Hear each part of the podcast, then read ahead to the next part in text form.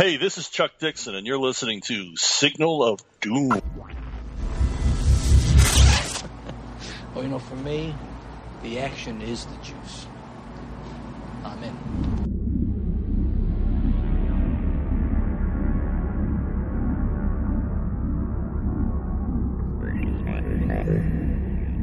Hello and welcome to a very special episode of Signal of Doom, episode 309. It's a Dredd episode.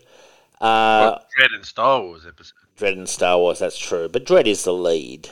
You know, like, let's face it, he's the lead. The lead that bleeds. Uh, I'm Dave. I'm here with Rich. Rich, how you going? Yeah, man, not uh, not too bad. I Yeah. got nothing to complain about at the moment. Well, I could complain about my hip, my back, my knee. I can't be bothered, but I but they're the things I would complain about if I was bothering. You know. Um, I mean, that's fair enough, you know. but I'm not complaining about uh, our picks this week. And I didn't know that Carlos also did the Mara Jade that we're doing in weekly comics. That was also Carlos, which I didn't realize until I started the, to Well, read the it. thing is, I think it was a little bit more of a subdued uh, Yes. so um, which is fine. I think he wanted to change his style up or tweak his style, obviously because he was doing Star Wars and he probably didn't want it to look too much like 2000 AD. Oh yeah, he toned it down a little bit, but it was still definitely. It was actually really nice to see. Actually, I I felt like in a in a in a Star Wars book to get his artwork. Um, I thought he did a really nice job. Actually, um, big announcements this week. Firstly, um, I'm in Croatia next week. Uh, obviously, um, so we're having a week off next week, and it's your job to pick something uh, to read for the week when we come back, Rich. So pick something Oh, so, so I can. tricky. I, I've got I've got something in my head. Uh, Chuck Dixon, Savage Sword. You know, that's right there. Gee, if I knew you could pick that on your uh, week, eh? Sweet. Just putting out there a suggestion, Rich.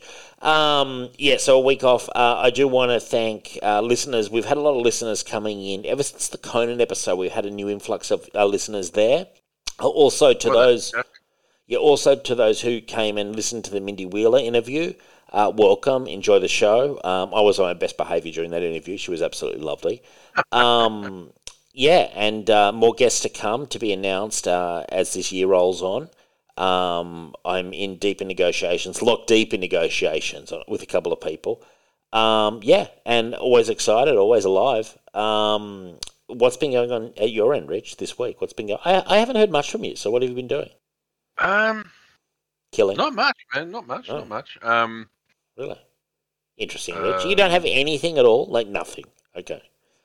well, I mean, I mean, nothing to like really Yeah. report. No I mean, um, stories. like, you know, I bumped I into this my guy. girlfriend's um, display cabinet for all of her Okay. Well, that's something. figures, So you're popular right now. and you know, so you know, I, busy with little things. Nothing. Yeah. And she has a lot of the, the manga and anime stuff. Is that right? Oh yeah, yeah, yeah. I mean, that's her. That's her jam. She loves um, anime and Nintendo. Cool. Well, why not? They're popular. Hmm. Um, yeah. Well, that's good. Uh, as as for, I've just been busy at work this week. Um, I've also been putting a lot of audiobooks on my phone for the flight because because I because I you know always mean to actually catch up a lot more on audiobooks. Recently, I've been actually really getting a lot better with my audiobooks. Um, getting through them. God, I've almost finished The Great Hunt. This this novel has taken me. How, however many years 1991 was, that's when I started reading. Oh it. my god, Jesus! 1991 is when I started reading The Great Hunt. I then quit, Wow. and then I came back to it like probably a couple of years ago, made a dent, and then gave up, and then I've continued on, and um, like honestly, like it is good, but like it's also a chore at times, and um, it'll just be a real sense of satisfaction when I finally. It sounds like it's your War and Peace. Oh, it's it's bloody as long as like it's it's a huge book. Um, it- you know what it is? It the world building is really impressive, and the story is good. Um, it- the level of detail he describes scenes is what I think at times it makes it quite dull. Like he he he describes a room very comprehensively, and like what like I often think it's like he was an artist. Um, like sorry, it, it's like he was drawing detailed descriptions to give to an artist. That's like you know those comic book writers who really give a lot of description. That's what it feels mm-hmm. like. And like as a reader, at t- like I'm not saying this is every page of the book, but at times I'm like, do I need to know this level of detail, like to the extent of what people are wearing and stuff? Like he just really no. Yeah. I, I, look, I, have said this many times. No one needs that level of detail. Yeah, like, well, the whole point. I'm sorry, but the whole point of a book is to use your imagination. Yeah, you know what I mean. You need to sort of uh, treat it like a canvas, right? Where you kind of give people an outline mm. and they color it in. Do you know what I mean? Like, yeah, yeah, You've got to give them some, you know, some snippets so they can, so they have a, a frame. You know what I mean? So mm. they have a an outline, mm. but let them fill it with color and you know and and shade and all. That's the way I've always looked at it. Like to me, a no- writing a novel is you take a canvas, you draw the outlines, and you let the, the the reader paint it. Like let them imagine more of the world and you know and stuff and all that. You don't you don't have to go into too much detail. Like the whole fun of reading is to use. I agree, and I, and I actually feel that um, it holds it back a little bit. It, it really is a, an interesting storyline, and he's a great world builder, you know. And it it is interesting, but I just feel like it's a bit. There's a bit too much fluff at times, which makes it at points feel like a chore. And then you'll get to chapters where you're like, man, that was such a good chapter and mm. then sometimes you're like, oh, I mean, there's some cringy well, moments too in terms of the characterizations, like, yeah. but yeah. well, I'm yeah. when when it comes to overly descriptive, I'm very much like a skim reader. Yeah, like I'll skim until I've I, I pick up that they're not like they're, they're back to like telling the story and not spending yeah, yeah. shitloads of time. I, I actually there's books like that I'm almost skimming. I, yeah. I skim through a lot of the like the description in detail. Yes, and you know what? I was, I, and I've really stuck with this book because I am enjoying it. Like, uh, you know, at times, and, and like I've been playing um, Witcher, and it was kind of fun to be reading a fantasy book than playing a fantasy game. But then I cut away from it, like this week. This week I haven't really read this Great Hunt thing, and I've been um, checking out like a Warhammer 40k book by Graham McNeill, the second one in the Uriel Ventris trilogy. And I'm like, oh my god, the action packed nature of it, and you know, just a different style, a lot more immediate. I'm like, yeah, this this feels good after the sort of almost plodding style of Robert Jordan. Um, you know, the same criticisms have been labelled at Tolkien too. That Tolkien at times was incredibly descriptive, but I, I actually found his style. I know I started. I know I read at Tolkien a lot younger, uh, but I, I found his style, uh, I think, more stylistic. And I don't know. It's just Robert Jordan's not a particularly uh, inspired writer in terms of style. Like, it's not like you're reading and going, man, this prose is awesome. It's actually quite sort of, he's very sort of competent.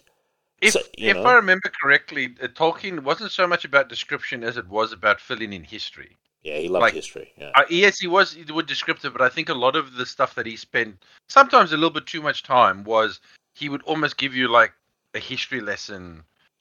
See, I, I enjoyed that though. I really enjoyed no, no, no. that. Yeah, I, am saying it, it, has its moments and stuff and all that. Mm. And sometimes you could kind of be like, okay, that was maybe a bit too, yeah, too much. But it was Depth. his problem. I, I feel wasn't descriptive. It was more just he spent so much time explaining the world and yeah. its history that yeah. it it, it, it certainly sort of extended the story. yeah, no, definitely, and it, it gave a feeling. And in fairness to Jordan, he too is a very good world builder. Um, yeah, you know, and that's part of the joy of it. Like, at, I can see why I stopped reading it all those years ago. And in and in fairness, it came at a time I've mentioned before on the show where I actually quit reading fantasy for many years. You know, and I it was because I'd read so much of it as a teenager, and I just hit this wall where I was like, this isn't giving me anything new or fresh.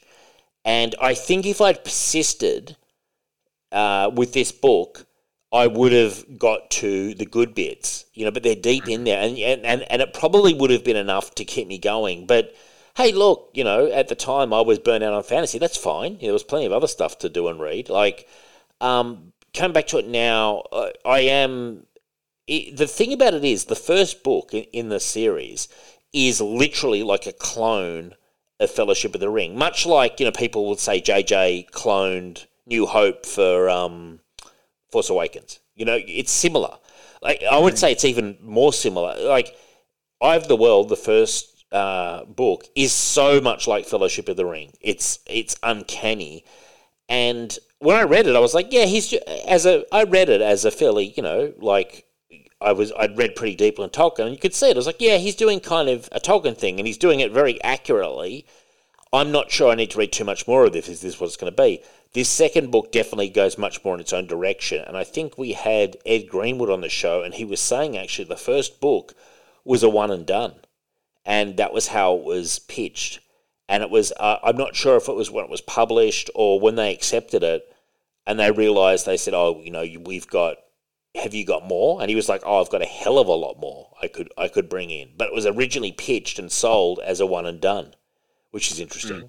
But he, he clearly has. It's not like he's making stuff up that's paper thin. He's got a very rich world which you're getting into. So, I mean, the series went for like 14 or 15 books. So, I mean, obviously, mm. he had lots of material. So, look, uh, it's an interesting read, and and I am sort of like right towards the end of it.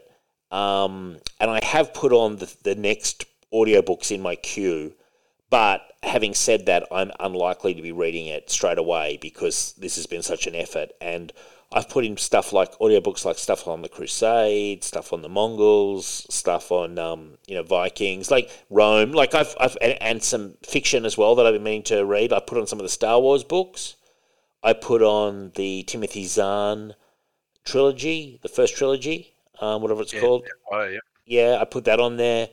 I put on um, that Vector Prime thing, you know, the one with the Hussy Vong or whatever they're called. what are they called? What are they called? Yuuzhan Yuuzhan Vong. Yeah, I put that on there because I thought it seemed interesting. Um, so I put a and other stuff. So I put a whole selection of stuff. So I think I'll be busy because I've got two. I've got a really long flight ahead of me. It's quite a long flight to Croatia, so there and back. Um, plenty of time, and I'm by myself, so you know, plenty of time to kind of dig into that stuff. But um, yeah, and yeah, just rock and roll, man. Apart from that, I'm just all ready for my trip. I'm I'm kind of excited. Uh, first time to Europe for me, so um, a shout out to Michael Kellershim who um, recommended some spots, and I and in fairness Michelle and I were going to do an extra couple of weeks after our trip, and if I had, I definitely would have gone to Diocletian's uh, palace and that. But but I'm just doing a sort of there and back in a week, so I won't get a chance to do that. But Michelle and I are planning a Europe trip um, in the not too distant future, within the next one to two years. So um, we are going to, you know, definitely uh, thinking of those kind of things. So it's going to be cool, man. I'm looking forward to it. I'm kind of excited now. Um, Rich, you mentioned this to me, this Daniel Craig ad. Like, I, I watched it just before. I, I wasn't even sure I was watching the right thing. Like, I know it's the most fucking. I just messaged you the one day. I was like, "Have you seen this vodka ad with Daniel Craig?" And you're like, "No." I was like, "Dude, you got to watch it. It's like the cringiest, weird, lamest fucking thing I've ever seen." He's well, it's weird, weird hip thrusty dance with this you know singlet and yeah and and pants and and I guess it's supposed to be it's supposed to be ironically funny and yeah. Well, you know, I, like you know who I saw was attached, and as soon as I saw Taika Waititi was attached, I was like, oh, I see what this is going to be. Yeah, it was worse than I expected. Um, I like Daniel Craig, and luckily for him, he's pretty. I, I think he's an excellent James Bond, and I think he's a pretty good actor.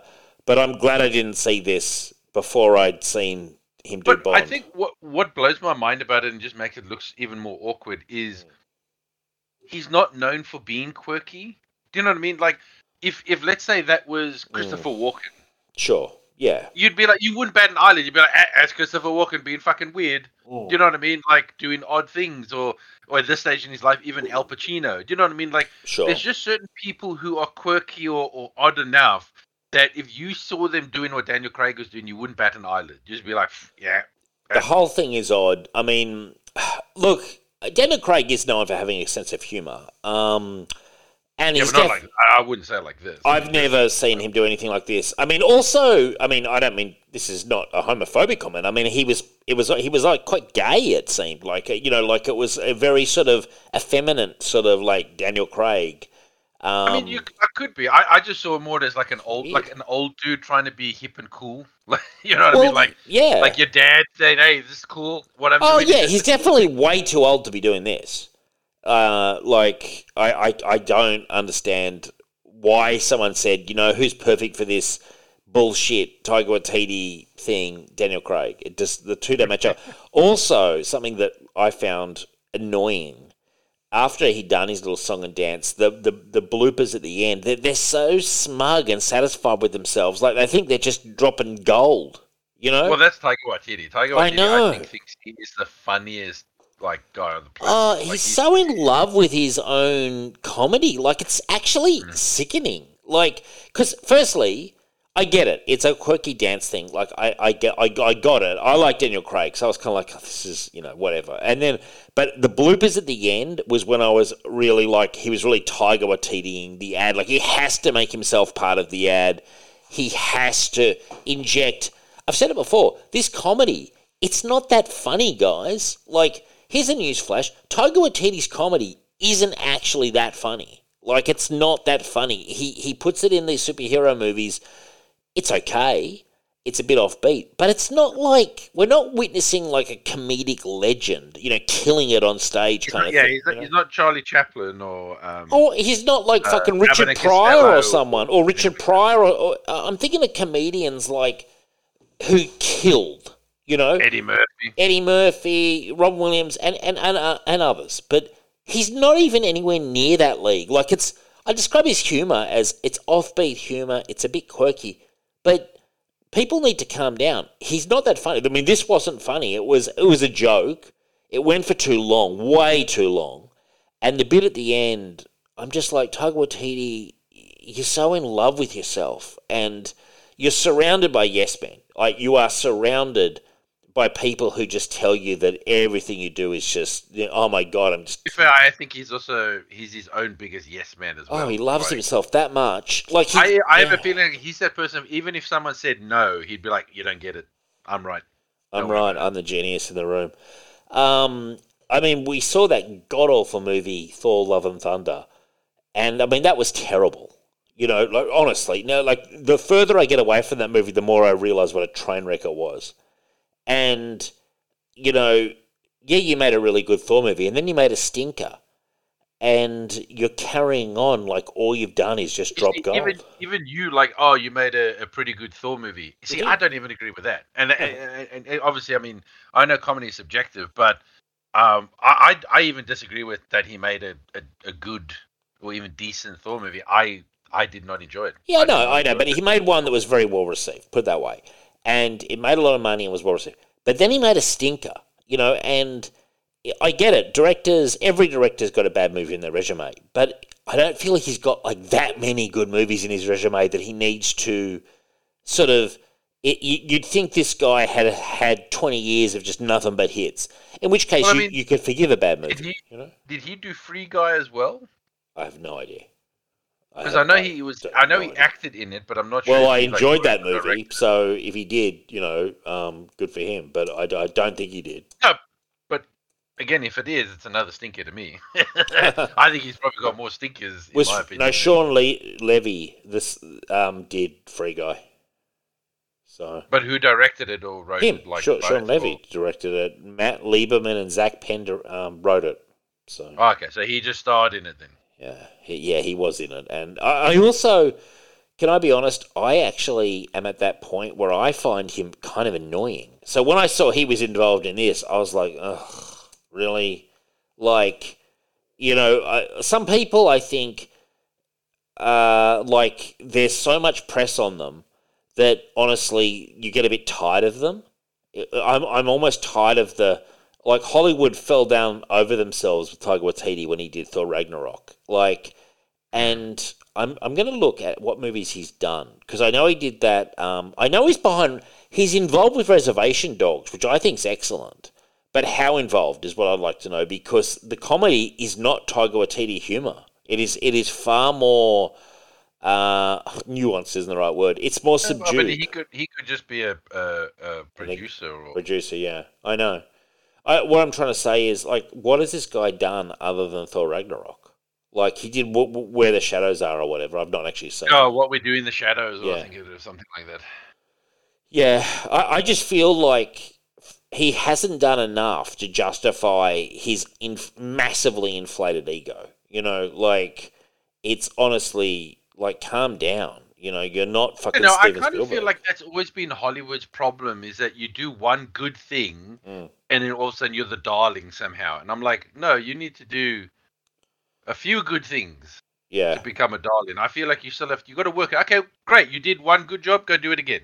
Like yeah, not yeah. instant like, oh my god, your movie was successful or everyone loved it. You you can do no wrong. You're the best. You know what I mean? Like but that's what they always do, like, that's what they always do. You're always hot until you're cold. You know, if you're the new rising star, you're hot until like he he's lucky that he's big enough that Thor: Love and Thunder didn't destroy him. You know, but if he puts out another movie that that basically really disappoints and bombs, he's definitely loses some of his luster. Like they're always like that. You you have a huge breakthrough hit, you know, they act as if you're just the next Spielberg. You know what I mean? Until you're not. Yeah, it's really bizarre. Um, yeah, I, I, I'm kind of on the fence with him a little bit in terms of I really liked um, uh, Ragnarok, but I haven't seen anything else like at all. Like I didn't see Jojo Rabbit, which is I know was also a, a reasonably big hit and well received. I've not seen it, but I saw Love and Thunder and I thought it was fucking terrible. Like honestly, one of the worst Marvel movies that they've done, and they've made some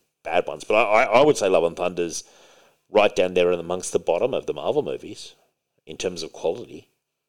Um, it's terrible. Uh, this ad was terrible. Daniel Craig is way too old to be doing this. He, I mean, because the problem was, it was like pretend he's not old, like he was dressed like he was some sort of clubber. If he was 20, 25, I, I would understand it. But it's like you're an old, you're an old guy. You know, you're not a young hip guy. You're just you're, you're the older, cooler gentleman. Why are you prancing around like like you're 20? I didn't understand it. I was I was confused by the whole thing. Um, it was a very um, you, you you actually um, uh, you you basically signaled to me uh, the sort of problem, Rich, and then I saw it and I was like, yeah, Rich, you actually undersold it. Yeah, Rich, you actually you undersold it. I, it was actually worse than I anticipated. I thought it would be a lot shorter. When I, you know what, I this is actually the reaction. I, I found it on online on YouTube, and then I saw directed by Waititi, and I groaned. I was like, oh. Firstly, an ad shouldn't need a directed by credit by anybody. You know, wow, like- you have to have it Taika Waititi. yeah, and I was I, I saw that and I groaned and I, and I knew that it would be something stupid, and then I was like, I, I it started, and then when Daniel Craig was like wearing the black leather jacket, but like and, and sort of swishing around, I was like, what the fuck is going on? Like just like. I understand they're trying to flip it because he's that older, cooler Bond guy, and then it's like all of a sudden he's like a clubber, but it made no sense. If you, I mean, I hate to give notes, it's a shit ad, but if you'd done something like de-age Daniel Craig, it would have made more sense. Because it just seemed bizarre. Like, are we just ignoring the fact that Daniel Craig's like in his fifties, like acting like he's eighteen? Like, are are we are we supposed to? Well, that's the thing. I, just, I feel like they thought this was funny, yeah, and I just don't think it was. I thought it was cringy. I thought, I it was, thought it was sad. I thought it was extremely cringy, and I would say a little sad. Yeah, and then the capper was when Taika Waititi had to put himself in the ad, and then had to do bloopers. This guy's so in love with himself that his little cameo, we had to have bloopers of his cameo. Like this is how much, this is how little uh, sort of perception he has. He just is. He he. You know, this is a guy who wishes a camera would be on him twenty four seven. You know. He's one of those guys. Like, oh, the, the- you know, we can't. I'm so hilarious. Like, do we ever have to turn the cameras off? Because all I'm spitting out is gold. That's what he's thinking. He's he's wrong, but that's what he's thinking. Um, bizarre. Um, now, sadder news. R.I.P. Gordon Lightfoot. Um, wonderful um, some wonderful songs. Rich, I don't know if you're familiar with him, a kind of folk singer from the sixties, seventies. No, I look I looked it up. It's not really, not something I got into. Yeah, I, if I could read your mind was one of his signature hits. Johnny Cash did it on the American Recordings albums. He had a lot. He had actually quite a lot of good songs. A uh, big pal of Bob Dylan, who really really loved his music, and and I got into him later, but um, no, very very good. Very much in the sort of a mixture of a Dylan with sort of like a, a sort of softer style, uh, very folky. Um, and, and pleasant to listen to. The kind of guy you could have on in the background if you're doing the dishes, you'd be humming along, kind of thing. He was that kind of guy, very easy listening, but but good songs. You know, good quality quality artist, not not a fucking one of these hacks of today. You know what I mean? Like who has like two songs and got the fucking auto tune pumped up. Not not that style, different style. Um, now, breaking news, Rich, you've got here Jim Lee has been promoted. What's going on, Rich, with uh, Jim Lee? I thought he was president already, but he's now president of DC. Yeah, uh, apparently. uh, we haven't heard or seen much of Jim Lee in like two years. No, he's I think laid he's low. in a bunker or something like that. He's laid real low. That seems to be his strategy, like to just survive, just say nothing, do nothing, just like what's he doing even? Well, he was he was obviously waiting for the bloodbath to end and um, you know keep his head down while all the shuffling was happening. And then he popped his head up, and then we're like, "Oh, oh that's right, Jim. Oh, Jim, you'd be perfect for this position." He must be like I don't mean to sound mean, but he must just be the ultimate like corporate yes man. You know what I mean? Like whatever the higher ups say, he just agrees with. Like whatever. Like it, it, it it's the only way he's been it, able to survive. Be because I mean, it's it's funny because like of the um of the guys, you remember when the all the artists left and they basically formed Image? Oh yeah, back in the nineties. Like, he was like one of the first ones to run back to. well, I would say he was also one of the better ones too. Like you know, Jim no, Lee, but I'm just yeah. saying. I think he, I think he just likes the quote unquote security. Yeah. I don't think he's a bigger risk taker as some of the other guys. You know, like McFarlane, Larsen. Yeah. You know, I think they were they were willing to take more of a risk. Sure. Uh, Liefeld, I think, would just take work wherever he could get it at some point, like because yeah. he made too many mistakes. But uh, Jim was pretty much like one of the first ones to pretty much almost almost immediately go back to to to working for the. Well, he did company. um Hush, didn't he? And um, I don't know what else he did. He did for Tomorrow with Azzarello. Done a lot of covers. I don't know. Like I, oh, he did Superman for uh, Man of Tomorrow, I think it was called, and I think it was called For Tomorrow with Azzarello. Um, yeah, yeah, or something like that. And he and, and he did Hush, and, and he's done other things. Yeah, uh, and he did, he did. I mean, he, he did the odd thing, but uh, yeah, he mostly kind of just did like the odd, you know, special cover or something. I think at times he has actually used his power to, to pull certain creators to do projects at DC. I, I actually have seen stuff sometimes that you wouldn't expect, stuff that's not super mainstream, you know, or not as cookie cutter as what you would expect. I think at times is, passion I projects. don't mind Jim being like a co-leader with someone, and maybe he's kind of in charge of the artists. Mm. You know what I mean? Like, uh, you know, a, a, joint sort of, you know, leader, CEO, whatever you want to call it. Sure. Uh, but like one in charge of writers and one in charge of artists, kind of thing, and all. You know what I mean? And they work together to pick the best teams. You know what I mean? So. If this guy recommends a writer for a book, Jim Lee's like, well, this would be the best artist to pair Sure. with that. You know what I mean? Like, have that sort of like writer artist sort of synergy Mm. as as a, as a leading team. Um, I, I wouldn't have minded that, but I mean, him as a sole a sole leader, ah, I just I don't know. I just don't think Like he's his, suited. his writing experience is not exactly extensive. I, I don't think he like uh, it goes beyond even just that. I, I don't think this guy is suited to being the guy in charge. I think he's a yes man. Like honestly, I really do. Well- I think Maybe that's why he's in charge. yeah, uh, he's not a leader. I mean, a leader doesn't disappear at moments of crisis, which is what he's done. He, he you know, and I don't mean to lob too many bombs at Jim Lee because I actually, I honestly sometimes feel like it's out of their hands. I don't see him as a, I don't think he's a control freak. I, I, I think you know he was well liked.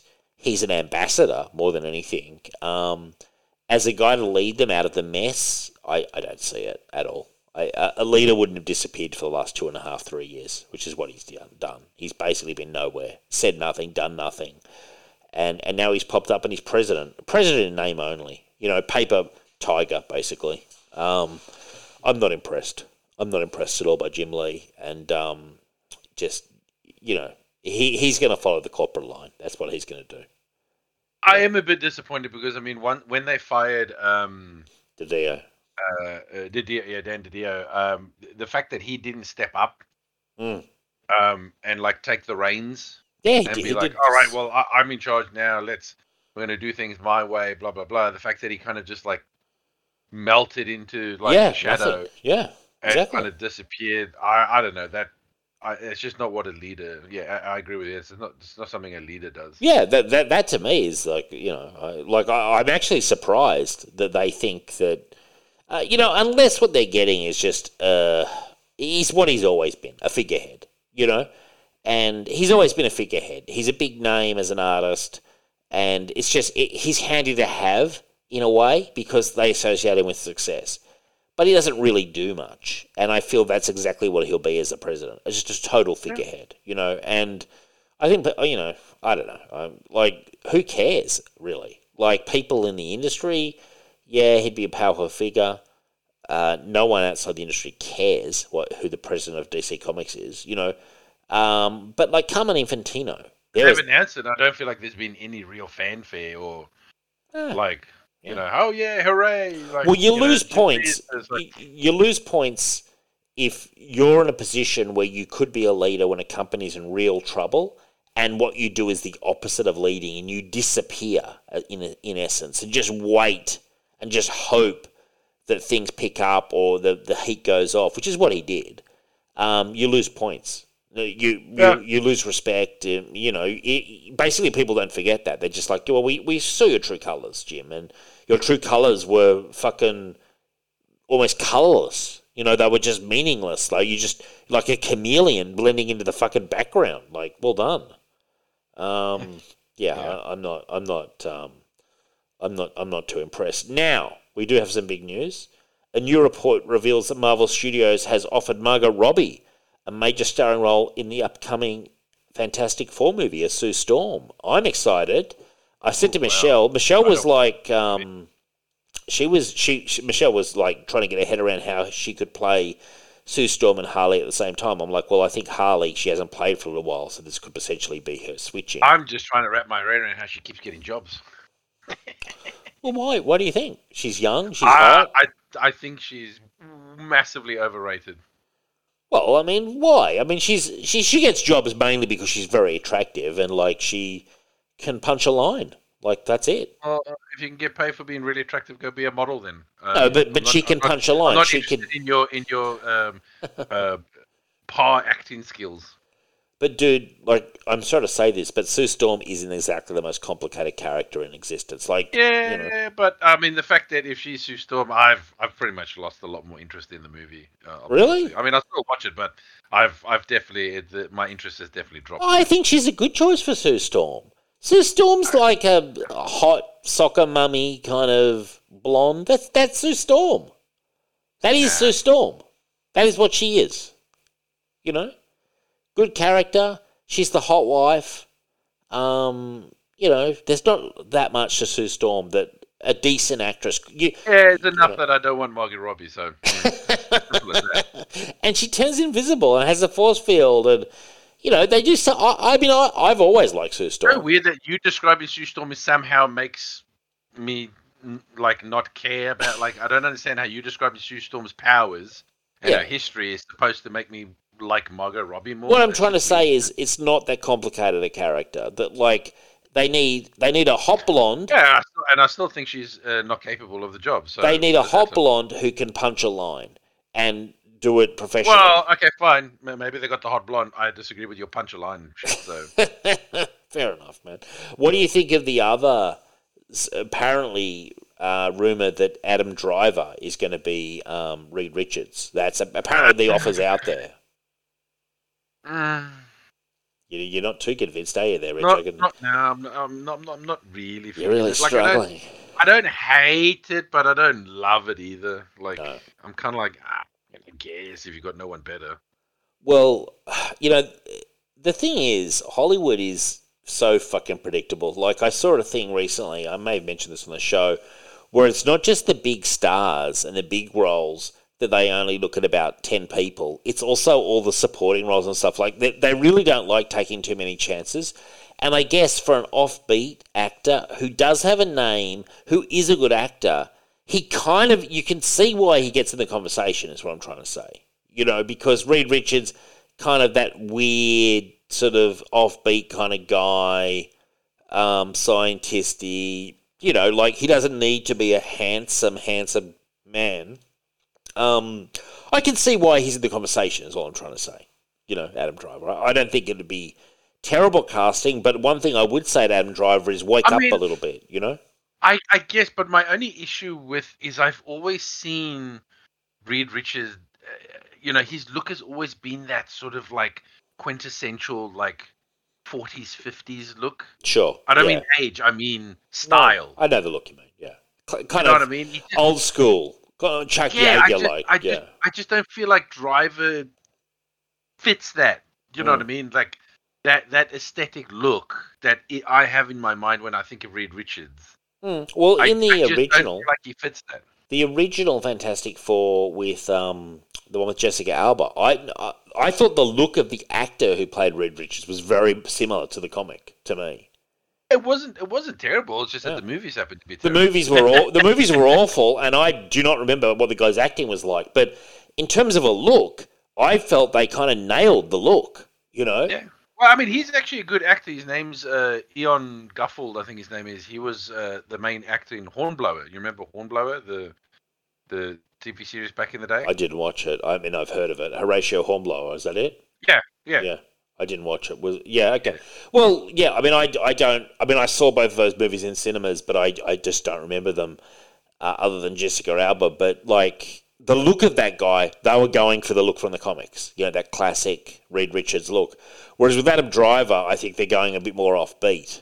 You know, and the problem with Adam Driver, like, and this is the problem with him. He always gives. He's a. He's one of those actors. We mentioned Christopher Walken. Christopher Walken always gives a very Christopher Walken performance. Adam Driver is also a guy who seems to have one Can- style of acting. You know? yeah. Can I can I say something? If you were gonna go for like um not young actors, right? Mm. If you were gonna say maybe cast like Reed as older, Stu a little bit younger, and Johnny like even younger, you know, so that you kind of get like them as the adults, Mm. Johnny as the kid. Uh, I don't know if he's maybe too old now, but uh, honestly, um, oh god, um, Who was it? I'm forgetting his name now. What was Um, he in? Give me, give me something. Uh, he, he was on ER, and uh, he was George the worst Clooney? Batman. George, George Clooney? Clooney. That's Yeah. sorry. I had his I had his image in my head, and I just couldn't remember his name. George Clooney would actually be a really good Yeah, no, he would. Yeah. um, uh, Reed Richards. I feel he just has that look of like what No, an yeah. older Reed Richards. Well, he's like. you know he's got the salt and pepper hair and stuff as well. Well, that's it. You just dye the top of his hair, and he's already got the natural Yeah. sort of grey hair on the side, kind of thing. And all He that. but be- again, I'm sure they're going to be obviously with Driver. They're going for a technically younger, you know, guy in his thirties or something like that. Yeah, yeah, you are right. George Clooney would have been a good pick as well. I agree. Uh, George Clooney, though, I guess doesn't do those kind of movies. You know. Oh God, no, no. But I'm just talking about from a pure just a look, Yeah, yeah, Of, yeah, yeah. like what I would, uh, uh, my fan casting would be. For Yeah, no, that's a that's a that's a good fan cast uh, for, a, for a big name. Now, I had something that I meant to mention last show, and I forgot when I did my Ant Man review. Now, correct me if I'm wrong, Rich. You've read the Dark Phoenix saga, yeah, like the original Yeah, comic. Yeah, Yeah, isn't You- everyone? uh, yeah. Now, you remember in the when she becomes Dark Phoenix, doesn't she kill like a whole planet full of like broccoli heads or something at one point? Oh shit! I don't remember what she kills, but um, she does destroy a planet, which is what leads to um, the Shi'ar. Yeah, Um, but but they were the the broccoli heads or asparagus heads, people. Remember that's what they're called. So, yeah, something like that. I mean, I can't. I, Now- I, I remember them vaguely. I think, now I could be wrong, but I think in Ant Man 3 you see some of those people in the quantum realm. Or at least they seem to be like that to my. Eh, it's probably just a funny in joke, or Yeah, no, that's what I'm saying. I think it was an Easter egg, and I think I spotted it. I, you know, and maybe I'm wrong. and maybe I don't remember if they were broccoli heads or asparagus heads, but I but I meant to mention it in my Ant Man three review that I was very proud of myself for spotting that, and um, you know that's the kind Yeah, of that is odd, Dave. The, that you you forgot to mention something that would uh, uh, uh, praise you. well, yeah, and I'm also not sure if I'm right as well as usual, and I haven't researched it because I don't want to be proven wrong. But they did seem to be broccoli heads. Um, you know, they were they were basically an alien. I don't know why, but that sounds so derogatory. Like Well, that's what they're called or asparagus I- people or something. I'm just saying, the way you say it, the broccoli heads, it just sounds so wrong for some Well, reason. Well, I don't care about that. Like, uh, you know, sounds like just all all I'm saying is, you know, someone, an intern, some intern, because I can't be bothered typing all this shit into fucking Google. Like, find out i- are the people that um, whatever her name is, Jean Grey, destroyed in Dark Phoenix. Was this a callback to Dark Phoenix? With the broccoli heads in Ant Man 3. And if so, it was one of the more entertaining parts of the whole movie. Um, now, this was funny. You watched Super Mario Brothers a week or two ago, didn't you, Rich? You loved it, remember? Mhm. The whole movie apparently was uploaded to Twitter. yeah, apparently. So what happened? Like, was it top quality? Like, was it a proper rip or was it shit or what? No, I think it, I think it's a it, it, it's not a proper quality because Oh. they haven't um they've actually pushed back the um digital release um of the movie because I think they're trying well I think they're extending its um cinema run. Oh yeah, well I guess because it's making so much money. Yeah. Yeah. Still Oh well, I think they want to try and you know get as much money as they can. I mean they're sitting Yeah. on what like 1.1 billion or something like that at the moment. So Well, that makes sense. If it's still making money in cinemas, there's no reason to Yeah. you know punch it out. So I don't digital. think it's an official rip because again that hasn't come out yet. But I think Yes. it's just that uh, someone probably you know recorded it uh, in the cinema and uploaded it. that's really not that But you incredible. got to remember, especially like here in Australia, we got no one working at the cinemas, man. I could I could take a fucking giant camera into the cinema and no one would. There, there is no staff that would come and go, "Excuse me, you, Yeah. you, you know, you, whatever." So pff, Well, when you Yeah. think about it, like at first, because when I read it, I thought someone had done a full rip, and I was like, "Oh, sweet, someone's fucking managed to get a full rip and put it on Twitter." But now that you say that, it's just some moron with their camera phone. Um, that's not that extraordinary. Like, is that news? Anyone could do that.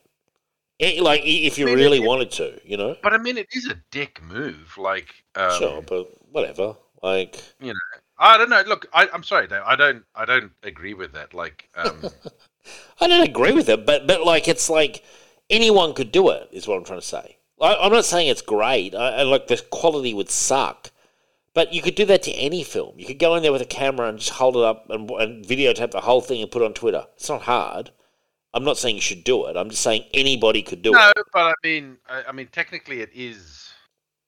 It is illegal. Sure, but okay, but so is a lot of And I mean, unless you're a really good hacker who can hide your yeah, um, your IP and, and all Yeah. that sort of crap. I mean, it's a bit of a stupid thing to do. I agree. I, I'm not saying you should do it. I'm just I'm surprised that it's such big news. I guess because because I would have thought this kind of shit. Uh, when I read it, I assumed it was good someone who hates Mario Brothers and doesn't want it to keep making money, and so Right. it's they're But- trying but- to put it out there to stop but, people uh, trying to go watch it. Okay, he, here's what I'm trying to get to.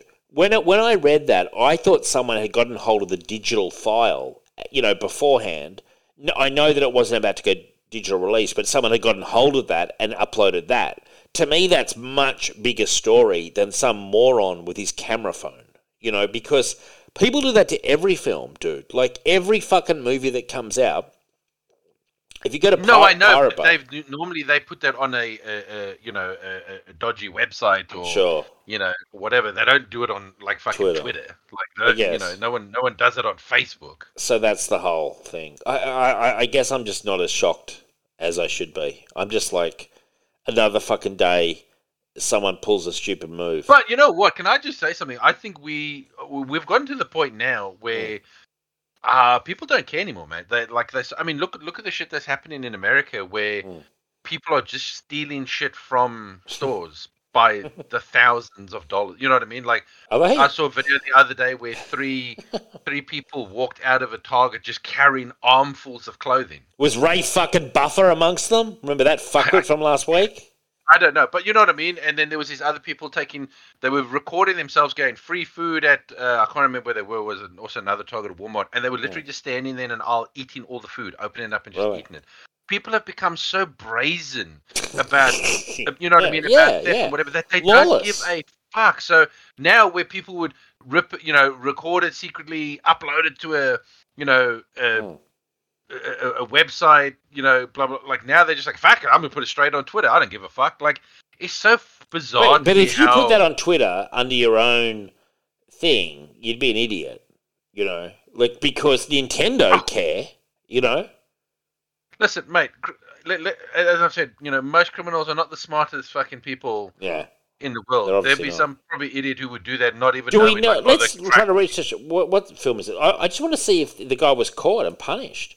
I remember when um, Wolverine Origins came out, just before it came out. So maybe it was out in cinemas, or maybe it hadn't quite been released yet. But anyway, what leaked was um, a Oh, I know what leaked. you, you're talking about when the, the, the leak happened, and it was the one that didn't have the the full final special effects. yeah, but the guy who effects. yeah, so a guy a guy um, was selling that on the street. He eventually the guy who ripped that or stole it or whatever he did to get his hands on it. He did do jail time. Um, like I'm not, he didn't do like ten years, but he did a couple of years in jail. Um, which on, even a year is fine. Like, yeah, but but like yeah, and I think that was the person who somehow got their hands on it because I think they kind of I wa- I think they may have hacked the studio or something to get the to get that that copy, the digital copy.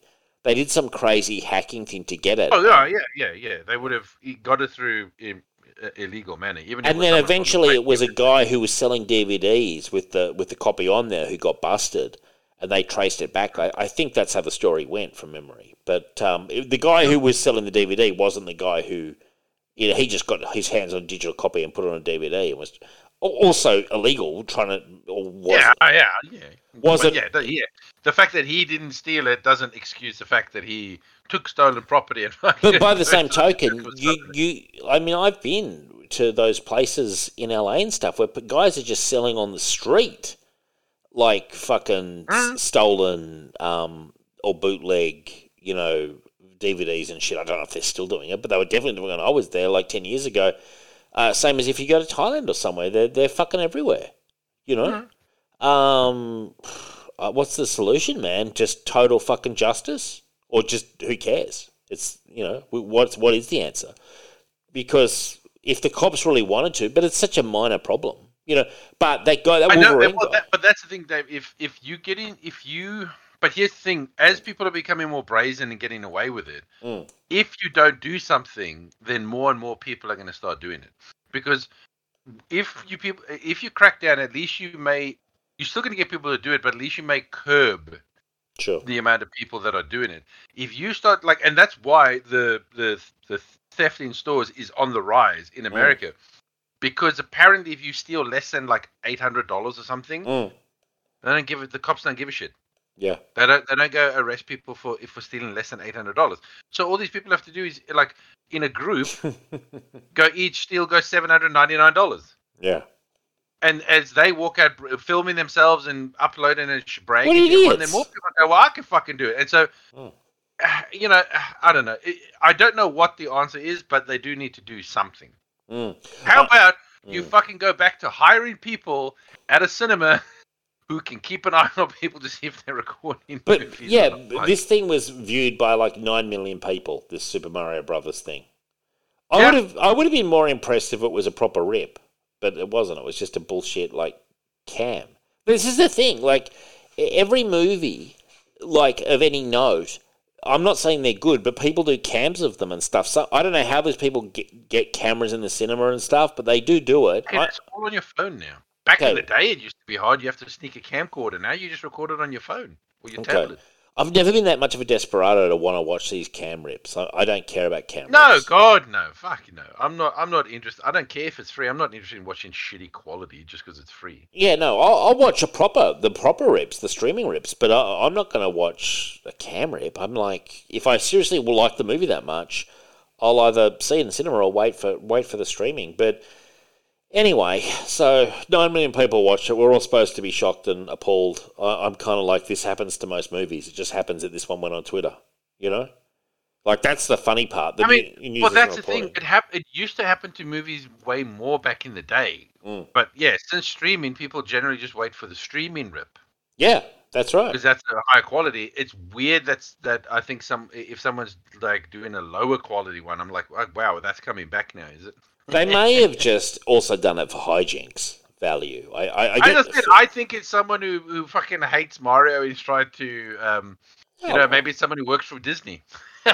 But also, like on the other end of the spectrum, and it's not my politics, but you get those guys and gals who are like full on like anarchists against society, and and maybe they're sort of like fuck it, like you know a major. No, if that no no, if that was the case, that this would be doing into a lot more movies, I'm just saying, um, but no, and, but- and they would definitely be doing it with the Marvel movies, and if they were anarchists. No, I, I, I'm going to stick with my theory that this is someone from Disney. oh, you think it's a Disney? You think it's a studio I- thing? Yeah, I think it's someone. Oh you know, right, okay, yeah, I you know, get it. You, Disney paid yeah. someone to go and film it and Wow. upload it to to stop people from going to go give it any more money. You're re- wow, you've got a conspiracy theory. Yeah. I guess I, I didn't see that angle, but I like the way you're thinking, Rich. You've gone. Well, you've got I mean, conspiracy. think about it this way: Disney has the highest um, grossing animated movie, right? They hold the record for that. What is it? There's a good Aladdin uh, uh. Frozen Two. Oh, Frozen Two. Okay, Um, yeah. There's a good chance if it keeps going the way it's going that Mario will beat that. Okay.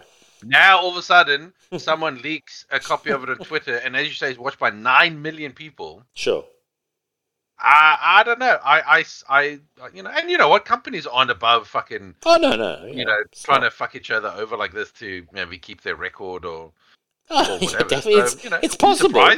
It's possible. Yeah. I mean, it could be a Disney sanction rip where, like, they don't actually have to have an employee doing it. You pay some fucking college kid two hundred bucks. Oh no, that's what I mean. No, Yeah. Not necessarily. I, I just mean it's a it's Disney related, as in I think Wow. they've had a hand in it. I like it. I like your conspiracy theory. And and how do you think this plays into the Kennedy assassination, Rich? Is there a connection? oh my god, no, that's a different Disney. Interesting times, man. Um, well, oh, by the way, um, I was watching the Winchester's prequel. We finished season one. It was actually pretty entertaining. Uh, Loki turned up in it um, from Supernatural. Remember, I was saying to you that they need to have more supernatural, the demonic beings who've been around for millions of years or thousands of years. There's no reason why they couldn't show up in um, look old in the past. yeah. Winchester's. No, this guy didn't look too bad. fair Um, Loki, and I said Crowley was the one I was thinking of. Yeah, yeah, yeah. He, as he's been, he's that actor's been in uh, Doom Patrol. He's been in Stargate. Yeah, He needs to get the Winchesters and playing Crowley. I mean, what a great opportunity to cash in. You know, and that yeah. way, He, he actually doesn't look that. Um, he looks a little bit older, but he actually looks pretty similar to what he did. well, and the thing is, you you make these kind of links, the Supernatural fans care, you know, and we're like, oh, sweet, we'll watch this. It's not as good as Supernatural, but it's not too bad, you know. Um, I think the lead girl's very good. Um, I'm still, John Winchester is slowly growing on me. There's one episode where they heavily rip off um, it, the the you know the Stephen King story. Um, with the, Uh-huh. with the clown. They heavily ripped that off, but that's nothing new to Supernatural. Um, yeah, I, look, Winchester, I'd give it seven out of ten. Michelle and I enjoyed it. We're looking, we're, we're hoping Fair for more, but it's very questionable whether season two will get renewed. I'm not sure how the ratings were, Rich.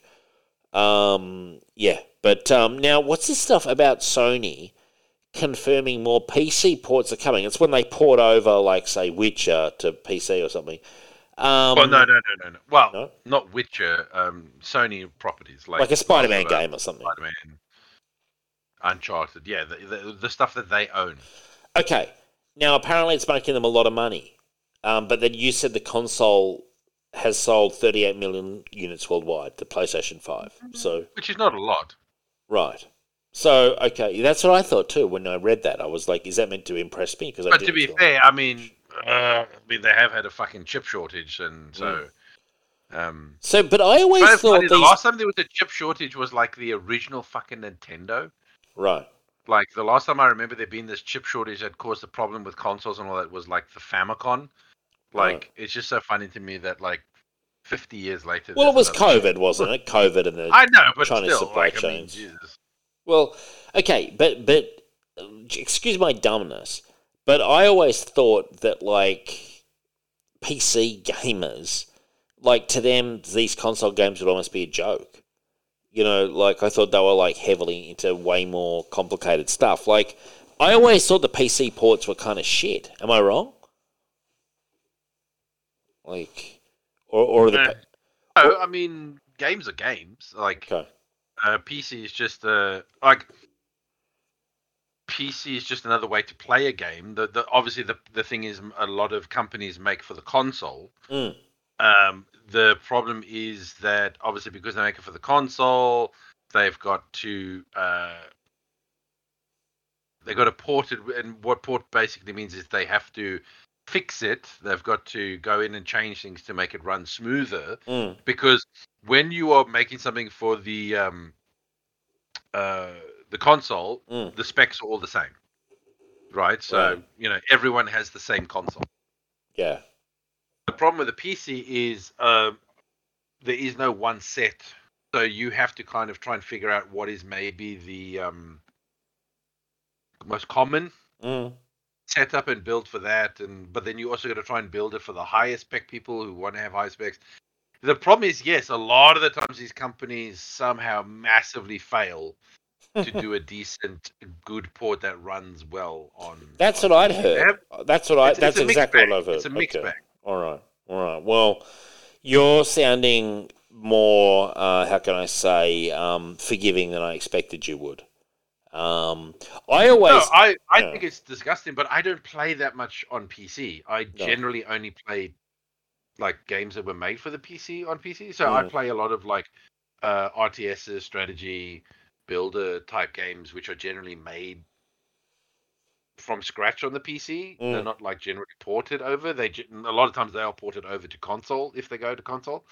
Um, I- I'm annoyed for the cons uh, for the PC people, but I'm not super angry because it doesn't affect me that much. But I do feel for them. I I, I think it's ter- I, it's What- unacceptable. Why are you angry? Like because the the port is not good. Is that what you? Is that Well, what I, I'm I'm I'm I'm I'm annoyed. I have empathy for the Oh. PC players who who do play action. You know, who play Spider-Man on their PC, or they don't have a console. They're not interested. Well, why wouldn't these guys get a console if it's better on console? Why wouldn't you just get a console? Like, what? Well, it's not better. Well, that's the thing. It's not better on console, Dave. Like, Oh, it, it, it actually runs if you if it if it's ported properly Mm. And and it runs, it generally runs better on a PC because okay. PCs have higher specs.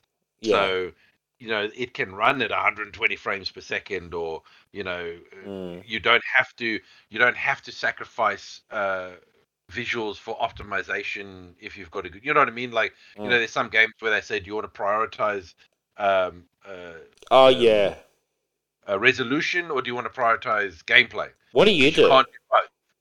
Oh, I always prioritize gameplay. I'm not a I'm I'm not a graphics whore. Yeah. like Yeah. the graphics don't interest me as much as just the the gameplay and and, and the fun. I want to want to make sure I don't die because the the input was lagging or Yeah. my timing was Yeah, I'm always like, what am I supposed to do? And I just usually pick um, gameplay. So okay, yeah, yeah, yeah. Because uh, okay, that's the thing. In my imagination, I would have thought like a, a high end gaming PC, high end would kick a console's ass. But I don't know if that's true. That's just my own. Oh no, definitely would. Yeah. Okay. Uh, Yeah. The consoles are nowhere near as powerful. But as I also have always felt they're different things. Like to me, if I want, like I, I know it's not a fucking modern game, but like a Total War, I want to play that on PC with my mouse and stuff. I don't want to play that on a console. Well, you can't play it on a console. I know, but like I've seen games like Age of Empires on consoles now, and I'm like, why would I want to play Age of Empires on consoles? You know, that's what I'm saying. Oh, for the people that don't game on PC who might want to play. That's the thing. They Mm. look, they're trying to um, They're trying to sort the- of. they- they're trying to give their product to as many people as possible. My only issue with Sony is Mm. they only do it until they've exhausted their their PlayStation cons- uh, customers. Yeah. You know, one thing I will I will give tip my hat to to, to Xbox is um they put their stuff on Steam on the, the, the PC Game Pass, like the, the console Game Pass. Okay, sometimes there is a bit of a delay on the PC Game Pass, but that's only because it has to be optimized for the PC. So it, it, the port's not ready. But if it is optimized for both console and PC, it'll be on there both the same day. Like Oh, okay. um, All right. Well, know what I that's mean? Like, yeah. they- okay. they don't they don't hide it behind like oh no no no no only once everyone has bought our console and and bought our game for 70 bucks Yeah, yeah. once that is dried up then we'll give it to you a year and a half later to you pc Well, don't doesn't beggars kind of thing and all that. From what I've understood, a lot of times games like um, GTA and stuff, like people, I'm not sure if they've ever ported those, but like people complain about the PC ports. You know, a lot of times I've I've I think I've read before. yeah they do but i mean do you know that gta is far more popular on pc than it is on console no, I, most I people know play gta because the, the one of the reasons why people love pc is because they can mod games Yes, they can add things into games that they what like so for GTA Mm. you can make it that you're running around as Iron Man. Yeah, that's cool. They've modded it, uh, and you've probably seen Skyrim. Skyrim is massively, Oh, Skyrim yeah, no, no. Massively popular on PC because they can they can fucking change all the dragons to um, uh, Thomas the Tank Engine or Macho Man Randy Savage Mm. dragons. yeah. Like that's why PC gamers love games because they don't just get to play games; they get to almost make their own version of the game. Yeah, I remember. Um, this is many years ago.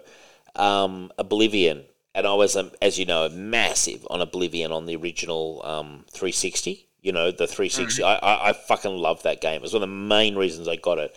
Anyway, so I was playing Oblivion. I was just having the time of my life. And I went and had lunch. It was with a friend, and she had her friends there. And one of the guys there was he played Oblivion on the PC, and he was saying that he's like, "Oh, it's so much better on PC. Like you can have your whole castle flying around and stuff." And I was like, I was like, "What the fuck?" Like, like I. And he's like, "Yeah, no." And he explained to me about all the mods and stuff. And I was like, "Man, that sounds epic." Um, and it always ma- stuck in my mind because I was I didn't even really realize that they were different. And yeah, he was he was like saying yeah, it's got all these mods, like tons of stuff different is different because people create their own shit. Like, yeah, because it's on PC, you have access to the game files, yeah, yeah, yeah, exactly. and so someone exactly. can make a mod that changes the game files wow. to change the game. I, I'm sure to the listeners out there, I sound like I'm about a thousand years old, but but but like I'm sure they're used to it by now, Dave. Sure. Exactly. Yeah. Yeah. But when the when this guy was explaining this to me, it was a real eye opener kind of thing, and I thought it was really cool. Um, I didn't actually rush out, and I was like, "Man, I'm going to do that." I, well, twenty years later, I haven't done it. Um, uh, but I I will play on my PC quite happily my strategy games. Quite happily, Well, actually. You know. But that's but that's the thing, Dave. Like, and, and and that's why I don't really get into the whole like oh PC console like how people carry on because sure. it's all about preference, man. Like I, I I'm Oh, not yeah. I'm just not interested in in mods. I don't I just it's just that I don't have time to spend that long on a game. Yeah, I don't right? really care about it. I. I just want to pop in the game, play it, yeah. um, and and kind of move on, do something else or whatever. So, Mm. uh, and again, I'm not saying oh, I'm saying that's just my style. That's my pace. I play a game when I'm done with it. It's done. It goes on the shelf, and Mm. I'll play the next game or read a like go and read a book I've been meaning to read. I just want to sort of move on. I'm I just don't spend that much Yeah. in a in a game. Sometimes I'll get sucked into like a strategy game. Like I, I fucking played like um Civilization. Civilization like uh, six for like fucking three weeks straight non-stop. Wow. But you know, but, uh, but that that's what I mean. It's it's all different. Everyone just has a different preference. Everyone plays That's games true, differently. yeah. Everyone wants a bit different. I don't, I, don't, I hate this shit of people well, like it's the same people who who um, always want you to choose the different consoles and stuff, and I'm like, look, God, honestly, people can make their own minds up. Like, I don't feel the need to almost ad campaign for one or the other. You know, I just I, I passed that point in my life. But you know what? But here's the thing: you can be a fan of one or the other, right? Mm. I don't have an issue with that. Like I prefer the Xbox. I prefer the controller. you always have. You uh, always have preferred yeah, Xbox. Yeah. But I've always, you know, I've always had Nintendo. I've always had place. I haven't always. I didn't get the PS4, but I do have PS5. But like, I, I wish because I want consoles. Because maybe there is a certain game like I'm really looking forward to playing Final Fantasy 16 when it comes out on PlayStation. But you need to be able to to um not give a company a free pass. Sure. So yes, do I prefer Xbox? Yes. Does that mean that I'm going to defend them when they do something wrong? No. Am I gonna when, when if they do something stupid or is shit? Am I gonna call out and say shit? Yes. And I feel like what you should do as a fan of anything. Like if, Yeah, if you prefer something, you're a fan of something, you should be the first one to Sure. call them out on their bullshit. Well, yeah, you can't just hand these corporates a free fucking pass. That's just making it all too And that's the thing. I you know? that's the thing. I don't like the console war because one, that's stupid.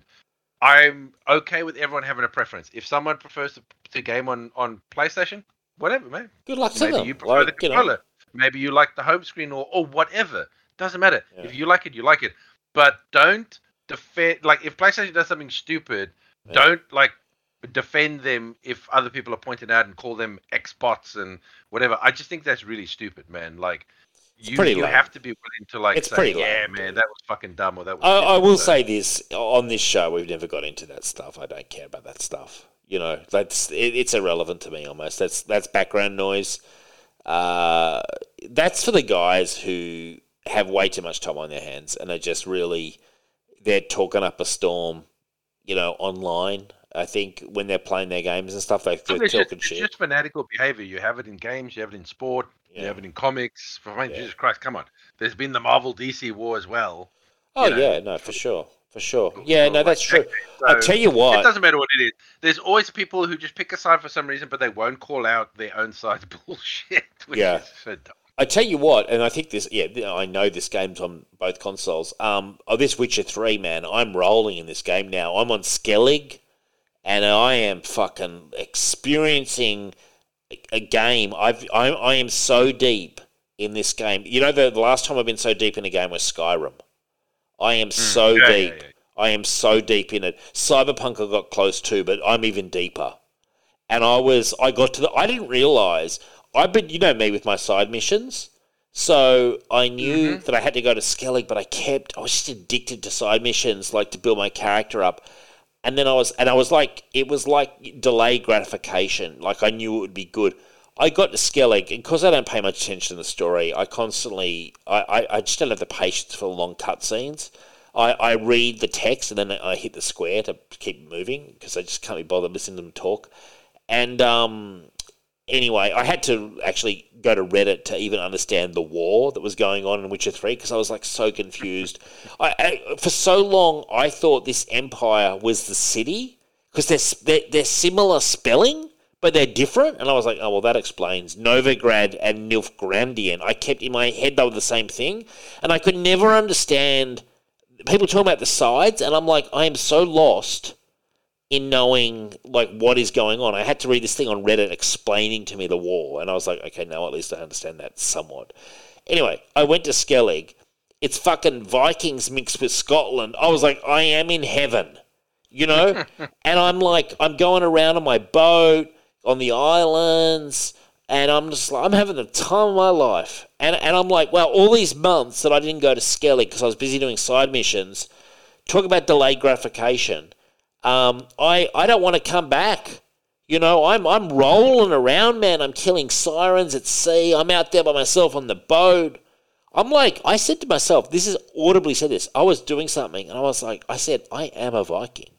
I was by myself on the boat. For a moment, I forgot it wasn't real. I felt I was actually on the boat, like virtual reality.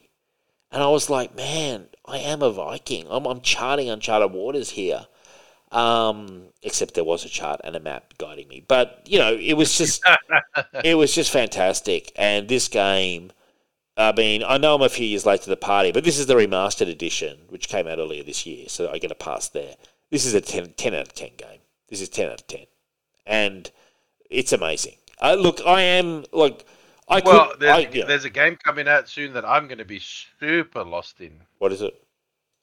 Uh, it's the new Zelda game. Oh yeah, yeah, yeah. You'll be loving that one. Yeah, yeah. When is that coming? Is that Breath of the soon? Is that soon? Oh, soon? it's on the 12th, so like eight more days. Okay, something big came out recently. Oh, it was the Jedi um, game. Dion's loving it. The the Survivor game. Je- Oh yeah, yeah, yeah, yeah, yeah. yeah. I'm I'm very far behind on um, current games. I thought you played Fallen Order. I thought you loved Fallen Order. Um, yeah, I enjoyed it when it came out, but since then, What's happened? Star Wars died to me. So Yeah, I'll but if they put out a good game, I, I, I, I think it's very similar. If you liked Fallen Order, uh, supposedly you'll like this. I believe it's quite similar. yeah, I'm sure I'll enjoy the gameplay. It's just that I don't want to give Star Wars my money. Wow, you're holding firm. Uh, you know, Um, if I can buy it second hand, super cheap, or when it's on sale, yeah, I'll probably get it. I'm not giving them full price. I did read apparently that there's some controversy that it needed all these patches, and I believe it's already. Oh, dude, it is unplayable. You were talking about PC.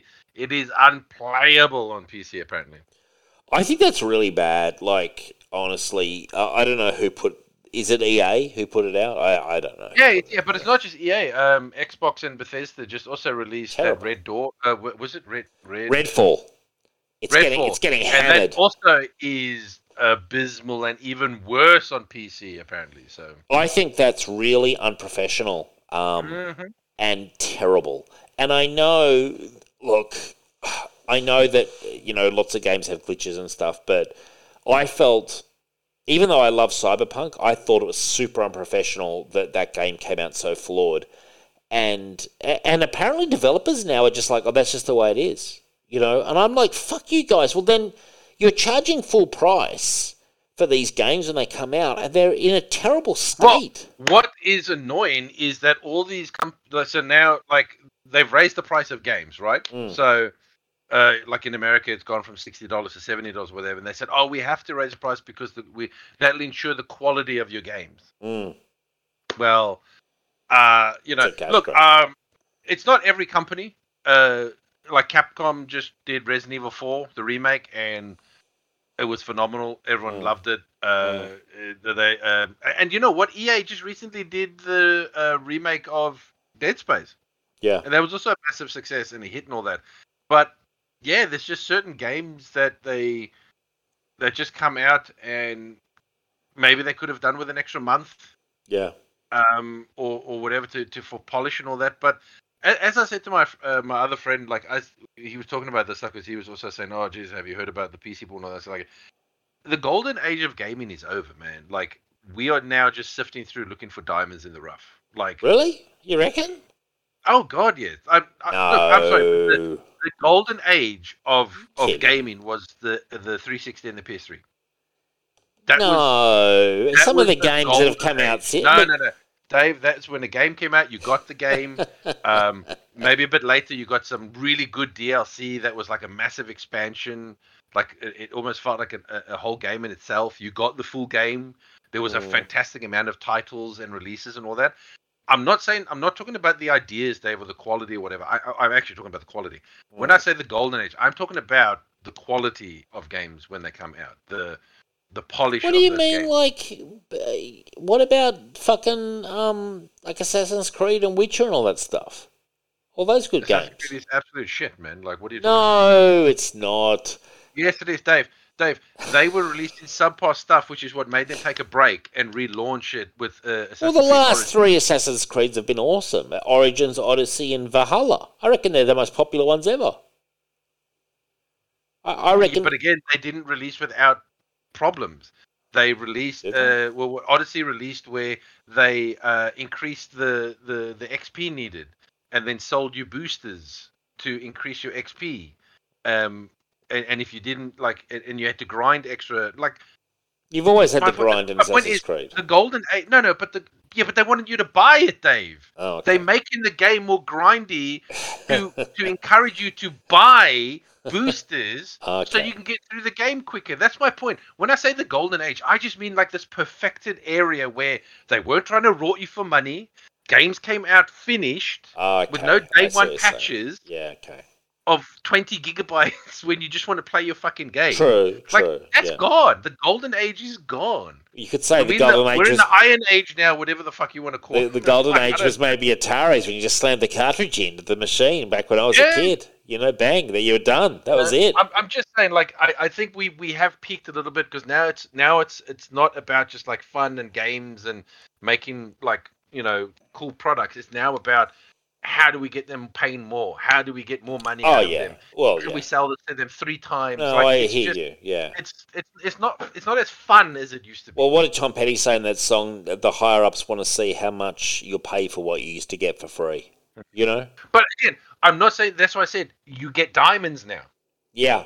Now instead of going from a good game to good game to good game, you're kind of going like, yeah, that's brilliant. Then the next time you're like, oh, oh, what happened? Well, here? That's pretty shit." also, people like me, um, who, unless it's GTA kind of thing, we, I, you know, like even if I buy a game, it's it, it is rare actually that I'll I'll come home and slam it on day one. That is actually rare, But- and mostly because I'm busy. So sometimes by the time I get to it, that shit's been sorted. You know what I mean? Like, Yeah. and it's it, you know like what I uh, what was the game um Cyberpunk when it came out I did play it and I was like man these graphics are really GTA 4 like and I didn't have a PS5 then and then by the hmm. time I got my PS5 and I started playing it it had all been sorted out and and I was like oh sweet this is running and that's my point. Like, dream. and that's the problem with this day one. Okay, one, you've got to install the game to begin with, right? That- that's So annoying I've always to found that annoying you buy it. You can't just come home and start playing it straight away. yeah You're gonna have to put it in, and then they'll say to you, "Oh, there's a day one patch for this, you know, that you need to download," and then that's another like five to twenty gigabytes Yeah. depending on the patch. Like you could go buy that game in the morning and you're not playing it till almost the afternoon. Like yeah true I, I don't know, it's just ridiculous. Well, what are the developers saying? I mean, surely they're being put under a bit of pressure because I know there's Redfall. I've seen on Facebook people are hammering it. Oh no, they generally just keep quiet about it, or or Yeah. you know PR bullshit or whatever, or you know, oh we had to run it at 30 frames because you know restrictions and you know it's all PR crap. Like Yeah, they didn't finish it, they hadn't perfected it. They'll be like, oh the 60 frames will come later with a patch. No, that means you weren't ready. I If agree. you it's if you say bullshit. like, oh we're gonna fix it in a patch later, well then your game wasn't ready.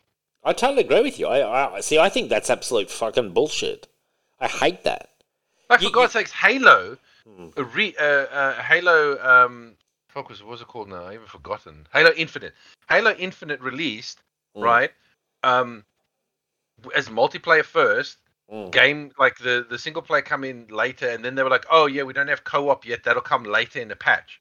The fuck do you mean co-op single player is coming later? Then your game's not finished. Yeah, I hate that. That's bullshit to me. Like we're we're yeah. Look at our half finished game. Well, don't fucking release it till it's finished. Like Yeah. I, I thought in. I mean, look, I, I'm not involved in gaming at all, but I thought there was a thing called crunch where they put people on like massive shifts and stuff and to get all this shit done. Yeah, but Dave, Mm. that's naughty and that's illegal, and that's when games are really good. right, yeah, but I, I remember that was a thing, and like, you know, um, I don't know, God knows, I, but I'm sure they still do that as well. I, I reckon they're just trying to.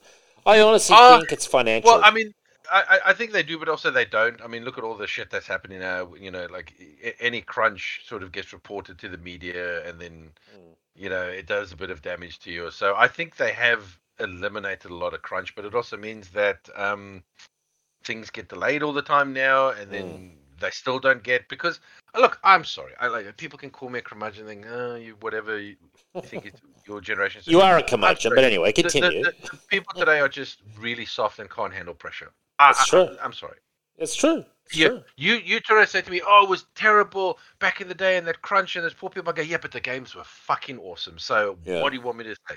Like, you give me subpar games today where you're trying to eliminate crunch, Mm. and yet games where they fucking pulled all nighters, of their bed, you know, like fucking didn't sleep for like Yeah. a week, whatever, and they were brilliant, best games you've ever played. What, what, what do you want me to say? Like, Yeah. I guarantee you there was some crunch involved in GTA 4. One of the best oh, games fuck ever. yeah, yeah. yeah, like I don't know. Like I mean, I've worked. I mean, I've not worked in the gaming industry, but I've definitely worked in jobs many years ago where at end of month you were working, you know, till really late at night, um, get a cab home, come in the next day, work really late, like for that for those three days at the end of the month. I don't know if you call it crunch, but it was it was massive amount of overtime. You know, um, As I said, man, I, I, I work with casuals now who we hired all that who who work one day a week, right? And then we'll come to you and say, "Oh, I can't I can't work. I've got to take time because I have an assignment due, or I got my studies." And you're like, "I'm sorry, you cannot work one day a week. you cannot work around yeah, like your your assignment, your schedule to work one day a week." yeah. Well, that's Ah, because I just I they've got I other can't. shit in their lives, man, that, that they're prioritizing. You know, which is hilarious because you would think they would need the money. You know. Yeah. And and I just you know and I just think to myself, man, jokes on you because life ain't getting any easier. If you don't if you don't learn to juggle now, and and work things around, Sure. mm, uh, your life's not going to get any easier. Good point, Reg. Well, do you say that to them? Say, smart yeah, kid. I've said, I said, mate, you, I said, I'm just warning you now. You you can take it, whatever, and give a shit. It's your right, but I'm just telling you now. This is where you learn. This is where you learn to deal with stress. This is how you learn to prioritize. This is how you learn to juggle. Like, I'd you love, don't to, I'd love to see you delivering this learn it when lecture, man. I'd love to see you delivering this lecture. That's Mate, awesome. I, look, I'm sorry. I'm not tooting my own horn. I had a full time job when I when I finished uh, w- when I was still doing my last year of high school. yeah, I worked five days a week yeah. That's it.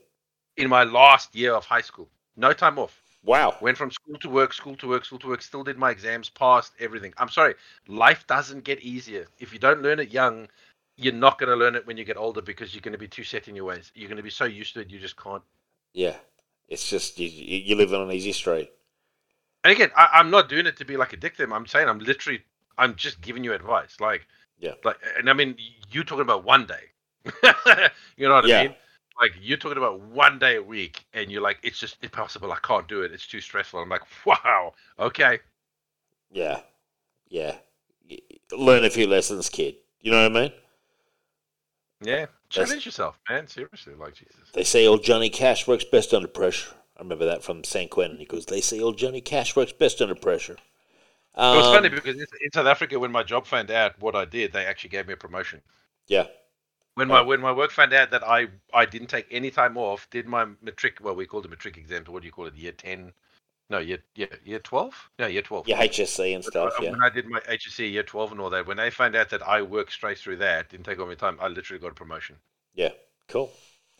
Yeah, that's hard work, though. I mean, that's the old work ethic. And certainly, And, but I'm not even asking them to do that. That's what I find so funny. I'm not saying, oh, you got to be like me and work five days a week and do your studies and all that sort of shit. Like, yeah, even when I did go to uh, college and all that, I got a night job. I still work five, six days a week, going doing a night job and, and then going to do my my uh, college and all that. Like, I'm not even asking you to do that. I'm No. just saying, hey, can you just maybe do your one shift a week? that's it. Yeah. I mean, do they get paid if they don't turn up? So I would have thought they need the cash. no. God, no, no, no, no. They're casuals. They get paid anything. Yeah, I would have thought they need the cash. You know? Maybe mummy and daddy get paid. No, mummy and daddy gives them. Oh, I can't work my. Oh, that's okay, sweetie. Here's some money. Right, yeah. So they that's the thing. They don't need it. That's it. They don't need it, man. It comes down to it comes down to, to the basics of that. If if they if they don't need to do it, it's kind of like, oh well, why would I do it? Kind of thing, you know. You know, Yeah, whereas but as I said, I, I'm just said I don't think it helps them at the end of the day. I, I just don't think it's. it's oh, I think you're right. Yeah, I agree with you. I mean, I'm- I don't disagree with you at all. I think um, it's one of those weird things. It's why it? you have people today who can't take criticism. It's why you've got people now working in the comic book industry Oh yeah, clowns. who can't take any criticism about their writing and see everything as an attack. Yeah. Well, some of them it is an attack because they're so fucking shit. You know. but even if you give them constructive, what I'm saying, even if you're like, look, okay, I'm just going to be constructive. I'm not going to be name calling or whatever. I Yeah, just want to tell you, yeah. you know, why I think your writing isn't like that good or your storytelling. And they're like, oh my god, you're attacking me. Yeah, yeah, yeah. Get off the internet. You know what I mean? Like, stay away. If if you can't, you have to have a bit of a thick skin. And if you're just so thin-skinned, you just can't possibly take it. Well, get off the fucking internet. You know? Seriously. Yeah. Like, do Yeah. yourself a favor. Do yourself a favor. You know, guess what? It is unhealthy. It is negative. It is toxic. It is damaging. Stay away from it. Like, fuck it. Like, don't worry about it. It's bullshit. Like that. That would be my attitude. Like, fuck it. Like, I get people every now and then who try to lob bobs at the show, and I walk past them. I'm just like, you know, whoop- whoopie do. You don't like it, don't listen. You know, like oh, you. Or, or sometimes they're listening and they hate it, and some, you know, it's like, well, what do you want me to do? I'm not going to change. Well, no, but my advice would be like, well, listen, go find a podcast that you know Sure. suits your your sensibilities, or better yet, do one yourself. Yeah, just fuck off as You know, well. If it's, you know. no, but I'm saying if it's so easy, you oh, know, yeah. Oh, I did. create, then go do it yourself, or find yourself Uh, a lot of the times it's um you know and we don't get a lot of it but a lot of the times it's um what do you call it like it's the too cool for schools it's the super super super super super PCs guys and they just love to uh, get offended basically Oh my god. Well, okay, going off topic, you- you- do you know that I finally learned where the term politically correct came from? Uh, where I don't know Actually came from Russia. Right And right it doesn't have anything to do with what we call PC. Mm. It would be like um, someone like in Russia would say, you know, uh, what you are saying is factually correct, but it is not politically correct. Like that, that is actually where the term came that's a from. good usage It, it meant that what you were saying was factual, but it did not align yeah with the political message. Well, that, that's how I often feel. It's it's it's like when you're asked for an opinion. I'm like, do you want my real opinion or you want the censored opinion? You know, which do you actually want? Oh, you know? people! I'll be honest with you. Like a lot of people today, and not everyone. I, mean, I, I would hope that people that listen to the show are a bit more open-minded and Sure. and, and are open to challenge and and and Makes thinking. sense. But a lot of people, they're not looking for opinion. They're just looking for you to agree with them. They're looking for They're affirmation. just wanting you to yeah to validate. And Yeah, say, validation, exact- whatever, I think yeah. exactly the same as you. You are right. Yeah, you're right. You're right. I tell you, someone who's not right was Zack Snyder, whose original plan was making Zeus and the Greek gods Kryptonian, who landed on ancient Earth until Warner Brothers wisely turned it down. Rich, what do you think of Zack Snyder's wild I'd plan? say- no, but you know what? I fucking love this idea as an Elseworld story. oh, me too. Yeah, hundred percent. Yeah. Like I don't have an issue with the the the the pitch. Mm. I just have an issue with it being like canon. like the fact that you were like, oh no, Yeah. I want this to be the canon of the fucking DC universe. yeah, like, the canon of the main movie. mainstream. No, that, that's really stupid, man. Because then you create a problem with um with Wonder Woman.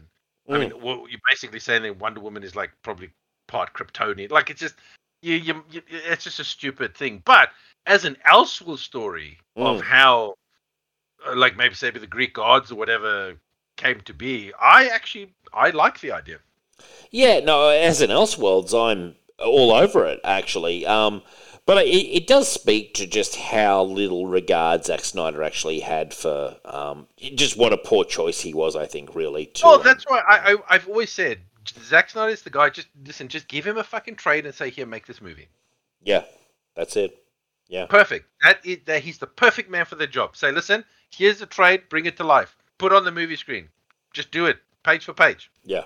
Well, he did it with um with what was it, three hundred? Oh, he's done it for three hundred. He's done Watchmen. it with um, um, Watchmen. Yeah, um, just yeah. He he's not. I'm sorry, he's not a creative. Fantastic, like eye Mm. for, for for cinema and, and stuff and all that. Um, but you know, he's not. He's not a, a creative person in terms of like you know Story, adaptation and yeah. sort of stuff. Like. And original content is not his strength as well.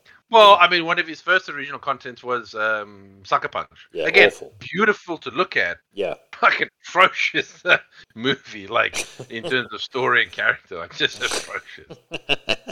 yeah, so true. But that is interesting, and, and thank you. I, I think it was Adam the computer who brought that one to me. Now, big news: Sly, Sly Stallone has confirmed a cliffhanger sequel. Rich, I'm excited.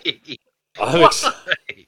Well, I I love the well, like a movie that doesn't need a sequel is fucking cliffhanger. I love the original, man. I fucking love that original. I so do too, but it's such a it's such a one and done movie. It doesn't need a sequel. Well, it's the next day. The next day, you know. Uh, Sly's just aged like 40 years a day. no, no, seriously, man, stop with these forty year later sequels. I beg you, please. Well, Sly's always looking to capitalize on his past no, successes. but he's so much better than that, man. Like he made the Expendables. Yeah. He made something new. You know. I didn't mind his uh, Rocky Balboa movie because I felt that there was a nice end Yeah. to the character. I didn't. That's the only one I didn't mind of. Like, I didn't really enjoy the new. Um, What about Rambo? Rambo movies? No, Oh, I didn't on. think they were that good. Like, that could have been any generic um, action movie. Oh, Honestly, I enjoyed it. What you talking about? Last Blood? yeah, but even no, no, even Stallone has come out and said that he he he want he. He wished that wasn't the last Rambo movie because it, he he wished he would change something. So Oh, really? But I'm just saying, the, the the problem with like I felt like Ra- the obviously the first two Rambo movies, I just think were a bit more thoughtful. Great um, movies.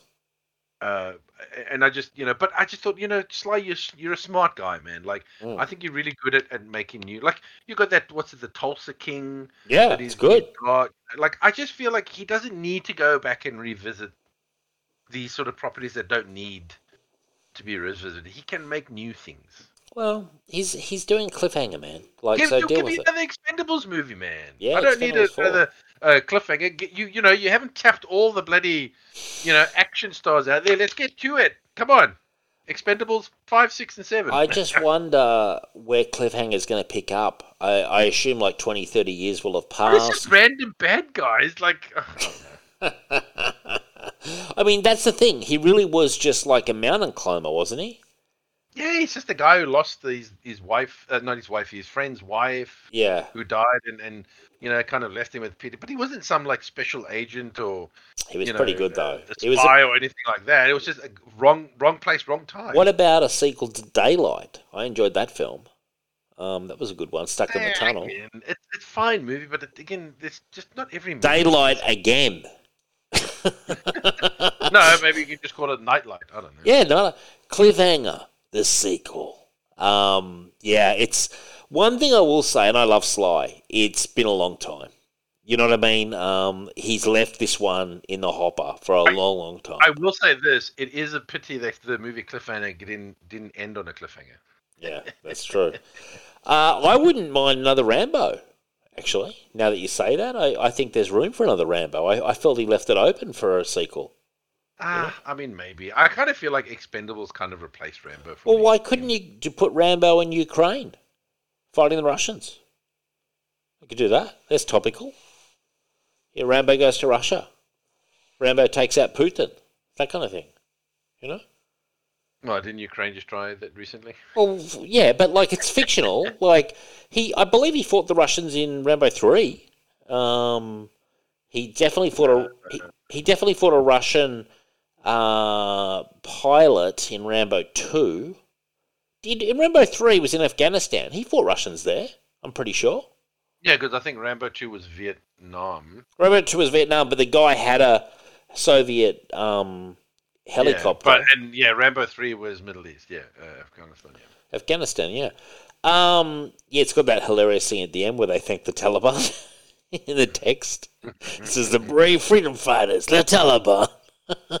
like, Well, you know, that, that's what I say. That's how things change, eh? that's it. Uh, I'm I'm going to say this right now. I'm ready for a cliffhanger sequel. I'm ready for a sequel to Demolition Man. I'm ready for a sequel to Rambo. Uh, as far as if, if Sly just focus on that. Hey, Garrett, Demolition Man, I do not mind a sequel to because he's a cop. yeah, In the future, you could do a sequel of like, okay, now he's climatized. Mm. Let's see how he's changed the police force because he's a policeman. So obviously there'd be more crime. There'd be another criminal. That I'm okay with. That makes Okay. sense. Cliffhanger just doesn't make sense. but dude, does it? It don't, we don't need to be so literal. You know what I mean? Like, Oh, come on. At the end of the day, dude, it's it's a film, it's a franchise. You know, he can pump out a sequel. Like it's kind of like he had He this. can. I'm Yeah. saying he shouldn't. well, the only problem I have with it is he set a very high bar the first time round. You know, Oh yeah, it's a good movie. it's a good movie. Uh, he won't have John That's Lithgow. few, I, I, that's, I think that may have been this first movie I saw John Lithgow as a bad guy. Yeah, John Lithgow was very good in that film, actually. Uh, we, we rewatched it about a year ago, Michelle and I, and I wasn't surprised that I enjoyed it so much, but I'd forgotten how good it was and how good John Lithgow was in it as well. It's a very, Hmm. it's a good movie. Now, what I'm saying is he won't have John Lithgow in this one, you know? No, of course not. Um, so it's it's going to be challenging, and, and times have changed. You know, like for all the cliffhanger fans out there, we're not like in the millions. You know what I mean? Like we're holding a candle for something that was came out in like what 92, 93? Um, like that. Yeah. Yeah, it, it's been a fair passage of time. Whereas at least a Rambo, it, it entered the popular culture, you know, consciousness fairly heavily. Rambo and Rocky, they kind of seeped in, you know. Whereas a lot of people aren't aware of Cliffhanger now because it's been so long, you know. So you say Cliffhanger too, some people be going, "What? Who?" You know, there's a Cliffhanger movie.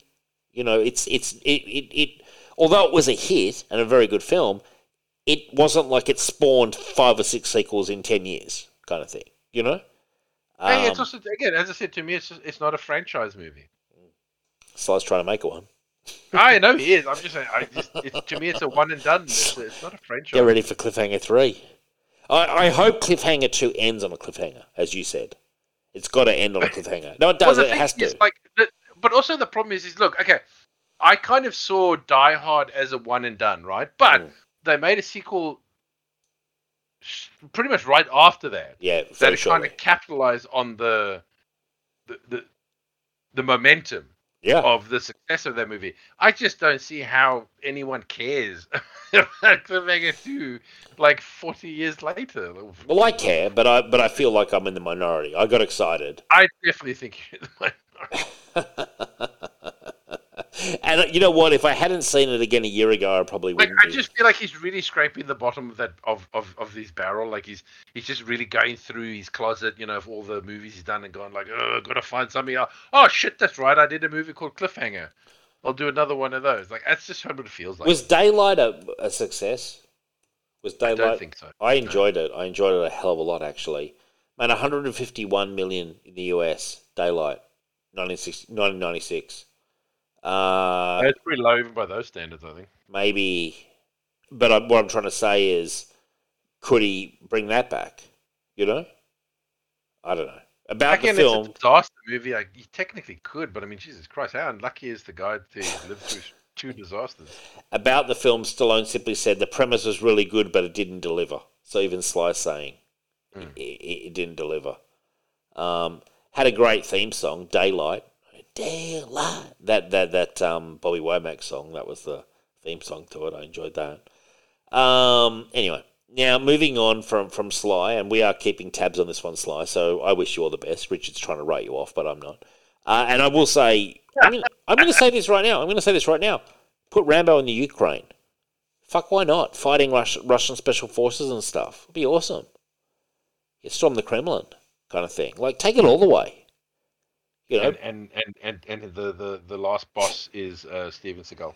yeah, Steven Seagal, yeah, exactly. in a in a fight. The only problem is Steven Seagal would never sign up um, unless he could win that fight. You know, like you know what Steven Seagal's like, like with his uh, ego. Um, I imagine Yeah. Sly's got a pretty healthy ego, but I think I think most people's egos are dwarfed by uh, Steven Seagal's ego. You know, Well, here's the thing: Steven Seagal. eh, Look, everyone has an ego. I mean, yeah, it's impossible not. But I think Stallone has an ego, but he's not. Um, oh, he deserves to have an ego. He's a great. But he's not, yeah, but he's not petty. He's not uh, insecure no, he's not. about his ego, and he's he's he doesn't put himself above others. I'm, I'm Um, sure he's pretty comfortable with his level of success. You know, Yeah. like God. Like uh, Steven Seagal, like hates uh, Steven Seagal.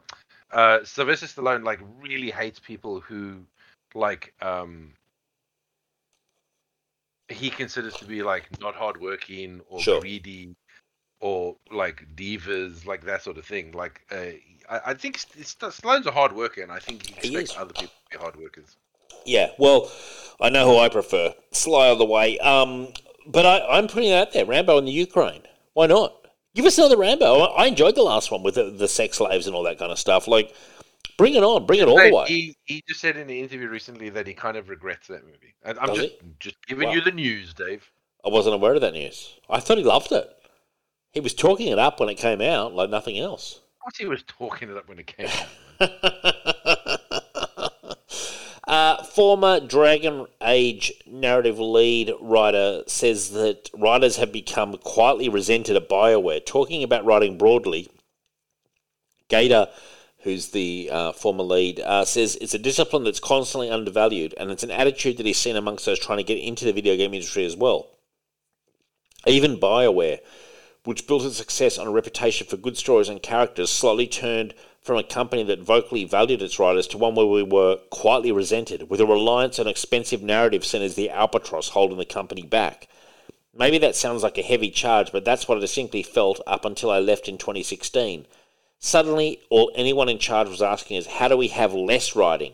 A good story would simply happen via magic wand rather than be something that needed support and priority.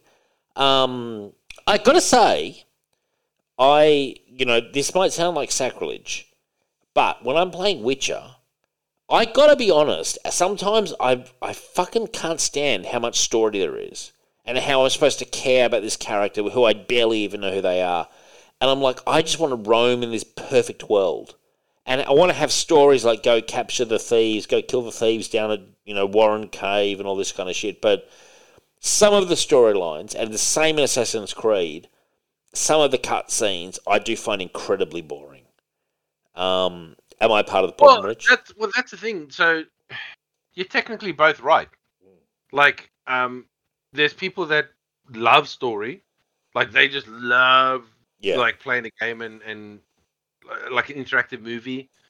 You know, Yeah, the more yeah. cutscenes, the better, kind of thing, and all that. And then there's people that um A board. prefer to just roll around, open world. You know, um, I, I- I'll be honest with you. I I probably lean more towards the just roaming around, but I do also enjoy a good story from time to time. You know, that's Mm. why I play RPGs and stuff and all that. Um, so I, I can see the case for both. And I mean, EA. I mean, fucking EA is famous for just wanting to to just make games that that people have to keep paying for. They they don't really hmm. care about story. They just want an addictive gameplay that that keeps people playing, and then they buy more content and Yeah. Uh, more mission packs and all that. So I mean, it wouldn't be surprising if EA is like, yeah, do we really have to have story in and all sorts of stuff? But it depends on the game you're making. I mean, if you're play- making an RPG like Mass Effect or Mm. or Dragon Age, I- I'm expecting a lot more yeah, story true, true. in it and, and voice acting and stuff and all that. And But I will I'm say, playing- Dragon Age 1, I, f- I, I loved the story in Dragon Age Origins, and I liked the story in Inquisition too. You know?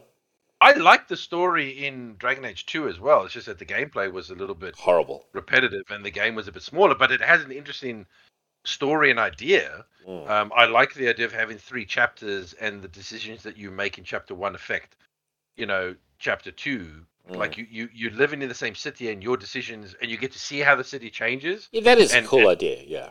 Like it does. So I said, Dragon Age 2 had a really good story and idea. It just had terrible, repetitive Execution. gameplay, um, Execution was like- bad.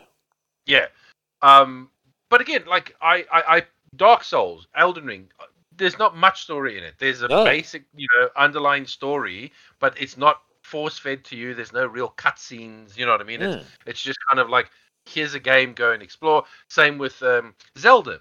Zelda uh, is another game where it's just about like exploring, solving puzzles. There is a story, Mm. you know, like oh, you've got to stop Ganon, but that's like the extent of the story Mm. like you're not you're not constantly watching cutscenes about people you know sort of like dialogue and stuff and all that and, and whatever little dialogue there is you can kind of just skip through it you know because it's all like text so you can just be like hey, hey whatever skip skip skip i'm just going so it's all different like some people don't like story they just want to play a game and other people like story and they want to be enthralled and feel like they you know experiencing a movie and all that so you know i see i see both as valid I'm wondering, is the writer strike affecting computer game writing as well? Probably.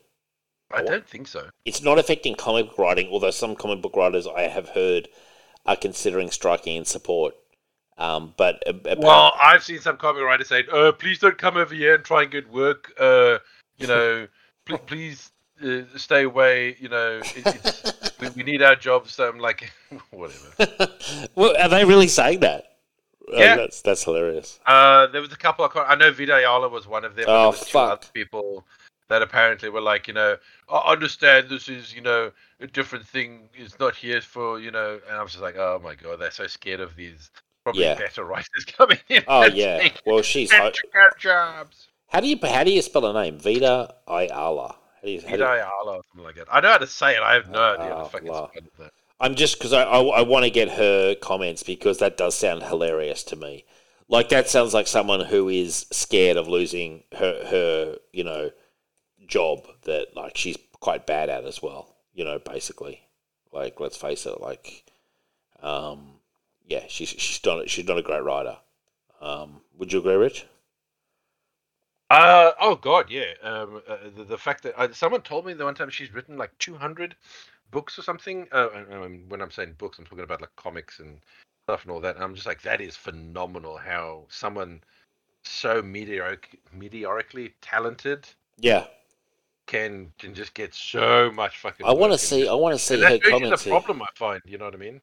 Yeah, she's um, yeah. So she's she's she's literally saying that that she actually really saying that people shouldn't come over and um, take take you know writing writing. I'm Vita Ayala writing strike comments. I want to get to the basis of what this person. I'll see if I can. Find it, find it for you, man, because we need to report on that because she does strike me as an incredibly kind of, just, I would say a hack is the best. You know, there's been many a hack who've worked in comics. She's a hack.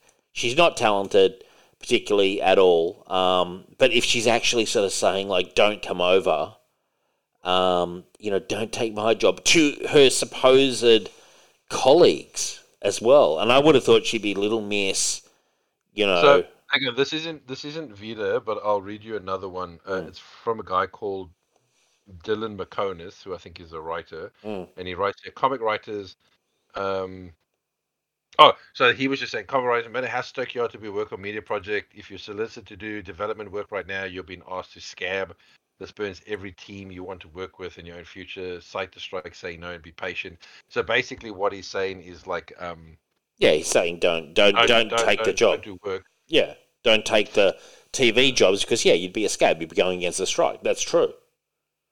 Like And then there that's, was another one. but that's that, that's in support of the strike. He's in support of the strike. He's he, Yeah, but it's also, uh, but yeah, but at the same time, it's like, um, I kind of, but he also goes, just wait, be patient. It's like, be patient and never have an opportunity again. I don't know. I, I it kind of feel like saying, you know, no. But what he's saying is don't take the jobs that the no, I people. understand what he's saying. The way Yeah. he just says it though, it's like, be patient, you'll get your time. It's like there's no guarantee. Oh, and tell people they'll be patient, they'll they'll get their time. It's like, That's true. Anyway, uh, well, it seems like Vidal didn't say what I was hoping, or not hoping, but like I was getting ready Hang for hang her on, hang on, blast hang but like you know, she's. Uh, I oh yeah, yeah. Vita Ayala, screenwriters. If you want to make comics great, I'm not a gatekeeper, but please understand that you are not just proof of concept storyboards of your screenplay. Comics are another robust, incredibly collaborative, as in all on voice creators medium. So she's basically saying, like, please don't come over here and Yeah, yeah, yeah. you know yeah, apply your trade, you know, Yeah. as just some proof of concept storyboards for your screenplay. yeah. So she's basically saying, please don't come here. Yeah, and- exactly. So she is actually saying exactly, yeah, exactly, Rich, and and, and she, you know, is a talentless hack. Basically, I mean, I'll, I'll say that for her. She is she is basically talent. I, I'm impressed that she's done so many books with such little talent. You know, and uh, a lot of people fucking hate her work. You know, you know what I mean? Like, uh, God, the amount of the amount of times I've seen her names connected to stuff that just sucks. You know, we'll get off her because she, she annoys me. Um, now, onto something of actual interest. Uh, Heroic Signature's president explained why they chose to publish new Conan stories with Titan. We don't want to be bound by any comics code. Um, I tweeted CB Cebulski and Tom Brevoort, and I'll read my tweet out. This was earlier this week after I read this article, um, and I'm going to go to comments of Jim Zub, who, as we know, we enjoyed. If you remember um, his his Conan, Rich, remember remember I was actually quite impressed with his Conan. Um, and then they said they were sunsetting the character at Marvel. I, I tweeted CB Cebulski and Tom Brevoort. You two clowns butchered Conan at Marvel. Thank God the property is with a different publisher now. You know, bang, Rich. I fucking gave it to Brevoort and Cebulski as they fucking they, they, these these guys need to hear some honest feedback. Anyway, Jim Zub, who we know is writing at uh, Titan Comics, says we're not doing serialized in the sense that we're going to have Conan at the start of his career and then just every single moment from his early days into every single moment of his prime into the king. We are going to move around quite a bit, but there's going to be kind of a bigger, broader kind of stories that we're going to tell. Conan's life is a series of these kind of cool echoing patterns where things ha- happen to him in his younger days have an effect on him in his prime and potentially have an effect on him later, you know, as the king. So he wanted to explore that stuff. Uh, from there, Zub discussed how the story arcs jump out of Conan's life. The very first story is I don't even think we've named the story yet, so I'm going to keep that close to my chest. It's like fuck, I hate these guys. Like when you're doing promotion, throw a few morsels out there. That's the whole fucking point of promotion. Uh, the stuff that Yeah, happened. but it's it's the mystery box thing, Dave. Yeah, like yeah. he's trying to add that's some right. mystery so that people will be like, "Ooh, Oh. well, ooh, he's got a secret. Now I must check it out." Yeah, exactly. Um, yeah, but what a shit secret, the title. Um, there's the stuff that happens in the first story arc is self-contained. It's an adventure that you can read and enjoy from start to finish. But the, even then, a second story, even though we jump ahead a little bit in the timeline, there's connective tissue there, plot-wise. And the same thing will happen with our third story arc. I mean, is this really this revolutionary? Uh, that if you read the first entire first year of Conan the Barbarian, the new series of Titan, you're going to get this really cool epic adventure. I'd fucking hope so, Jim Zub. And it's all going to kind of round out and be really, really enjoyable from start to finish. And yet you can also read each kind of one, each arc on its own, and not feel completely lost. There is this sort of demarcation point of okay, a new adventure begins. If you've been reading along, you'll enjoy it. You'll know these bigger picture kind of things that we're doing, but you're not going to be left out in the cold if you haven't been reading the entire series. Okay, uh, he, God, he spent a lot of words describing something that was quite simple there, didn't he, Rich? Like basic, the basics of storytelling. And then this is the part. In fairness, I do like Jim Zub, so I am quite hopeful about this. So I do want to put that on the record. I actually am a Jim Zub supporter, maybe not fan, but supporter, and definitely think he did a good Conan at Marvel. But he was asked, was was Marvel restrictive with Conan? Well, the answer is obviously they were because it was a very neutered Conan. But anyway, he says this is his answer. He's trying to be. He, he really should run for politics. He still wants to work at Marvel. Of course he does. This is the this is the answer. I don't think the Marvel book was necessarily restrictive in the sense that Marvel's got their own broader kind of expectation in terms of violence you could put on the page. Titan's even looser in that way. It's much more like the classic Savage Sword. We've got violence in the book that I never would have been able to get away with Marvel at Marvel right in the first issue. That does mean it was restrictive, Jim. You're saying he's like, oh no, it wasn't necessarily restrictive. Well, they had restrictions. Yes, you were restricted. like there were restrictions. That was the question. Your answer was yes. He's like, oh no, no, there wasn't restrictions apart from when there was restrictions. Yeah, um, and he's talking about um, Titan. The violence is intense. We're lopping off limbs. The women are absolutely stunning. It's pretty classic pop kind of pop fantasy in that way. There is big love and big violence and big everything. It's intense. That actually sounds good. He's actually. I'm glad it's gone to Titan. Like fuck Marvel. All they were good for was was putting out the omnibuses. Like they're. I'm sorry, Jason Aaron's Conan was nothing special. Uh, Jim Zub's Conan was good, and I say good, and I think he'll be even better now that he's been given a, I would a full I would say adequate yeah, for me, but yeah, uh, I mean, I, I, yeah, I, I- look, I, I hope he can do better. Uh, I'm willing to give him a chance, but I think being the best of the worst is not necessary. you know, no, like, no, I, I hear you, man. Oh yeah, high praise yeah. for me. Um, like while I thought the story was good, I do still feel like it still felt a bit hollow with him. Like yeah. it's like it's a sh- it's it's like wearing the skin of Conan, and it kind of looks like Conan, but it still doesn't kind of feel. It's not all the like way. Conan. It's not all the way. Um, yeah, But again, uh, closer to regular Conan enough that you can be like, oh, I mean, at least he's gotten the best, you know, mm, like um attempt mm. of of the Marvel. But yeah, I mean, look, I mean, hopefully, you know, without him saying it, maybe now that he doesn't have too many restrictions or the Marvel restrictions, he can maybe, you know, you know, make it a bit more. Because you got to remember, I mean, you know, what Conan's a lot of things, man, and you Mm. can't you you you can't be afraid to to make Conan Conan. Do you know what I mean? Like Yeah. Conan is is he's I, I, I- I said this when we were reviewing it. He's he's a chauvinist and a gentleman Mm. at the same time, and you can't be scared to let him show his chauvinistic side every now and again, Yeah. as well as show his you know gentleman side of like he doesn't like to kill women. He doesn't, you know what I mean? He's not Yeah. he's not a super fan of fighting women kind of thing and all that. Not because he sees him as like ah you're a woman, you're not worth my time, but it's because well you're a woman Mm. you you know you're, you're the opposite sex i see you as something um different you know because i mean he finds women beautiful Mm. you know he loves the company of women and i guess maybe that's why he doesn't want to fight them you know because he loves women And he will But- fight them. I mean, he has fought women, like in the comics. no but he's not happy about is my No, point no. like doesn't love you know he's kind of been like i really don't want to be fucking doing this you know like Yeah. he, he almost the system just stop because i don't want to You Yeah, know, like he gives the opportunity of saying, "Please, can you just like leave? I don't want to fight you," kind of thing. You know what I mean? Like it's that sort of like. Or he throws Like, them over his shoulder kind of I thing never sometimes. felt you know. like he was like that in the Marvel stuff. no, no, You it know was what I a, mean? I it was never a, felt yeah. that he was true to what Conan's worldviews are. it felt like Marvel were scared of Conan. You know, like the, the like because it's Marvel. Like they're they're they're the king these days. Of they've turned into everything's problematic. We're so scared of offending anybody, and and by anybody we mean the the super Uh, woke let's PC be honest. crowd. You, you also you, he it exists in a world where, let's be honest, a lot of women are going to be attracted to only one of two things: Money, strength yeah, and power. yeah, that's Uh, it. power meaning money, wealth, that sort of thing. Yeah, yeah, yeah. And he's he's strong. yep. He's he's got strength. He kicks the shit out of people. Of course, women are going to be attracted. Of course, he's going to bed them. If you if you're too afraid to show that, then don't be fucking doing a, a Conan book. Yeah, the best thing Marvel did was they put out the omnibuses. Thank God from the stuff they did in Oh, the seventies and eighties. You know, they could be like, oh, you know, we can we can put a little yeah, warning like we want to make money, but you know, this was written at a different time, so it's Yeah. not our fault. Well, well, it was like with with, with the Moon Knight, where they put Chuck's Moon Knight out, and, which was a great fucking run of Moon Knight. And they're like, some of the you know storylines are very violent and have suicide and have racial depictions, and oh gosh, you know, like you know, get your panties in a bunch, but we're putting it out and buy it, kids. You know, like it's so pathetic. Like really, it is just so fucking Well, that's to say, pathetic. it's, it's all empty because It's so empty. you know all, all these warnings are so empty because it's like we just put it on there, but we still want to make money off this problematic, you know, Yeah, it's so problematic. Problematic content. Uh, they're always like, oh, Conan, he's just so problematic. No, he's a fucking badass character. Like, and heaps of people like him, and heaps of people love that he's like that. So,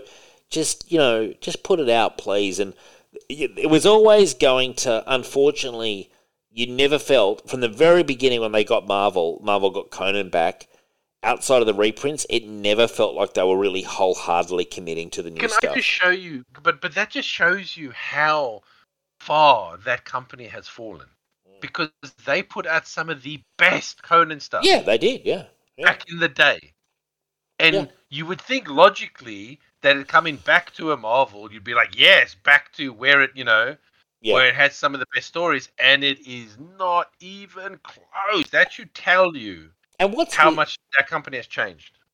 What's weird is Dark Horse had done a really good job with Conan and had shown there was an audience. You know, it wasn't like Conan hadn't been touched since Marvel. Dark Horse had done, uh, overall, a very good job, you know, and it was like you could kind of not pick up literally, but you could see, yeah, the market's still there. Conan's still very popular character. Like, you know, it was it was weird, but but I, I actually think cynically that Marvel were more focused on the reprints than than on the new stuff. I think that the the new stuff was sort of like I just don't think that they they felt the sales were there. They, they, they were selling to collectors like me who were willing to pay you know 120 bucks to get the omnibus for my shelf.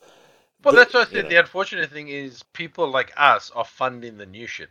It's true. It's true. Yeah, yeah. Uh, because let's be honest, yeah, they're putting out those trades, Mm. but the profit they make from it is funding the fucking Yeah. writers for the current new shit. Like, let's be honest. And so, I agree. Jim Zub was the best Marvel writer with Conan, and it was it was good, not great. It was like six and a half out of ten. I would give, you know, roughly around there. 10, yeah. Um, and it was solid. You know, it was solid, and I actually feel that like with less restrictions, uh, and I almost think with Conan there should be the restrictions would be so few. It's like Conan doesn't rape, Conan doesn't kill babies. He tries not to kill women. It, that's basically it. You know, like um, Hates magic. Hey, yeah, yeah, that's a character thing though. But but I'm saying in terms of what Conan doesn't do, it, it's not Oh, that complicated. You you get to it pretty quickly. There's a lot of shit he will do.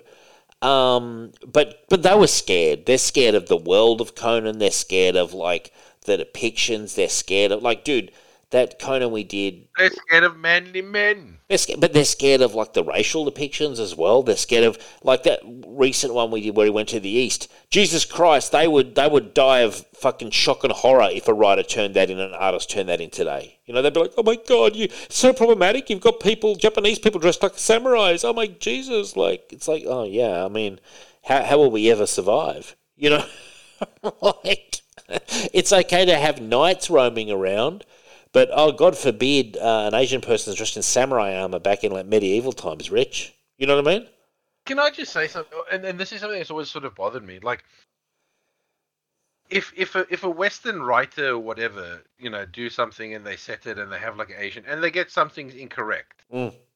right? Or it's a character. I don't give a fuck because it's the same that I wouldn't give a fuck if if China or Japan or whatever did something and the way they portrayed Westerners was Yeah, a caricature or yeah, incorrect. I also wouldn't give a fuck then either. yeah, I wouldn't be offended if, if I was like, well, that's not what us Westerners are like or whatever, or Yeah. Europeans. I wouldn't give a shit. I'd be like, well, that's just their caricature. That's their of take. That's their take. Yeah, yeah. Oh yeah, it's. It's I mean, I grew up watching a lot of Hong Kong movies, and a lot of the times the Westerners, the, the, the white people in those movies are the villains. Yeah, definitely. Yeah. It never bothered me. Or, or, the, or the people never bothered fools, or the fools. You know, Por- portray them as like you know fools, racists, you know, like Yeah. thugs. I was like, I don't give a fuck. It's just a movie. I don't give a shit. Yeah, no, I agree. I agree, Rich. And um, but what's hilarious as well is um, I and I'm going to do a conspiracy theory here, and indulge me. When Marvel dropped the Conan license and they didn't quite get up to Chuck Savage Sword, do you think that that could be some of Brevoort, like with his petty campaign? Like, That's cool. I, I that's the thing. You never know about internal politics. Yeah, and, and I'm not saying that for a fact, but but it wouldn't surprise me because we know just how petty they are. And we Hey, know, we I've look, I've I've heard stranger things. yeah, exactly. Um, now, anyway, um, Ta-Nehisi Coates and J.J. Abrams' Superman could still happen as an Elseworlds movie. Uh, this was uh, the Black Superman. Was it based on the Grant Morrison character? Um, you know, the pr- President Obama kind of Superman. Maybe? No, No? I, I maybe, or it could be based on the Earth Two Superman from the Justice Society. The Okay. Cal, uh, the oh, shit, what was his? I thought Earth Two Superman was like the older Superman. Well, there's two different Black Supermen. Oh, okay. But there's you, the, yeah, the there's the Grant Morrison one, who's President Superman, yeah, yeah, yeah. And then there's also the uh, remember Earth Two that came out with the new Fifty Two. Oh, sorry. Yeah, okay, right. I'm sorry. I realized that. And he had that's with like blue and silver. I must admit, I didn't read it. I didn't read it, but I, I know the title you're talking about. it's yeah. either one of those. Like I would imagine. Well, I I wouldn't mind it as a Elseworlds. I, I think as an Elseworlds, it's a decent idea, and, and he did say that when he took over. James Gunn did say that they will still consider doing Elseworlds, and if they've got a, a killer script and Yeah. stuff, What I would say is, how about you just fucking first fix Mm, the the the, The actual current. movie outputs first. Like yeah, let let's fix the actual characters first. true. Like before we start discussing Elseworlds. Like I also don't know, need that- it so desperately. that's what that's right. How about we first fix Superman and Batman and yeah. you know Green Lantern? Let, let, let's fix that first. Sure. Then we can we can discuss that. Yeah, and I'm not sitting here going, "Oh man, fucking, I need JJ Superman that badly." Like, I'm sure JJ will fuck it right up. like, like, like, let's be honest. I know Ta-Nehisi Coates has written some good comics, but at the end of the day, JJ's going to be directing, and we know what a pile of shit he usually turns in. Like, oh, there'll be some mysteries. Rich, can you imagine it? We talked about mystery There'll be boxes. a lot of mystery boxes. There'll be a lot of mystery boxes that will never be quite explained very well, um, or to anybody's satisfaction. There'll be a lot of stuff that's sort of just thrown at you at the last minute and just sort of makes kind of emotional sense without making any real story sense. It'll be wrapped up pretty unsatisfactorily, and um, JJ's done. Well, the one that they keep referencing as the joke with JJ is from uh, The Force Awakens, where Han says to that little orange alien when she produces um, Luke's first lightsaber, the one that Mm. belonged to Anakin, Mm. he's like, Where did you get that? And she goes, Oh, good question. For another time. And then it's never ever explained in all three movies. yeah, and there's also the one somehow Palpatine returned. Yeah, oh, what a, what a great line. like, yeah, like uh, somehow Palpatine returned, and it's like, oh, somehow. Well, the biggest Okay. problem with that is you already said that in the in the cre- in the crawl. yeah, yeah, somehow. You've already said in the crawl stammer, so you, that everyone should have known that already. If that's in the crawl, Yeah. then that's supposed to be information that everyone has. what terrible fucking uh, just everything about that movie. I fucking hate that movie. I mean, to me, that's I, the still, I, mate, I still haven't watched it. So well. Everyone abuses Last Jedi. Last Jedi, uh, although I don't enjoy the choices, is just so much of a. At least it's sort of in some ways a, it's a much better movie. Rise of Skywalker is one of the worst movies I've seen in terms of a blockbuster. It's terrible, and it's a Star Wars movie. I was in the cinema, and in the cinema thinking, "My God, I am so bored."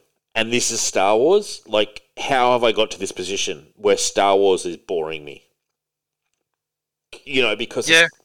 Well, my my issue with Lost Jedi is that it was just it was uh, it was a waste of a movie. It like it. Oh, I, I, I hate the choices. Don't get me wrong. Last Jedi is packed with choices that I hated. You know, like, is that the one where Leia's floating through space? Fuck, I hate that scene. Yeah, which has what they call her Mary Poppins. I hate that scene.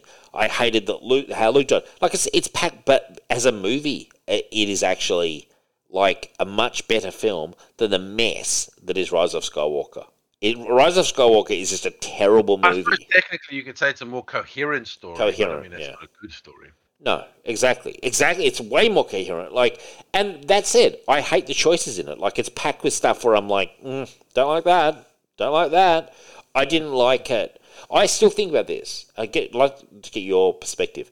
The scene in Last Jedi where um, the character played by Laura Dern uh, sends the um, ship into the other ship. Mm. Uh, I'm I I got to be honest. I thought to myself, I wish they hadn't done that because why would this have been the first time they'd done this? You know, like I get it. it it's a cool moment. Like it seems like it's cool, but I'm also like, why wouldn't this have been done before? Like, why are we? well, the you funny know, thing is, JJ tried to explain that apparently in the in that in Did he? the Rise of Skywalker, did where it? someone goes, "Why would you just do the holdo maneuver?" And then uh, um, someone says, "No, man, that was a one in a million chance." And I was like, right. "So let me get this straight." Admiral Holdo, Mm. who's the Laura Dern character, berates Poe Mm. telling him they have they have a plan and he's jeopardizing the plan and he needs to stop questioning them only for you to find in the next movie that her plan had a one in a million chance of being successful That's just JJ overriding the previous film. no but he had to do that because as you say Yeah. why would they just do that all the time No, I know. like that, if that, you can just ram yeah. your ships and take out an entire fucking fleet yeah. or armada why wouldn't you just do that all the time That's actually one of the very rare instances where I think JJ made the right decision. yeah, well, he had to do it, like because of uh, Ryan thinking he's so fucking clever, having Yeah. this. Ooh, I'm having this super heroic. mo-" And you know what pisses me off even more Mm. is not just how stupid that idea was, but when you came down to the idea, you couldn't even give that to uh, Ackbar. No, exactly. Yeah. Oh, You they. couldn't let Ackbar have Oh, that heroic. I no, you had to fucking- kill him off screen. I fucking hate how they kill character. Ackbar. I'm still pissed about how they killed Admiral Ackbar. That was bullshit of the highest order. You know, that was bullshit of the highest fucking order. Yeah, no, Last Jedi is packed with things like that. It's packed, jam packed with stuff like that where you're like, but honestly, i removing my own fucking Star Wars, you know, fandom kind of thing, and I know I'm a lot more casual than you, but I still love the movies. Now, my point is, as a film, like it's coherent. Last Jedi, uh, sorry, uh, Rise of Skywalker is not coherent. It's confusing. It's messy. It's choppy. It's fucking shit. I, I Yeah, you know, I I- agree, I agree. it's just, it's just Oh, awful. disputing that. And that, what I'm saying is, the J.J. Abrams, like everyone's like, oh, it was such a hard job, you know. Well, yeah, you also fucked up the first movie too, J.J. You know, and so when I hear he's doing um, Superman, I, like honestly, I'm like, do we have to have J.J. do it? I'd pick almost anybody else. You know, why does J.J. have to do it? Like, why? Why? Uh, we know it's not going to be a masterpiece. We know it's going to be shallow. It's going to be just packed with mystery boxes. The mystery box of I mean, he's going to have a lot of fun with fucking mystery boxes and Krypton, I bet. You know, and lots of crazy shit that doesn't make sense. The end. And but if you said to me uh, another director, I don't even care who, almost anybody who's like a decent director, is doing a Ta-Nehisi Coates story based on this alternative Superman, and as I say, not next year, but in a few years' time when the dust has settled and they've got a bit of momentum, I'd be down for that. I just don't want JJ attached because I think JJ, for me, overall, is a fairly unsatisfactory, you know, storyteller. Like honestly, having having seen, I know he's as rich as sin. He's laughing in his Hollywood mansion with all the fucking shows and movies he's involved with as a producer. But his actual content that he's directed, I have, I find his actual offerings fairly mediocre overall. You know. Yeah, yeah, yeah, yeah. I mean, even his Lost at the end of the day turned out to be a flop. Oh yeah, Lost was great originally, but as no, it that's wore on, got off to a phenomenal start, but at the end of the day, it turned out to be a flop. Uh, once the big reveal and all that sort of, and sort of how it just started meandering and all that Oh, sort of yeah, stuff. So Yeah, yeah. Well, yeah. I mean, yeah, exactly. But you know, but the hilarious thing is, I guarantee you, he's probably one of the most powerful men in Hollywood. You know, oh Like, god, yeah. he's he's connected to so many fucking shows that you don't even realize he's connected to. Like he's he's he he he'd really be raking it in, and so he, in a way, he's kind of impervious to the criticism because it's like, well, no matter what happens, he succeeds. It's fucking annoying, actually.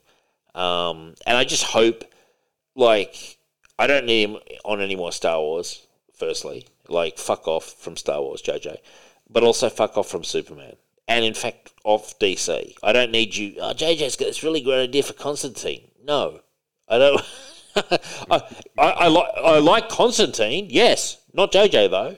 It's like, oh yeah, JJ's got a really great idea to fuck it all up, and then leave, and just leave the fucking wreckage behind him. And that's his normal style, you know. Like he's just amazing to me how he. It's, it's just some people seem to be blessed. You know what I mean? Like he was born under a fucking lucky sign or star or something. Something. Yeah, man. I honestly, I wish I could fail upwards. yeah, it's it's it's amazing to me, and it's not just that he had some success because I understand he originally with Alias and Lost and all that, like, but it's the way he's continued and he just prospers despite the criticism. Like nothing ever seems to stick to him. He's like one of these guys, like the mess he made of Star yeah, Wars. I- you know? yeah. He's at, like he started his career off as a screenwriter and somehow has gotten into being like a Steven Spielberg, like director, sort of writer, producer. Yeah, I know. Oh yeah, You he's he's he's he's a massive producer. Like, yeah, I yeah, it's it's amazing to me. I I I have not met anybody who really genuinely is like, oh, J.J. Abrams is the greatest, and yet his reputation, or at least the way he's he just prospers. You, you know, I don't know what kind of. I imagine in Hollywood, it's like in sports, you can kind of quantify how much they bring in for how Probably, much how much yeah. they cost, and he must be doing a fantastic job from that aspect because that's how he keeps going. But uh, from actually just a Better, credit, credit better to, to ruin a franchise and make a billion dollars than make a good movie that uh, underperforms. Yeah. Oh, 100%. Yeah, no, definitely. Um, now, there was actually a rumor. Um, Mila Kunis, um, who I like, um, was rumored to be the thing in a gender flip. A gender, but she, she herself said it's it's it's garbage. She said it's it's rubbish. Um, but there was a thing early, and I said to Michelle, "What would you?" Because she knows I love Mila Kunis. I, I really do. I think she's one of the most attractive women in Hollywood. I think she's absolutely beautiful. Actually, Isn't it Mina? Is it Mina? Mina? I thought it was Mila. Is it? I don't know. Anyway, I thought it was Mina Kunis. I don't know. I could be wrong. I don't know. Okay, well we can we can research that. But regardless, we all know who I'm talking about. Um, Ashton Kutcher's wife. She's Yeah, that- fantastic. That 70 show. that 70 show, exactly. Yeah, and, and I've always liked. I like Ashton Kutcher as well. But anyway, my point is that she was rumored to be the female thing. Yeah, it's Mila Kunis. I got it right. I just checked. Now enough. she, I said to Michelle, "What would you say if the thing got turned into a woman?" And she was like, "Sounds so fucking terrible. I can't even believe it." I said, "Well, it's not happening." And Michelle said, "I had she had a problem with She-Hulk. She said She-Hulk was stretching it too far for me." Um, she she thought She-Hulk was shit, but I didn't mind it. But She's Not wrong. no, I know it's kind of funny when you just get the the reaction from the casual casual, not even fans, just viewers. Um, but yeah, I said they actually. I don't know if you're aware of this. Sometime in the '80s, they did like a female thing, and it was fucking awful. I think she's in the comics right now. I think. she's Oh, she's comics the right worst character. Would could be why there's that rumor.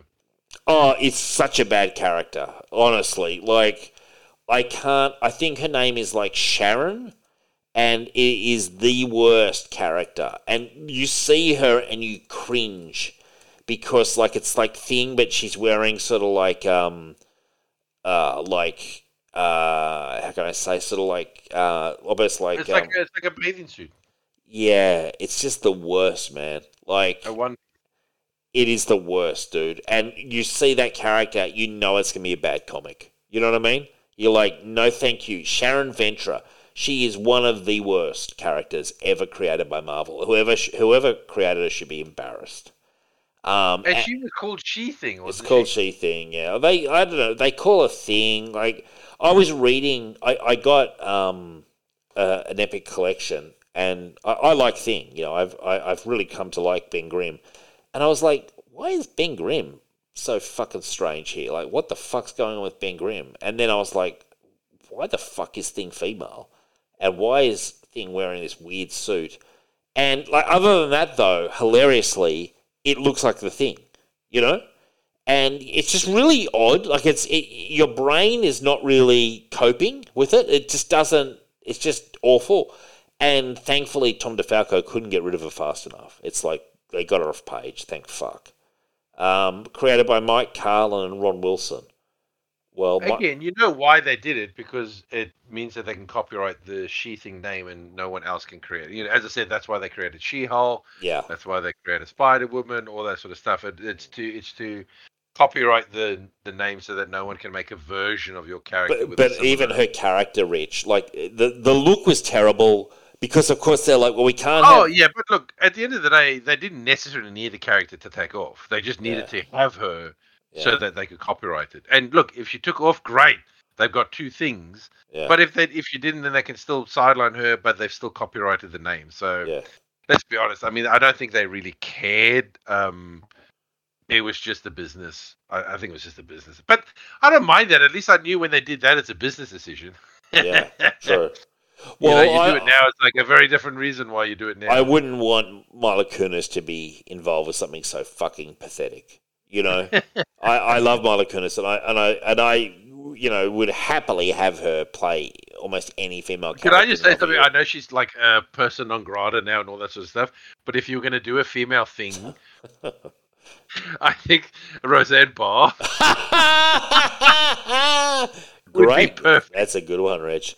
Uh, unfortunately, cancelled, but um, yeah, Yeah, I yeah. Well, that would be at least sort of Funny. funny, yeah. Like, um, yeah, uh, yeah, but, but but- but also don't do female thing. Yeah, well, yeah, that's true. But if you were going to, I mean, bring bring bring back uh, uh, Roseanne Barr. Give her give her another shot. Roseanne Barr's back. She needs to stay away from the drugs and the alcohol and off Twitter. If only she'd stayed off Twitter. But unfortunately for Roseanne, she couldn't quite resist. Uh, I think a lot of people should stay off Twitter. Yeah, exactly. Um, this got this news here: Star Wars Jedi Survivor barely uh, on sale barely a week after release. Console owners can buy the action adventure sequel for ten dollars cheaper on Amazon. That's quite common. I'm, I'm, I'm sorry to Oh, tell. yeah, yeah. Like I know people are trying to make that a scandal. That's reasonably common. Um, the international. No, it, put it this way: if it's ten dollars off, that's just a, a sale. If if it was to drop like 20, 30 bucks yeah, after a week, that That's a problem. That's something bad. Yeah. Uh, now we had here news: the international trailer for the Flash, starring Ezra Miller, may have given audiences their first look at Dark Flash, Barry Allen's evil other. Now I spoke to um, Adam the computer because we do flashbacks, but and I says says I said to him, I seem to remember that this Flash. Dark Flash or Black Flash, he was called something like that, and he said, "Yeah, it was in the Grant Morrison, Mark Millar run." and he's like got this hatred of all the flashes. I forget why, but he does. Um, I don't know. I'm kind of looking forward to this Flash movie. What about you, Rich? Nah, No, still you. you I'll go see it for I go see it for Michael Keaton, but and you got to see it for the show. I. I think it looks still terrible. Okay. Um, Pedro Pascal has signed on for Gladiator 2. Director Ridley Scott's highly anticipated follow up to his award winning 2000 film. Um, that is confirmed. It was a rumor. It is confirmed Pedro Pascal has signed up. What Um, a pity! I don't care. Oh come on, he could play. Um, I know Spartacus was was before. Um, yeah, dude, there's a lot of. You, do you do you know that Gladiator was based on a true story? Mm-hmm. Did you know that? I, I when I read when I saw the film Super, the super embellished, but yes. Yeah when I when I saw the film, I didn't real I, I didn't know that aspect. I, I knew Marcus Aurelius, but I didn't realize Marcus Marcus Aurelius' son was Commodus, and that he did actually fight gladiators in the arena because he was addicted to the sort of um, the adulation of the crowds. Really, like you know, he was he was he was yeah he was a little despot. I, I, I didn't know that because when I was watching it, I thought it was fictional. Um, but no, I mean when I say based Well, I story- mean that is historical fiction, but it's yes, it's it's it's based on Hmm. historical wow. um, uh, people. Well, Wow. some. Are you looking forward to Gladiator 2? You think Ridley still got it? Um, not particularly. I am. I am. I'm looking forward to a big old fashioned sword and sandal epic. I think it's been too long. You know, take us back to Rome. Man, take us back to Rome. To the arena.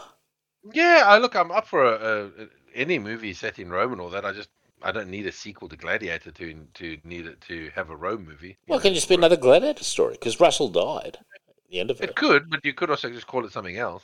Mm. I'm looking forward to his Napoleon movie as well. Um, interesting to see Maybe you one's- could call the movie The Colosseum. Oh, I'd love that. I'd love that.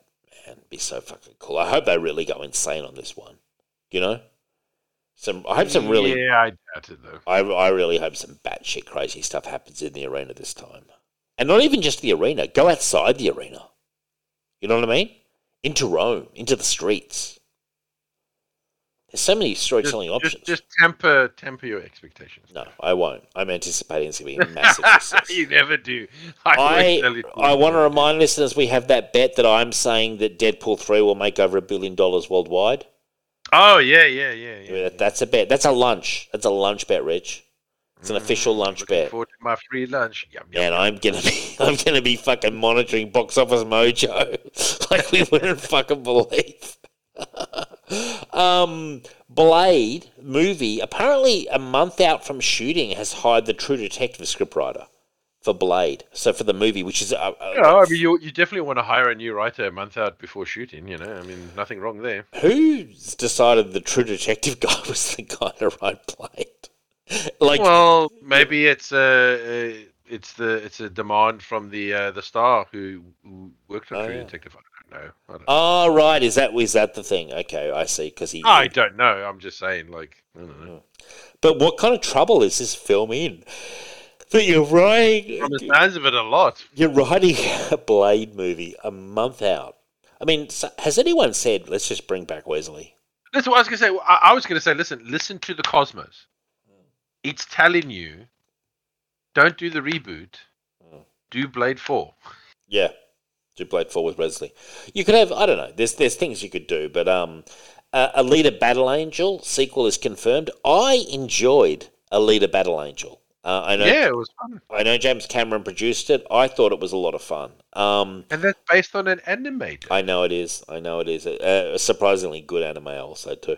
Ooh, Um, you know what? You, you know what's really interesting? I'm waiting to see. There's a new anime coming out called um, Go Go Loser Ranger, mm, which is um, f- that's for the American audiences. Obviously, in Japan, it's something Nogo Sentai or something like that. mm, Um, it's basically it's like the Power Rangers, mm. uh, but it revolves around three people who are trying to take them down from the inside.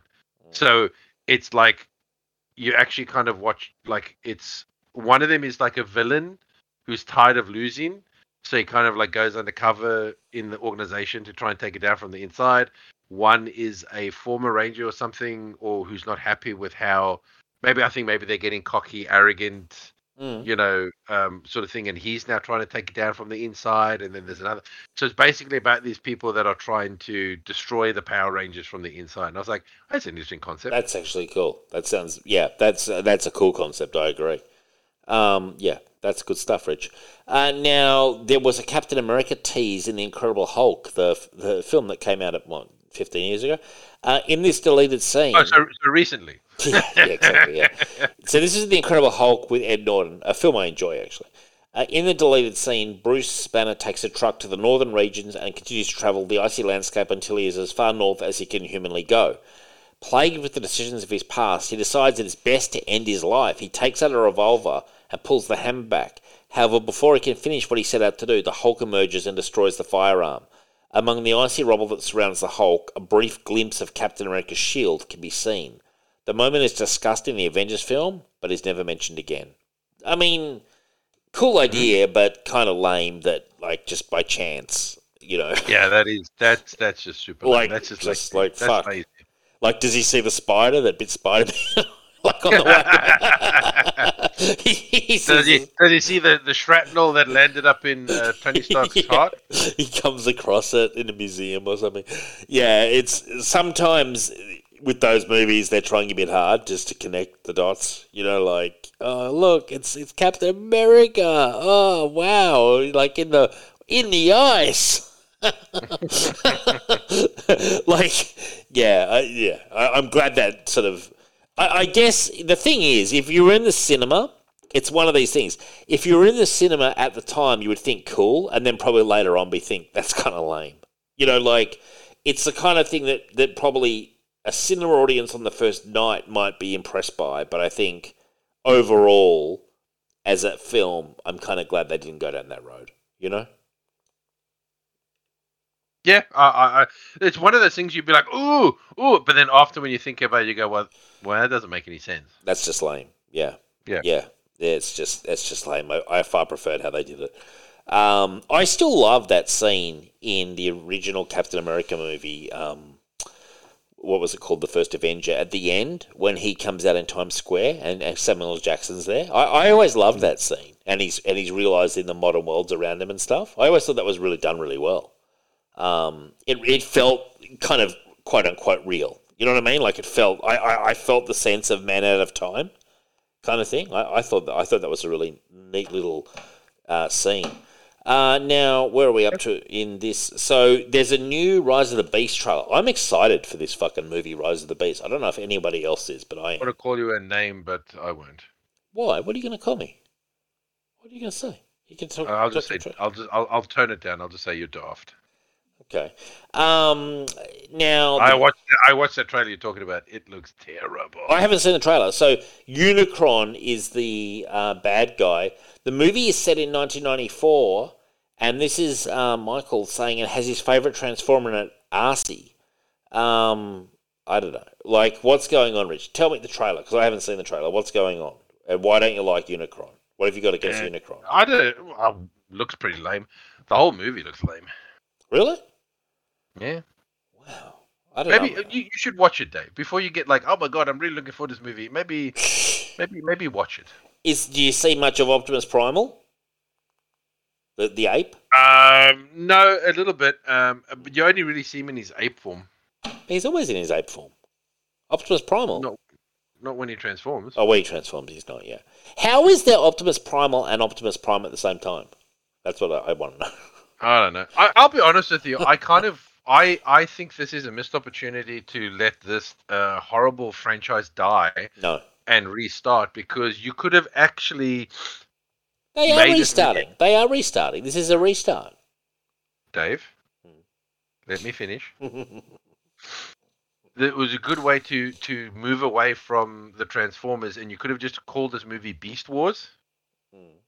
and sort of done it, but not called it Transformers. Because I do think Hmm. put in Transformers, it's just people go, oh, another Transformers movie. Uh, yeah, I'm I'm tired. This is the seventh one or whatever. I'm fucking not interested in this franchise anymore because I I'm sorry. I feel like it's a it's a dead franchise. It's on life support, honestly. I'm loving it. Are you kidding?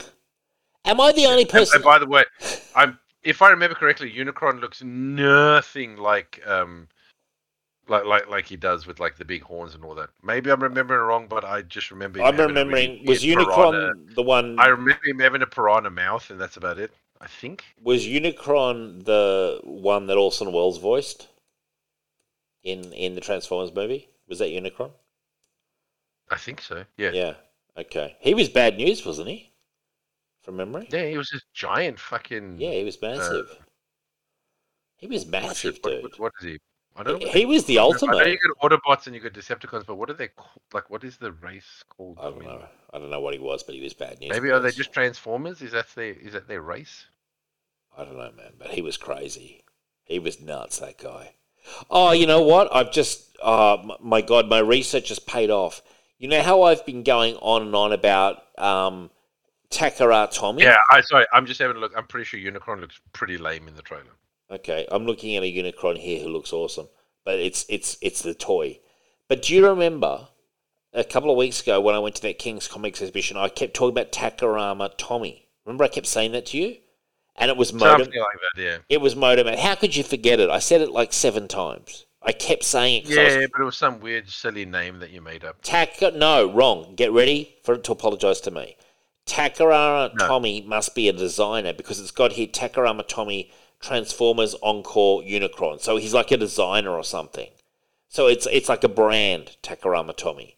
And he did Motormouth and he also did Unicron. So I'll take so my apology now. wrong. No, I'll take No, you're not getting any apology. You said it was a Transformer, so you. It is a Transformer, dude. Takarama Tommy Transformers Encore Unicron. And on Motormouth it said No, Ta- Takarama that's the Tommy. name of a fucking toy or series, man. Jesus, it's not a Transformer. Yeah, okay, true.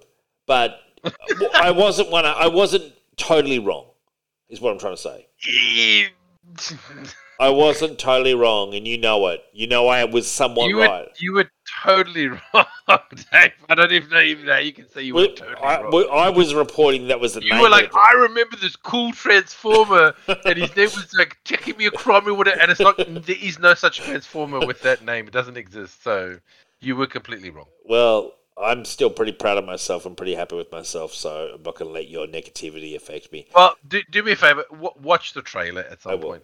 I will. I'll watch it. I'll watch it for next week. Um, I have a quick one here about. Um, this is funny. Uh, a Pokemon trading card specialty store in Tokyo's Akihabara district is banning adults from buying new card packs of Pokemon so kids can enjoy the hobby without having to for them. pay. Without Good having to, them. Really, without having to pay exorbitant prices. I fucking hate this. It's, It's, to, it's no, it's to stop the fucking uh, scalpers. oh, so what? It's it's called capitalism, No, kids. no, no, no, fuck, no, Dave, Dave. It's called listen. capitalism. At the end of the day, I understand that adults still participate in these childish endeavors, Sure, right? I am one of them. sure. But it's it is unacceptable for something that is considered a child's toy Mm. Or a child's thing for adults to go in there, buy all of it up, Sure. and then go sell it at exorbitant prices. That's unacceptable for something that is, at the end of the day, Mm. is supposed to be for children. It's a free market, though, Rich. It's a free market. It's a free market. Yeah, rules. and it's a free market for them to deny as a business. They are Uh, welcome to I deny guess. any entry or service to anyone. You know what I think? I think it reeks of communism. I really do. I think it's one step no, away. if it was communism, they would just be handing them out to everyone, saying, "Here, comrade, you get one pack, and only one pack cannot own anymore." I don't know, man. I don't like it. It's got a stench about it that I don't like. I like no, the free I- market I- operate. You know what? No, the scalping is is bullshit. I don't think you should be allowed to buy something and resell it at a higher price. Because one, if you're going to do that, Yeah, it happens all the business- time. No, no, no, no, no. You need to get a business license. Right. Well, if you're buying stock to resell stock, you should have a business license and you need to pay uh, um, tax. Look, listen to you, like fucking trying to set, regulate the market over there. no, bro, seriously, uh, scalpers ruin everything because they buy like they will go in and buy multiple stuff. That's Yeah, not. I'm sorry, that's not capitalism. Like you Yeah. purposely buying all of the stock Yeah, so that yeah. no one can have access to, it, so you can sell it at an exorbitant price. That's not. That's not capitalism. That's, Doesn't that happen to everything now, though? Like, I thought that Oh, happened. pretty much anything that like is is massively like sort of popular and limited. Yeah, So obviously they knew that the PlayStations and the Xbox is going to be limited. sure. They obviously these Pokemon cards because everyone uh, like is buying it and they only make a certain amount is limited. Yeah, they know what's going to be like limited, like your Nvidia, uh, you know, car graphics cards and all Mm. that. They know what is going to be limited, Mm. and they have got like a compu- massive, massive computer setup and like programs and shit that like just snap in and buy everything as it Wow. becomes available. And and that that I don't agree with. Like Sure. Look, if you happen to buy something and then you find out that it's rare or it's or it's whatever, Mm. and it's short demand, and you decide that you want to sell your one at a higher price, I that's fine. I don't give a crap about that.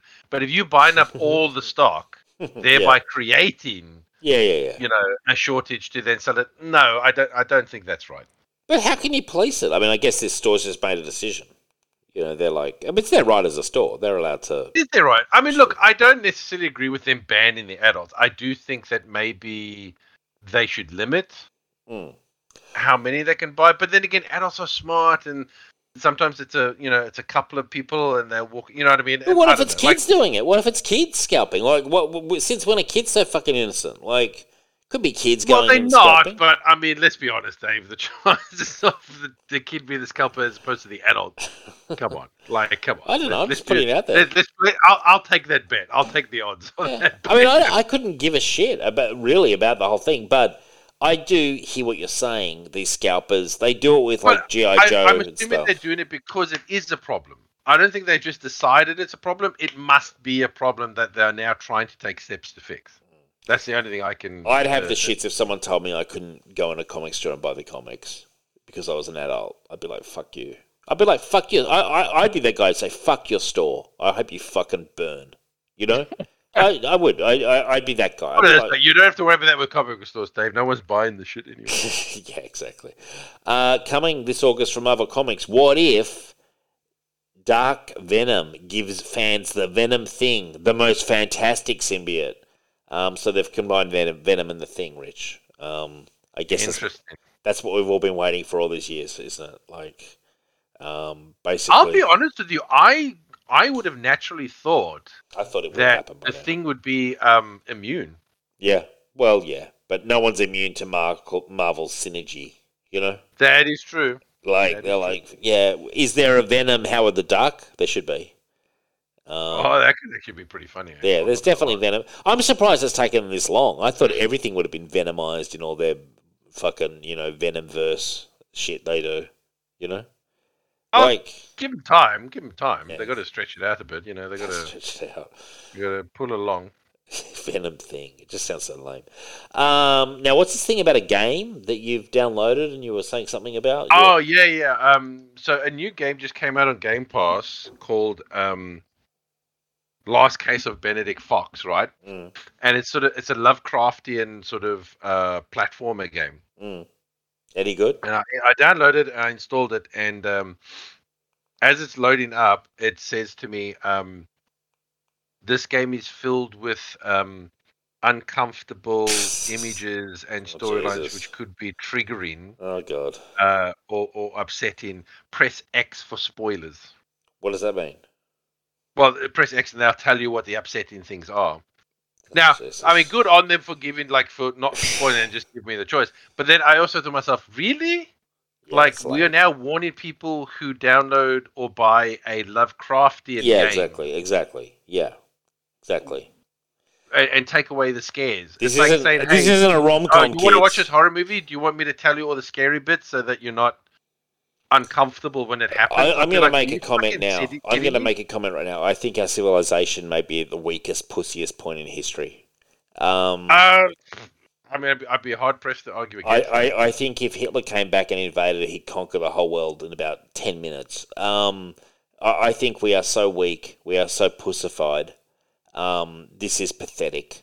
I, I you, you know, the developer should be embarrassed. For, Do you remember when, when the most we used to do in a movie was just say may contain, you know, language? coarse language, nudity, or Yeah, something sure. like that, and you'd be like, oh, okay, well, I, I- know what to expect in the movie. Now it's like press X for fucking spoilers, and we'll tell you like all the uncomfortable, like all the The shit. problem, the problem is too. There's like, a there's a certain percentage. It's probably about five percent of the population um, who actively uh, are, are sort of simping and loving it that much, like this shit. They're they're just like they're what I call professional victims, and they're just that pathetic that they see this shit and they're like, oh yes, I need to know all the spoilers because I can just be so easily triggered. Don't buy a fucking Lovecraftian game.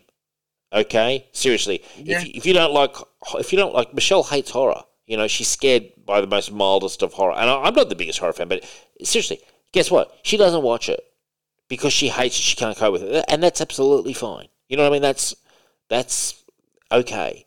But sh what she doesn't do is watch horror movies like Night and Day and, and get totally spun out by them because she hates it. So, seriously, kids, don't buy into this bullshit. Okay? It's fine if you don't want to buy a Lovecraftian game. I mean, I'm not particularly enthralled either, but don't buy it and don't click for all the spoilers and just ruin the game. Um, it's pathetic. And really, everyone involved in that decision should be embarrassed honestly. They should almost be given the walk of shame that Cersei gets in Game of Thrones for just doing it. Yeah, it's, the, the, fact that you even like the, the thing that baffled me is the fact that you're even offering it. I'm just like, yeah. why? Yeah, yeah, like, I. I, um, I don't know. I mean, the whole point of enjoying something for the first time is is to go in blind and yeah, you know, maybe yes, something uncomfortable happens or something shocking happens, but I mean, that's that's called a twist. That's kids. life. That's yeah. living. Like I don't know. It's it's it's it's lame and pathetic.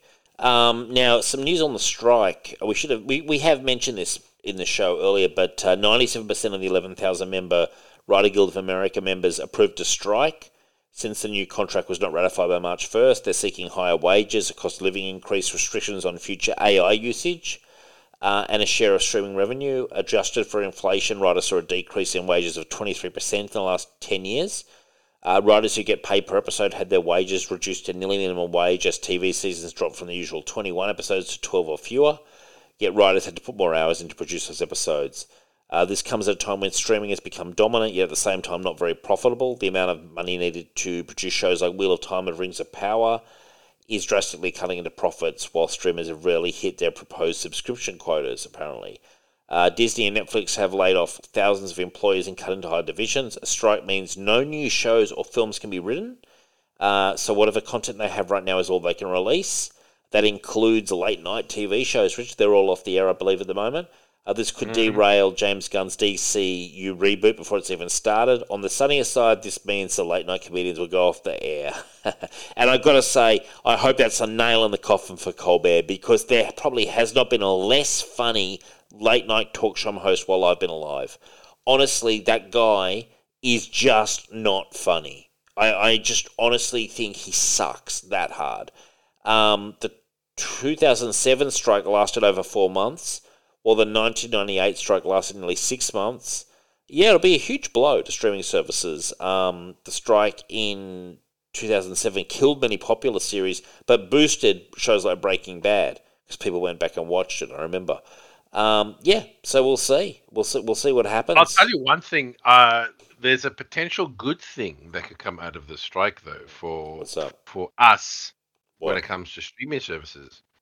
Maybe now companies will go back and put some older movies, Sure. you know, older good classic movies from the 80s, 90s, Good you point, know, Rich. on streaming services instead of all this new fucking junk that is unwatchable. Bring back. I'm going to say it right now. Bring back Bonanza. Bring back Fugitive. Like bring back Yeah. A Team. Yeah. I'm just saying, like, uh, maybe one good thing is they're gonna like, we need to put content. We need new Rockford content. Well, Files. just- let's put a whole bunch of old movies on that we didn't bother with, or Yeah. Good. you know, good whatever. point. uh, fingers crossed. good point. And did you notice me? I said Bonanza. You know. Of course you did. You I got mean, that- any any chance to say the fugitive or bonanza, you'll take it. yeah, man. I, I look. I remember we played that game about pick the TV show I'm thinking of, and mine was The Fugitive.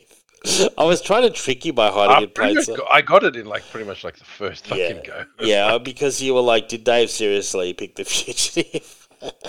I, was- honestly thought that you may have been like, um, like it was a trick, Yeah. like question thing where you were like, I'm going to pick something like similar yeah, to the fugitive to throw him off, uh, and he's going to think it's the fugitive because I love that so much. But I was like, no, it's the fugitive. it was the were like, "Yep, fugitive. The yeah, I just I went. I was trying to do hide in plain sight, but unfortunately, I, I was just in plain sight. um, Disney sues Florida. Florida sues Disney. Uh, this is the lawsuit about Governor Ron DeSantis' regulations against Disney and um, removing their special status. Uh, it's it's honestly crazy. Disney have laid off seven thousand people this year. Reported two point four million Disney Plus subscribers lost in the last uh, quarter of 2022 and lost over $200 million on last year's Strange Worlds animated movie. Um, there definitely is a, a bit of turmoil at Disney, which I guess is why Bob Iger came back. But um, it's watch this space. Now, thank you, Michael, for supplying me with some news here. Remember, we were talking about the Marvel Comics app run by Comixology, and I was saying to you, Mm. surely this wouldn't take off the Comixology Marvel stuff. It doesn't. He explained it. So there was a separate Marvel app run by Comixology where you could buy platforms, uh, sorry, comics individually. That was the one, it could be synced with a Comixology account. Marvel Unlimited, as we know, is a separate app operated by Disney where you subscribe to have access to Marvel Comics digital library. Um, so anyway, they shut down the Marvel app. Uh, no option to sync that app with Amazon Comixology was provided. So if a fan didn't already have a sync with Comixology and missed their 30-day Marvel Unlimited sync option, their entire comics library they paid for would disappear. I believe there is. I got uh, even after we wrote this news, I got something from an email spelling out how to uh, basically sync your uh, Hmm. your app with Marvel Unlimited. But if yeah, you, but which if, I think that is what we discussed last week. We did say it was two separate. Yes, um, but thing, if you bought comics via Comixology previously that were Marvel, you still have them, like because they were bought in. Well, the, as long as you, as lo- yeah, as long as you sync it. Yeah. or no, or or if you bought them on Comixology. So Oh right, yeah. Yeah, which Yeah, is yeah. where I bought mine. I never bought anything through the Marvel app ever. Um, but anyway, so it was complicated. It was hard to understand. And you know what? You know who I feel sorry for? The people who aren't so in the weeds of this shit. You know, they're the ones who lose out from this kind of stuff because because that was a, that was a hard news item to understand. Because you've got Marvel app, run by Comixology, Comixology app, Marvel Unlimited. It all blends together. You know what I mean? And hmm. it, it, it, they make it very hard. Now, discussion topic here from Michael as we wind toward the end of the news. He asks, What was the last comic book series that you heard lots of positive word of mouth reviews for, read it, oh, and really was as good as the hype claimed? Do you have one, Rich? I you, you- No. you- Too many. Any anything from 2016 onwards. No, he's saying, What was the last one you did here that was good? Ah. He- So you know, he's saying not things that disappointed you, th- thing, and you, go right back. Go. When was the last thing you read where someone's like, "This is excellent, Rich," you know, or you heard about it and then you read it and you were like, including manga as well. Is there something where you were like, "This is knocking my socks off," kind of thing? I've got one that I can think of off the top of my head. Do you want me to say my one first? sure. Immortal Hulk. Um, Okay. by by whoever. Um, I think Al Ewing and whoever. But but having said that, there's not many. You know what I mean? Like uh, it, it wasn't like there's tons. Uh, it's not. Yeah, well, that's what I said. Anything from 2016 onwards has not lived up to Mm. Any of my. Like anytime someone's recommended to me, I've not enjoyed anything. Like um, and and most of the stuff we've enjoyed or like I've enjoyed doing Older. on the show has all been a lot of the older um Hundred percent. stuff Yeah.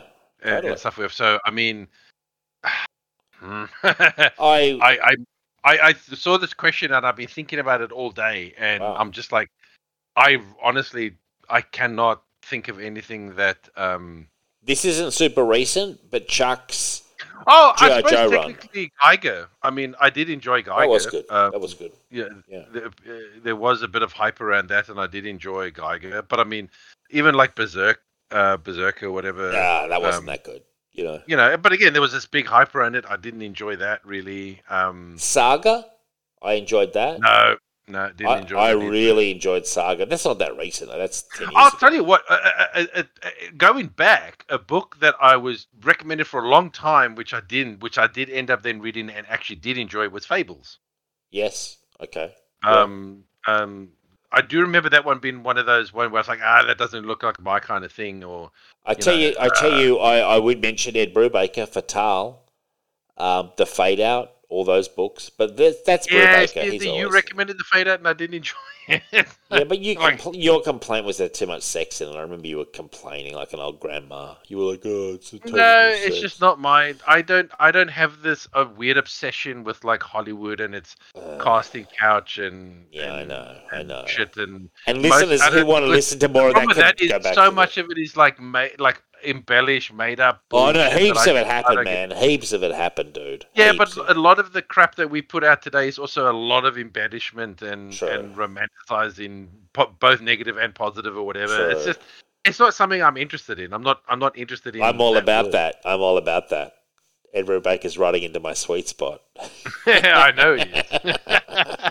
but it's not fair for me just to say Ed Brubaker stuff because I always love his stuff. So you know, I'm I'm I guess you could say for me Ed Brubaker's output. Um, but- uh, another one back in the day was Invincible. yeah, Invincible. Um, I also would say Walking Dead. I would say Chuck's GI Joe run and um, whatever the guy's name is. I forget his name. I'm sorry. Who did the Cobra stuff? I really enjoyed that. But that's from more about 2010 ish. But that's what I'm saying. The further back I go, I can remember things. But a- a- anything from the, like the last six seven years, Yeah, it's thin on the Ground. I'm. I'm bringing up blanks. Honestly, I'm. Sure. Oh no, there was one in the last six years. It was that. um Oh shit, I can't remember the name of it, but it was that one with the um the superheroes where one's like Batman, one's uh, like uh, Adam West Batman, the other one's like oh, the uh, wrong Earth. Ro- yeah, that was it. That I was good. actually that, that that I enjoyed. That, that that was good. I agree. That that's actually a very good choice, Rich. Well done. I we, we did that on the show. I really enjoyed it. Actually, actually, Yeah. I, I'd like to do the sequel one day too. We, there's a sequel. We could possibly do that next week or Okay. next pick. Okay. Uh, IDW is laying off 40% of its workforce and removing itself from the New York Stock Exchange. Um, it hopes to save over $4 million a year by eliminating nearly half its workforce. Uh, and Michael's got a comment here about Heather Antos the Woke Brigade have run into the ground. Gee, wherever she goes, tragedy follows, isn't it? Isn't that the case? Um, Uh, pretty much. I mean, IDW, um, Valiant. Yeah. IDW stock was worth $45 a share in 2018 when founder Ted Adams left the company. Since then, the company has been a death spiral with the stock price valued at 43 cents. Wowee. Um, Chuck said, uh, Dixon said, when Ted Adams left, IDW refused to publish his work. How can anyone uh, run a company into ground like this and not be held accountable? Um, yeah, I agree. That's pathetic. Uh, yeah, the- but you know the, the, the, the people there that ran it into the ground, they'll Oh, Rich, you're breaking up. I'm just going to um, disconnect for a second, then connect back in. Okay.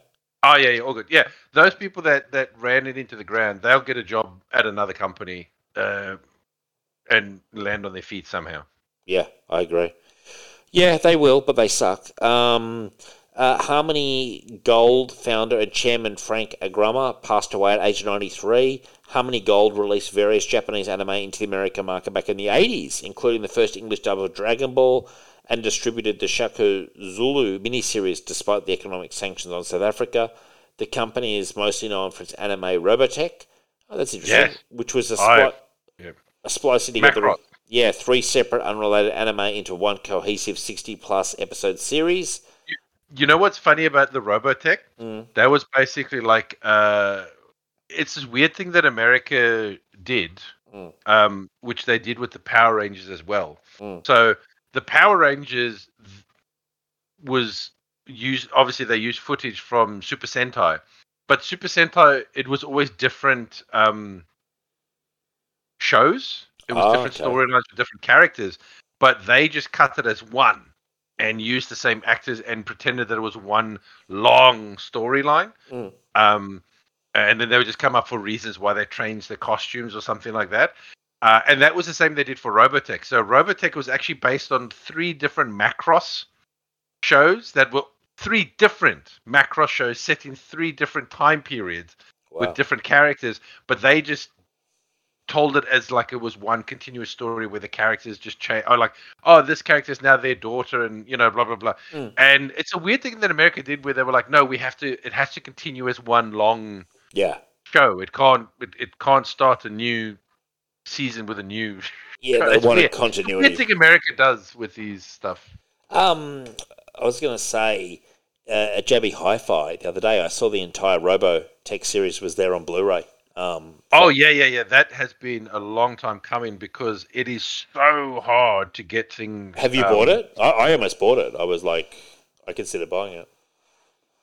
Um, I haven't bought it yet because I've been buying other things. Mm. Um, I thought about it though. But- Yeah, I loved Robotech, man. Jesus, I was a massive Robotech fan. I might get it uh, for my collection. I tell you a show. Look, and I'm sure it's not as good as I remember. As a kid, I loved Star Blazers. It was like my favorite show. Like I fucking. Have you ever seen that show, Rich? Star Blazers.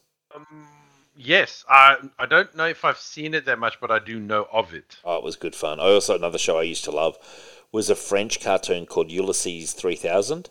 Yep, I know that one. Oh, I fucking loved that show. That was a great show. There's an excellent episode where he goes back and, and meets the Ulysses from Greece.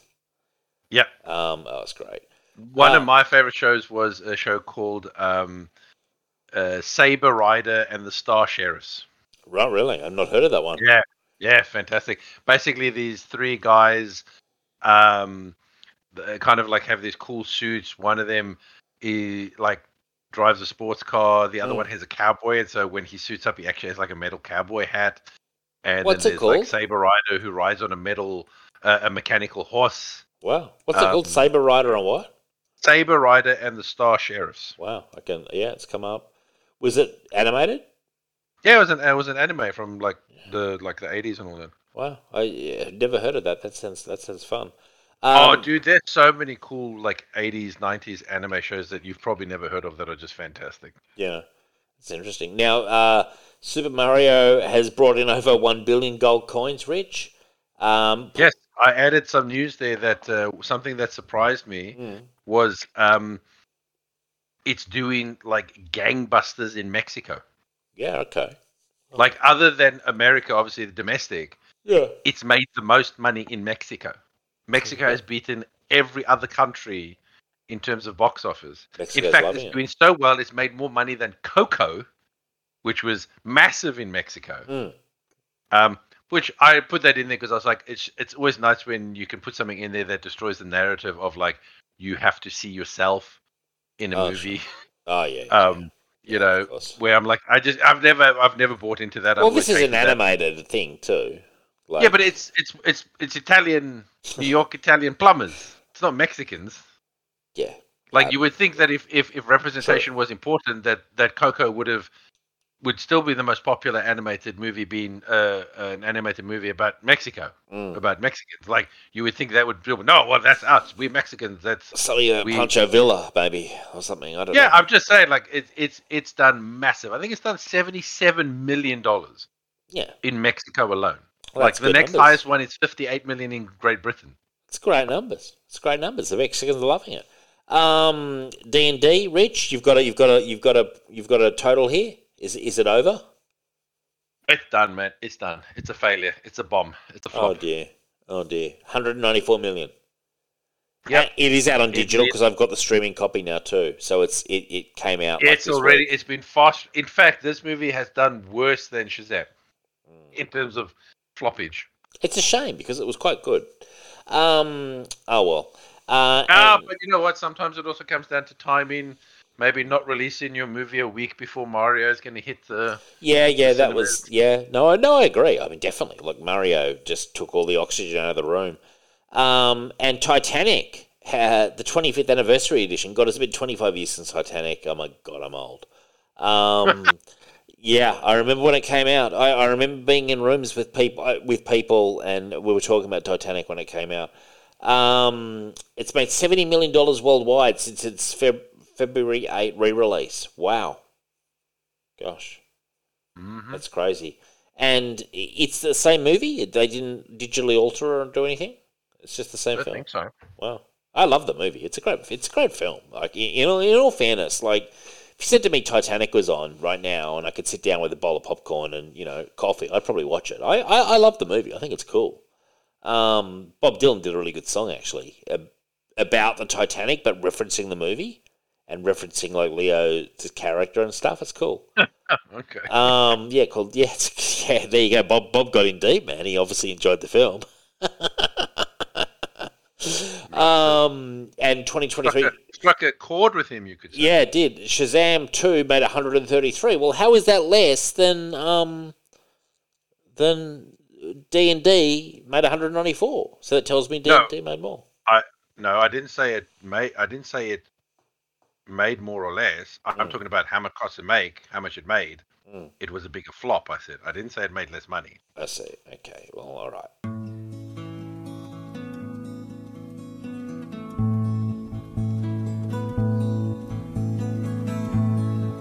Could read my mind, love, what a tale my thoughts could tell. Just like an old time movie about a ghost from a wishing well. In a castle dark or a fortress strong with chains upon my feet. You know that ghost is me. And I will never set free as long as I'm a ghost you can't see. If I could read your mind, love, what a tale your thoughts could tell. Just like a paperback novel, the kind the drugstore sells. When you reach the part where the heartaches come, the hero would be me. The heroes often fail, and you won't read that book again because the ending's just too hard to take.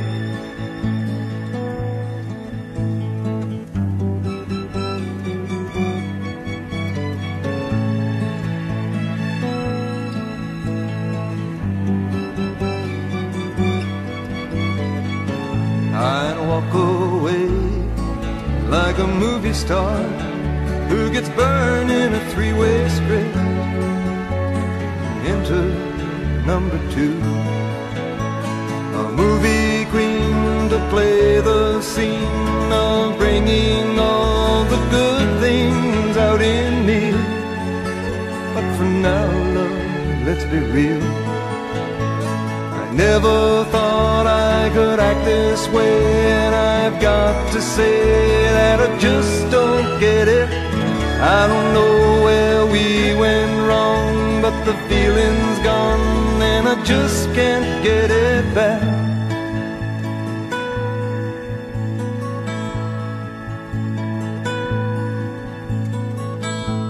If you could read my mind, love, what a tale my thoughts could tell. Just like an old time movie about a ghost from a wishing well. In a castle dark or a fortress strong with chains upon my feet. The stories always end. If you read between the lines,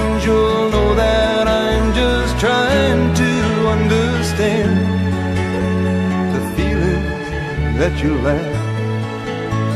I never thought I could feel this way, and I've got to say that I just don't get it. I don't know where we went wrong, but the feeling's gone, and I just can't get it back.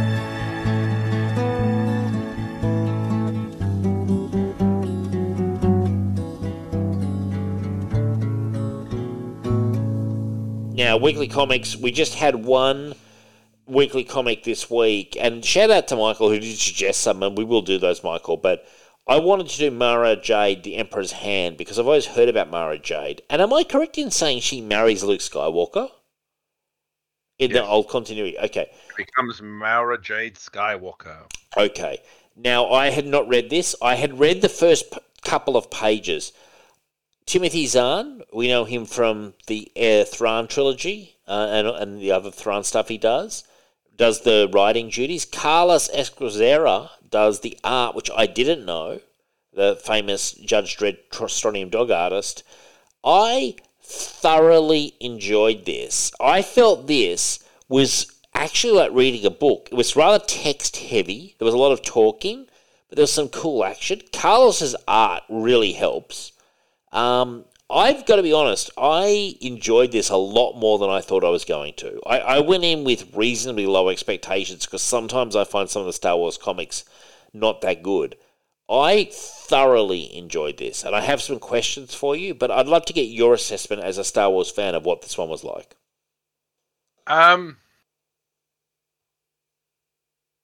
Mm. it's so it's mixed for me because one, I love Mara Jade, fantastic character. I like that this book shows off how resourceful, smart, capable she is. Obviously, the art is fantastic. Um, the only problem I have is the premise of the story doesn't make any sense because, okay, in the story, she is tasked with um, killing a um, uh, a crime lord Mm. right? Palpatine says to her, "You have to go to kill this crime lord." So she kills. She believes that she kills him, Yes, but she's killed his like double. You know, Yes. his um, duplicate. it's his- decoy, basically. His Yeah. decoy. And uh, anyway, uh, after that happens, you know, that's when the Emperor's killed by Mm. Vader, and um, she kind of gets locked up by this sort of Moff who never trusted her and stuff and all that. Yes. And she decides, I need to complete this last mission. I never killed the right guy. I need to go kill it. And I'm like, why? The Mm. Emperor's dead. Mm. The fuck does it matter? Like, you should be going off to go and hunt Luke Mm. Skywalker, That's a good point. the guy that killed your Emperor. I never, this, while the story is good, I just never understood her motivation for having to complete this mission for a dead Emperor. Like, Was that- it loyalty? Was it loyalty? I, I don't know if it was explained. Was it loyalty to the Emperor's memory? Um, maybe it is, but I'm just saying it just it, it was never explained why this had to be Mm.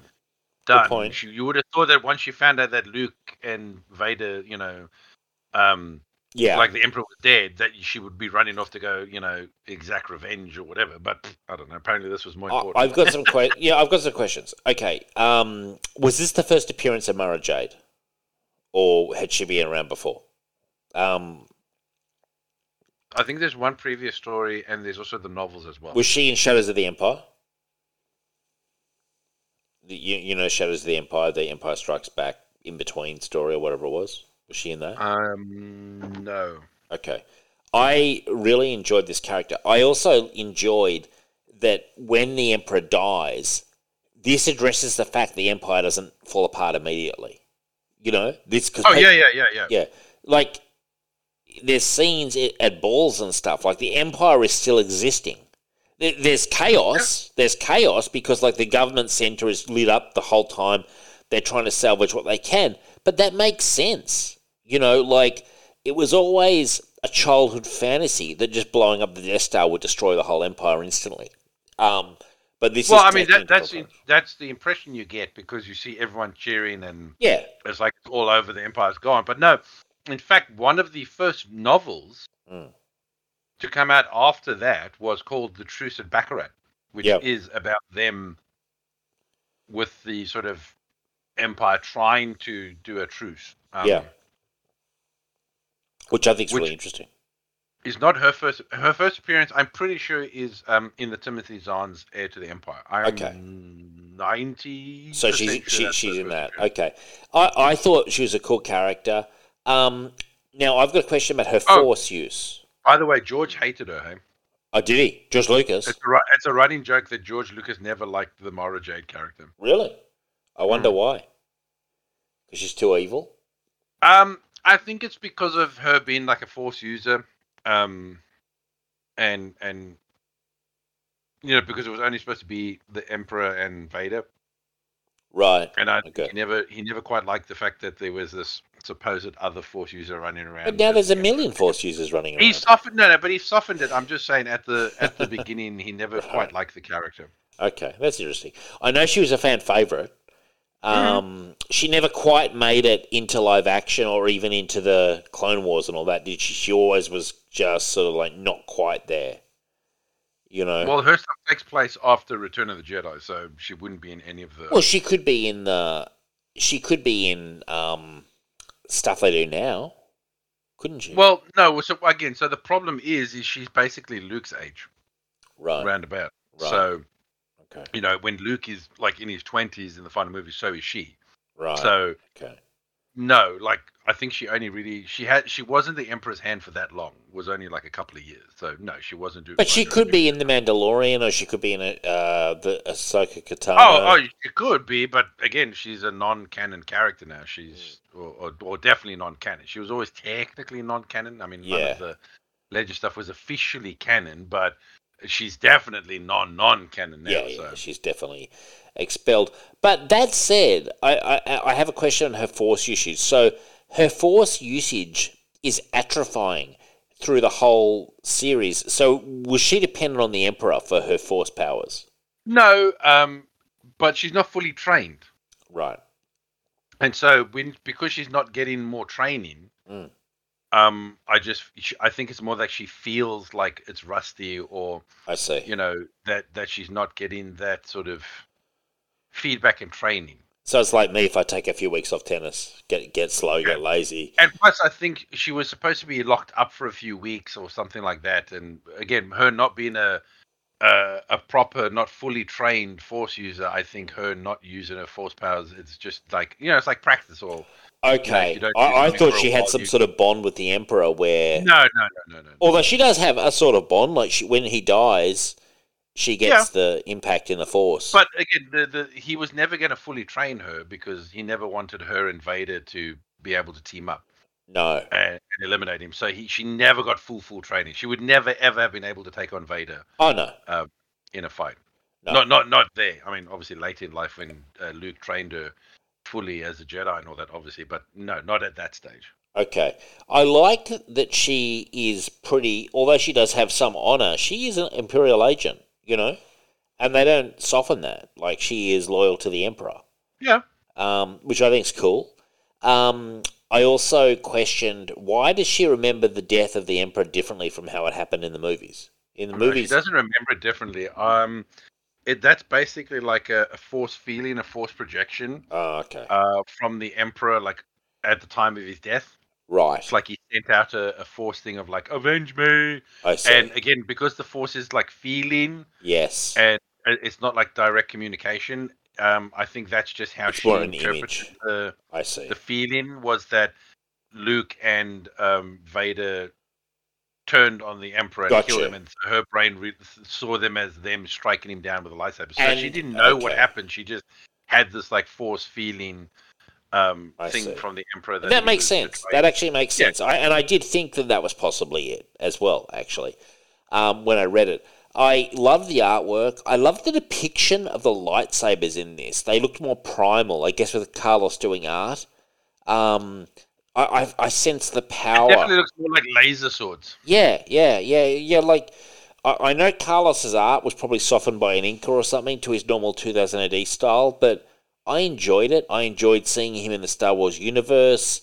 Um, yeah, I look. I actually had a really good time with this book. I, I enjoyed it a lot more than I thought I would.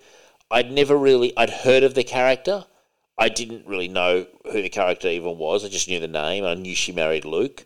Um, I had it confused with someone else who was purple or pink. Um, so yeah, for me, hell of a lot of fun. I also didn't know Timothy Zahn wrote comics, and um, so it was interesting. He was quite text heavy. I felt at times. I felt like he enjoys his dialogue scenes. There was more dialogue probably than a lot of comics have.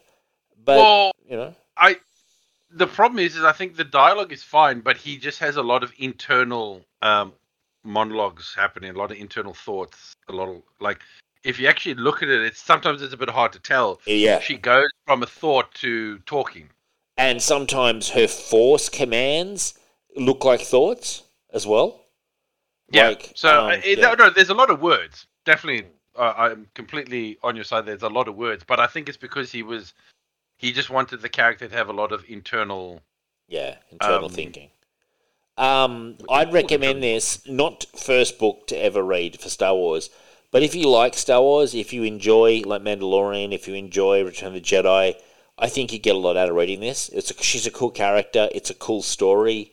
It's also a nice insight into an Imperial because you know I like my Imperials, and it was it was cool. Um, I'm giving it nine out of ten. I, I genuinely enjoyed it. I, I found it was a pleasure to read, um, and I'm glad I did read it because it's been on my list for a while. You know. Um, yeah, I mean, for me, it's an eight out of ten, but that's more just because um, I got a minus a point for just like the fact of it not making sense as to why why Sure. it happens. The I think it was just loyalty to the but it's emperor. still, it, it, but everything else is still Strong. technically sound. Okay. So if I read these Ed of the Empire books, she's involved in there somewhere. Well, th- that is where she's hunting down Luke. Okay. So right. that, that's where she is, is trying to hunt down Luke, and then obviously Luke doesn't like turn her sort of straight away, but he sort of she comes to like realize that there's more, you know, maybe the Emperor isn't, and so she basically goes off and kind of becomes like a a smuggler, sort of pirate type thing, and all that, and then eventually then uh joins Luke's sort of uh, Jedi, and and does training to be a thing, and then obviously through that they develop a close. So I, I like that it's quite a lengthy yeah. Well, so. transition for the character. It's not a it's not a oh yeah okay you've convinced me You've now convinced me I'm going to swap like sides. you we're boyfriend and girlfriend. Like it it took a while for um for the whole thing to happen. She made him work I for like it. She made him work for it. Sounds like. No, yeah. Or maybe may he made her work for. Yeah, exactly. Well, exactly. Um, yeah, hell of a lot of fun. Now, our trade of the week um, was my pick, and a shout out to Neil Matthews, who's recommended this Helter Skelter for a long time. Um, Judge Dredd Helter Skelter. I'll give it. I'll give it the pitch because it's a fucking cool pitch. Basically, we all know Mega City One. We know Judge Dredd. There's this chick who kind of mans the dimensional gate. And right at the start of this comic book, you see the geeks from the VCs, which is a obscure 2000 AD strip, a really good one, appear. And I was like, man, the geeks. And she says the geeks. And then these judges come out of nowhere and blast the geeks away. And then the judges uh, uh, uh, kill her friend and try to kill her. And then Dredd turns up in a, in a sort of callback to um, Terminator 2 and says, come with me if you want to live. Um, and you're like, wow, what is going on? Like, why the why the geeks from a random 2000 E storyline in Judge Dredd? Why are the judges so evil? Like, what's going on? Well, what turns out is that these judges are from an alternate reality, and they've come across in a dimension warp um, thing, a dimension portal sort of thing, and along with them, and they've come, they take over the the fucking justice um, HQ and they're killing judges and they crucify Hershey, who's chief judge. They um, they're bad news. And meanwhile, all these other 2000 AD characters are coming across into Judge Dredd's world, like Satanus, the dinosaur, uh, not Rogue Trooper specifically, but the Norts from Rogue Trooper um, come over. I mean, it's insane the amount of callbacks and flashbacks. Ace Trucking Company gets a mention. Um, Doctor Quinch gets a mention. Um, it's nuts. And and these evil judges, Judge Cal comes back. Uh, Judge Giant appears, but he's evil, and Dredd shoots him through the head. I mean, this is packed with Easter eggs. The Kleggs, um, and they're all judge. Sorry, not judges. They're all characters from other universes where they killed Dredd in their storylines. So their storylines where typically Dredd has killed them all, such as the East Meg Dictator, the Grand Marshal, War Marshal, whatever his name is, um, starts with Z. Uh, they all manage to kill Dredd in their storylines, but they all hate Dredd. So they come across with Cal with their ambition to destroy Dredd. Um, uh, look, Carlos on art, Garth Ennis writing duties. It's probably my favourite Garth Ennis uh, Dredd story that I've read, and I have enjoyed quite a few of them. Um, he always was kind of down on his Dredd. He always felt like he he didn't quite nail it. But I felt he did a really good storyline. He was fresh off Preacher at the time. He didn't need to do this. He came back, I think, to do one last sort of spin on the character. This is in the early 2000s. Uh, hell of a lot of fun. Carlos on art, although I noticed at one point Carlos wasn't on art for a couple of pages. I think for a few pages. I'm not sure if it was Ian Gibson or someone else was doing the art, art duties. Um, interested to get your thoughts, Rich. What did you think? Uh, I really enjoyed it. And in fact, um, I could have actually done with maybe another issue Oh, yeah. two. I, I did feel like it maybe ended a bit sooner than I would have liked because Sure. again, it's such a, a cool interesting premise. You know, um, especially when you're doing sort of you know like multiple Earths, timelines, parallel dimensions type of stuff and all that. Mm. Um, yeah, uh, really enjoyable. Uh, I kind of agree w- w- with him saying that he didn't quite nail like like sort of Dredd because I do feel like Dredd in this one does come across maybe a little bit too altruistic.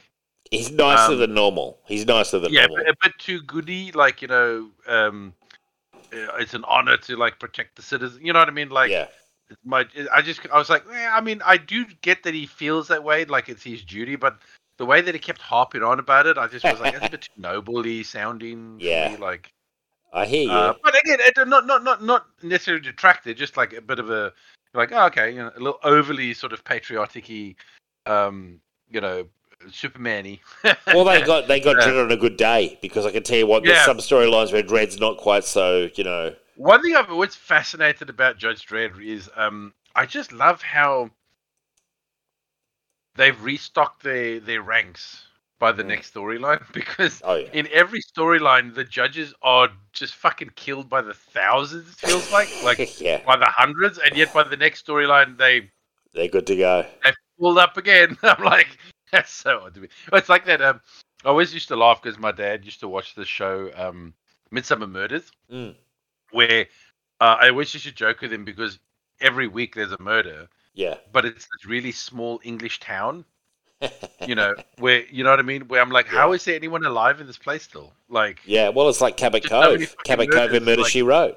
You know? yeah. Yeah, exactly. Well, I mean, to be fair, she tends to go all over the place, though. You know, Sure. sometimes she goes to a different country or whatever. But this one, like Miss Midsomer Murders, it all happens in this little, you know, you know, this little English countryside Yeah. where you know you wouldn't have more than probably maybe like you know a thousand people at the most, and yet every week someone's getting murdered. It's Oh, like- certainly. a higher crime rate.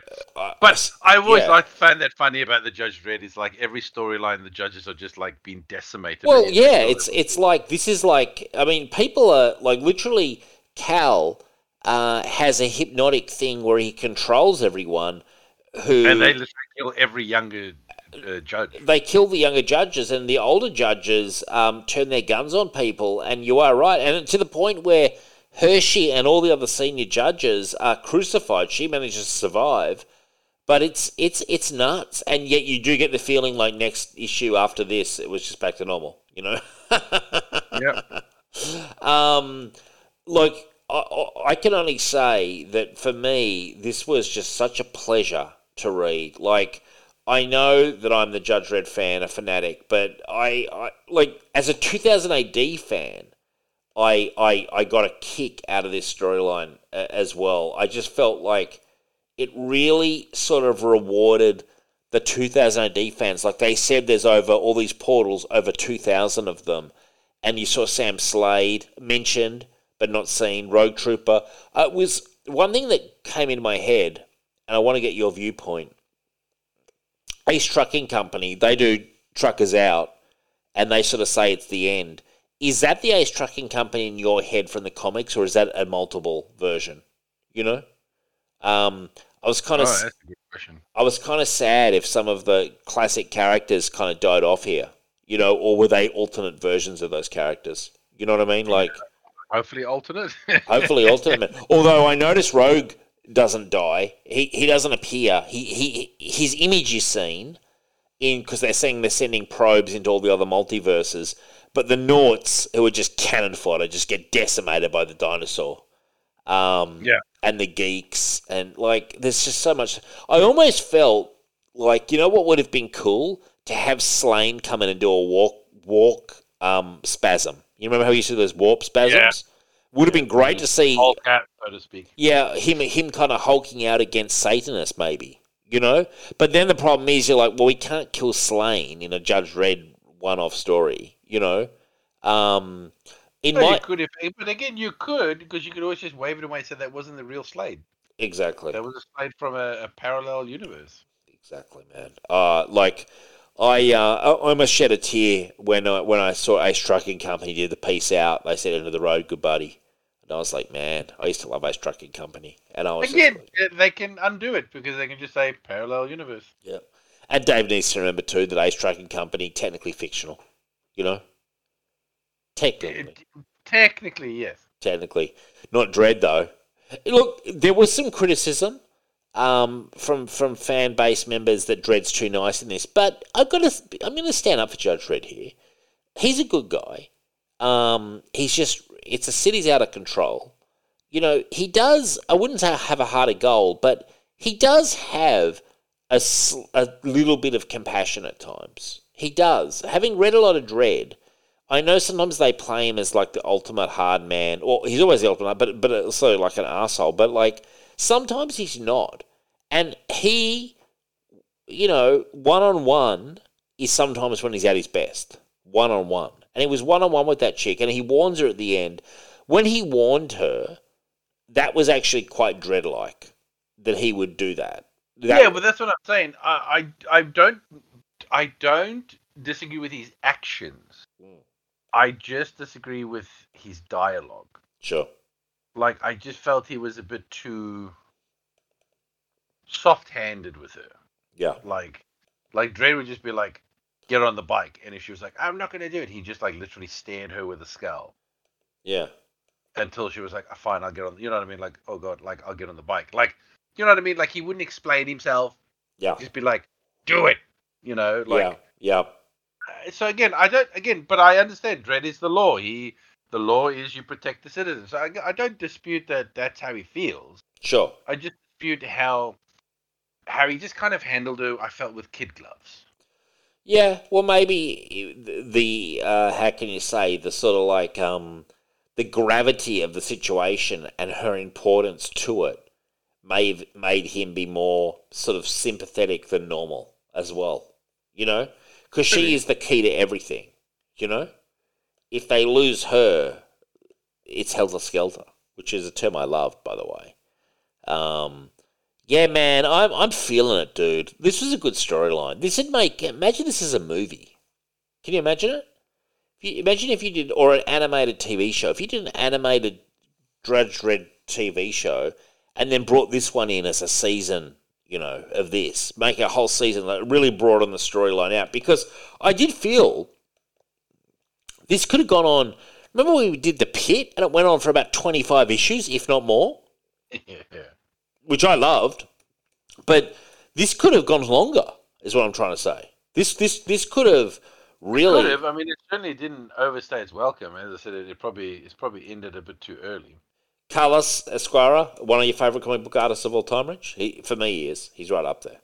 You know, Oh God, yeah, yeah. I mean, just amazing, really. I mean, a, a, an amazing creator um, who gave us so much. Um, pour one out for Carlos. We did um, Alan Grant and Carlos last week. This week it was Carlos with Garth Ennis and Carlos with Timothy Zahn. So the man gets around, doesn't he?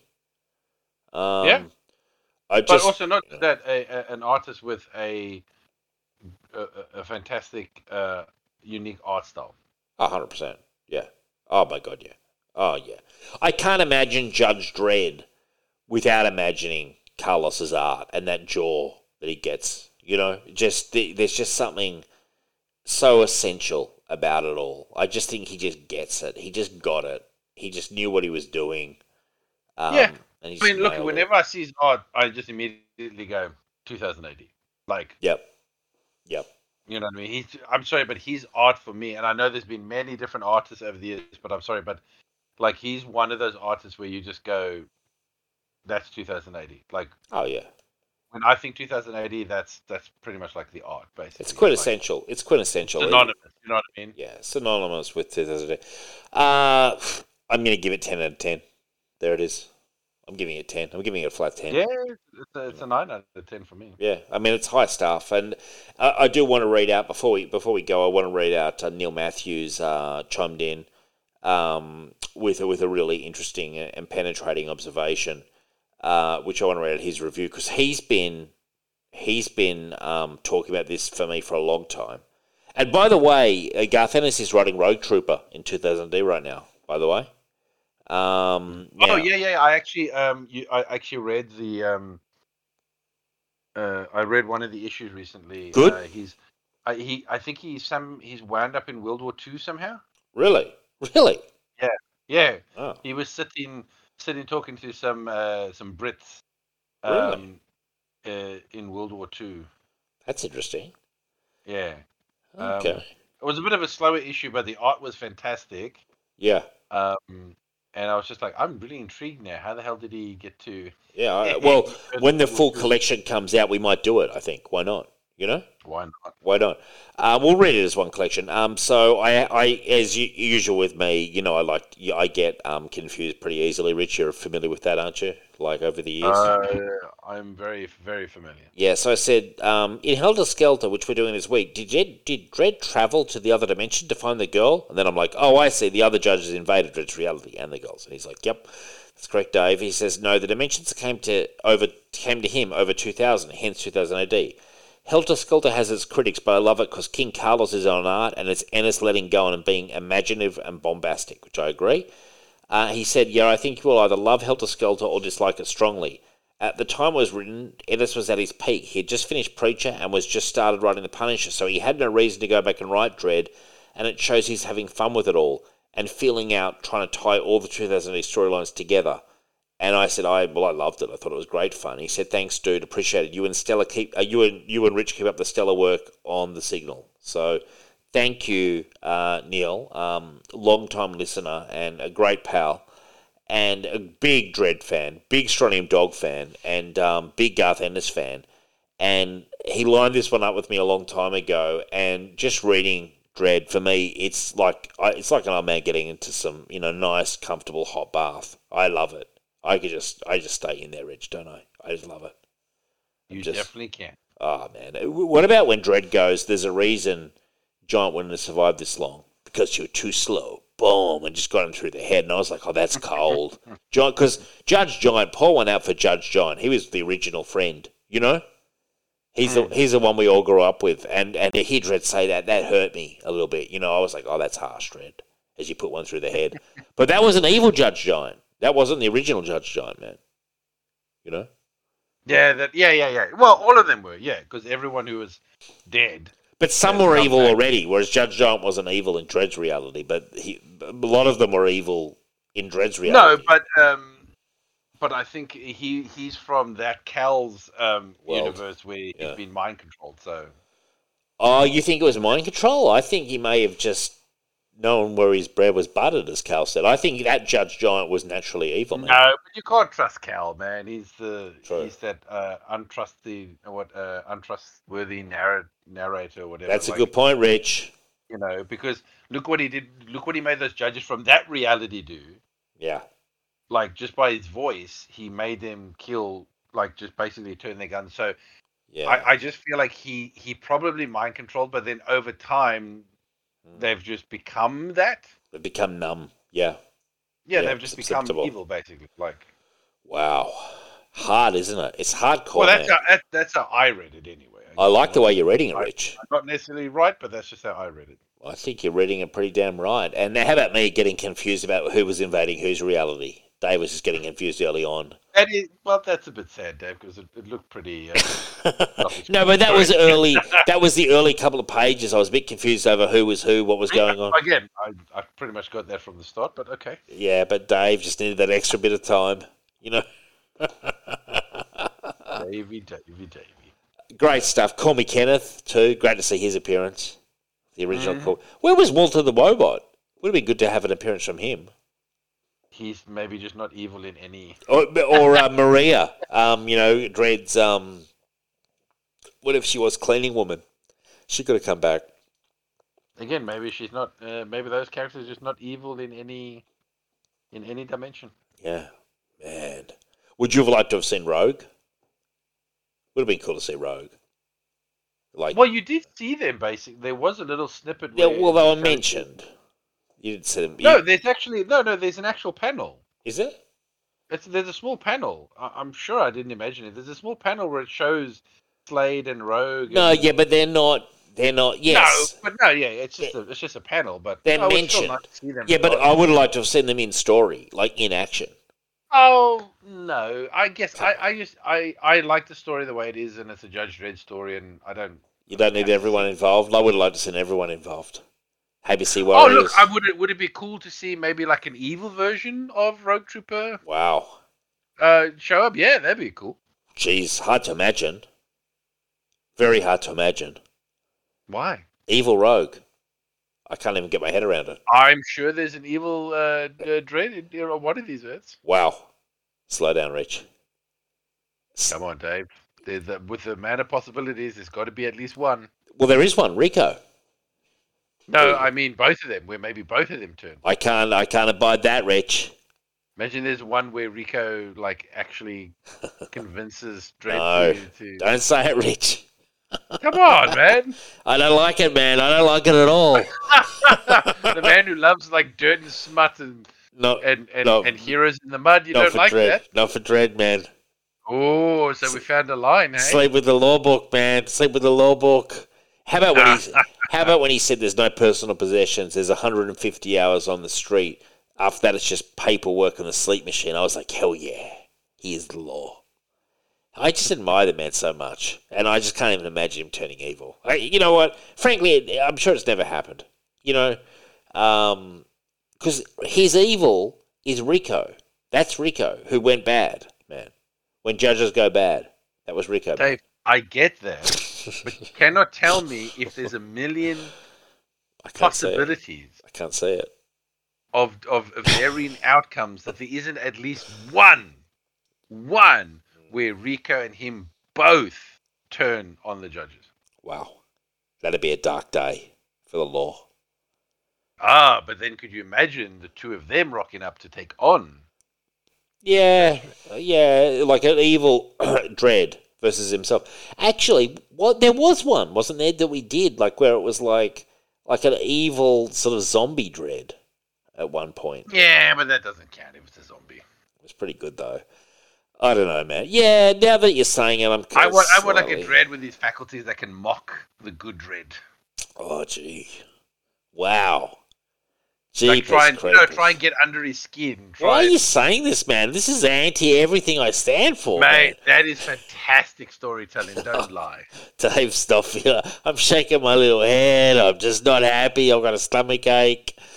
I just can't. I just. I just can't imagine Joe Dredd turning his back on the law. You know, that's what I can't imagine. That's why it wouldn't be the actual. It would be a variant. But that's like saying Matt Dillon. You know, um, turning evil or something in Gunsmoke. It's just not going to happen, man. You know. It could on one on Earth one million. I don't even know why he'd want it, Rich. I mean, this is Judge Dredd we're talking about. This isn't some fly-by-nighter. I don't know? want the actual Judge Dredd. I just want a version of him. Jesus, man! Like, Yeah, I guess. come on. Yeah, I just I don't like it. I don't like it at all. Um, that's for Listen, the. if, if if we live in a world where there can be uh, evil versions of Superman floating around, there there Sure. can be an evil Judge Dredd. Yeah, but I think Dredd's a stronger character. He's more he's stronger. You know, it's very very Dredd's very sort of like one thing I like about Dredd. He's very consistent. You know, and he believes in the law and believes in justice and believes in punishing criminals, and they're kind of his main you know character traits really. And it's just hard for me to imagine it's a different pathway through the woods. I, you know, I I see the scum around, man, but like it's like seeing Frank Castle turning into a big pussy, you know, and no, it shouldn't happen. I Marvel unfortunately do the crazy shit with Frank Castle, but 2000 AD, Oh, maybe one week I'll pick uh, Frankencastle. Oh, please don't do that, Richard. I I hate that storyline so much. You know I hate that. I know you do. Was there ever an evil Judge Dredd? Let's type it in. I don't think there was. I'm not aware of it, but there's a lot of comics. Um, you know, um, yeah. There's all this shit about like um, people who say he's evil, like you know, but fuck those people. Um, and evil thinks he's done, and all that kind of stuff. But like, I Yeah, but you know, can I just say something? Like, it's uh, I, I've had this conversation with with people, and um, I I, I find it fascinating that people, it, it- and, and this is why I say there's a bit of a problem with the with some people today is they cannot they cannot separate separate reality Mm. from fiction, right? So Like I've always said to people, like you know, there's people that say to me, like they go, "Oh, there's no good guys in 40k. You know, everyone's bad guys." And I try to say, "No, Bullshit. humans are the Ultramarines. good guys." Space And they go, Marines. "No, they're not. They're evil." And I go, "No, Who- who's hang evil? The the Marines. They say everyone's evil. They say everyone's bad in 40k. Right? There's no heroes. Everyone's bad. And I say, "No, no. Hang on a second. Are you human? Yes. Well, they are human, and they are fighting for the survival of the human race. Now, you may not necessarily, in your world, your reality right now, in the real world, like the the way that they do it, but in that world, Mm. what they are doing is heroic. They are they are they are saving, defending. What about Marneus Calgar or Robert, whatever his name is, Guilliman and uh, No, Uriel but my point is people see them as like you know fascistic, tyrannical, like uh, uh, oppressive, and it's like yes, in your worldview, Sure. like right now, like in in a in a in the society we live in, yes, you see that as bad. well, it's definitely not you have- Chaos, who's a, but you the have good to guy. look at it from that world's history and and world and fiction and society. Just like with Judge Dredd, yes, would Judge Dredd be a fascistic police force in our modern society now? Yes, but he goes but by the book. He, goes by the book. He goes by yes, the book. but in his world, he's not. In No. his world, he is the hero. He is the good guy. And the fact that people Totally. cannot separate that, that they cannot understand that it's you cannot apply your well, they're like- idiots, man. worldview and the belief to these stories. That you have to, you have to imagine it in that world, and in that world, those people are heroes. Yeah, it- Uh, they're- they're- if they can't work that, if they can't work that one out, they're struggling. I mean, yeah, it's crazy. I, I, I don't even. I, I hate people who say Judge Dredd's evil. Fuck them. They should be locked up. Um, they're idiots. But but they're people. They're the same people who think that um, social workers should replace the police and stuff like that. You know what I mean? Like it's just kind of crazy to me. I mean, it's it's a more extreme version. There is some, I, and I didn't realize. I've said this before. I didn't realize when I was reading it as a teenager that it was a satirical element in some of the stuff. There is a bit of satire, but it's not always satire. There's many a Judge's story that's not satire. Um, and Depends on the story and depends on the writer. uh, Hundred percent, hundred percent, man. And in this storyline, he is the man standing before Look. chaos. You know? Here's the thing: Judge Dredd did start off as satire. Yeah, yeah. Way It back in the day. off as Yeah, a bit of a joke. But my point is, as it went on, Yeah. and it and and it sort of developed a life of its own, Mm. then he's it started becoming like, okay, well, let's pretend this world is real, hundred percent. When they build and the in this world, he is the good guy. totally. In a world that's so fucked up, Yeah. he is the good guy. A guy that we would not consider to be a good guy if he was rolling around I do. I would. in our world society, I- just I would. shooting people. I would. No, like but in the law, in the law though, you know, because he is following the law. in- yes, in but, his but world. okay, but oh my god, Dad. In his world, he is. Um, I mean, I yeah, but I that's what I'm trying to get you to understand. You cannot take Judge Dredd out of his world into our world and still see him as the good guy. But he's not in our world. no, because let me let me He's in his world. Let me clarify for you something as well. I hear your point, of course. If, if, obviously hypothetical, if the Judge Dredd persona was a policeman here, say in New York City, he would follow, I know the character of Judge Dredd, he would follow the laws of New York City now as a police officer. He wouldn't break those laws. Judge Dredd is Well, all about the To law. be fair, Dave, if he was in that world, he wouldn't be a judge. Sure, but let's say he was a cop. Um, what I'm trying to say is, like, he follows the law of the land or of the, you know, you know what I mean. Like, he's not a lawbreaker. Yes, I, yeah, Dave. I understand what you're saying, and you're being a little bit too technical. I'm saying they they view it that he would do the exact same stuff here in our world They're idiots. if you were to bring him over. And And, if he did, yeah, yeah, if he did, then yes, he's a bad guy. sure, yeah. But not in his world, where, as you say, that is the law. And also, they're bringing those people who are doing those critiques. Like, firstly, those people shouldn't be reading Judge Dredd. Like, if they're that, if they're struggling that hard, like, what are they torturing themselves with? Because basically, at the end of the day, you, you know, like it is kind of a police state because it has to be. over the in Megacity One. You know, and even so, there's still there is freedom, but like it's chaos. But what I'm trying to say is, they're taking their values of now. You know what I mean, and, and fairly kind of radical left wing values as well. Might I, might I just say, like not even mainstream, you know, conservative. Like it's they're fairly radical, kind of like PC Nation values into Mega City One, which is a fictional fucking world, and applying their values to Judge Dredd. And they're like, oh my god, I can't believe the things Judge Dredd's doing. It's like, well, yeah, what you're saying. They're, they're mixing up. Firstly, they're taking their standards now, applying it to a fictional world that's set in the future in a kind of apocalyptic, kind of like crime ridden city. Well, know, even post-apocalyptic, as Whatever, yeah. happened And, and they've like- built and they've rebuilt society as best by the can. same token, you know, if these people were so. They're the same people who whinge about Batman. Oh, Batman has all the money. He should just fix all the world's problems. It's like, yeah, this is a fictional storyline of a crime fighting vigilante. You know, like, stop trying to pretend that, like, Batman's going to suddenly stop being crime fighting vigilante and just be all charity all the time, and that's going to Well, be I the would stop reading the book then. Everyone would, yeah. And if, If, it they, just beca- if it just beca- if it went from Batman to Charity Man, yeah, and I'm just reading about how he's writing checks for charities, I'm sorry, I, I, boring I as wouldn't be anything. reading the book. like corporate intrigue. Oh, whoopie do.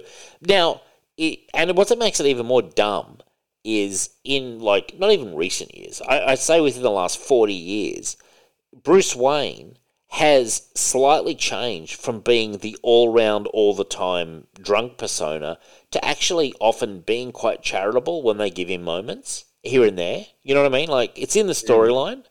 Uh, you have to look for it, but it's there. But th- these people are, are foolish. Now, that said, can I say this? I'm not opposed to somebody who says I'm writing a thesis on Judge Dredd and Mega City One and doing like a critical ana- analysis. I actually think that kind of stuff's reasonably interesting. Yeah, as as, you know? as long as you approach it from uh, a place of, of of wanting to understand and not with a predetermined. yeah, yeah, yeah.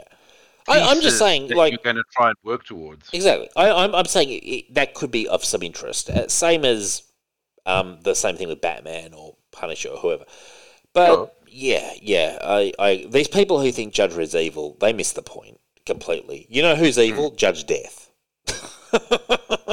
like you know, you and you know who's really evil in Warhammer? The fucking Chaos Gods and stuff like that. You know what I mean? Like, you know, Oh, but then here's like an interesting question: Judge is evil in Dredd's world, but is he evil in his world? whose? Yeah, he is. Death. Yeah, he is. He killed everyone in his world. But maybe that was what they were supposed to do. That's what I'm saying. Like well, how they've i- used that in world. the origin, maybe. in the origin of the Dark Judges, they basic they were like already a darker they they version. saw life as crime. Yeah, they were they basically. So what I'm saying yeah. is, technically, in their world, in their minds, yeah, they are just doing the law. It's that's what Sure. they've determined the law to be, and they're just enforcing the law. But when he brings that over to the to the to the Judge Dredd's world, then yeah, that is he is a baddie though. At the end of Evil. the day, he is a baddie. yeah. But I'm just saying, I'm just using that argument of Sure. in their world, this is what they determined crime to be was Yeah. life. Yeah, So technically, they slowly they took over. the they slowly they slowly took over too in Dead World. They've done quite a few origin stories. I haven't read them all, but they slowly Yeah, took over. I'm just saying that could be a fascinating way to tell Yeah. stories and look at it instead of just automatically deciding that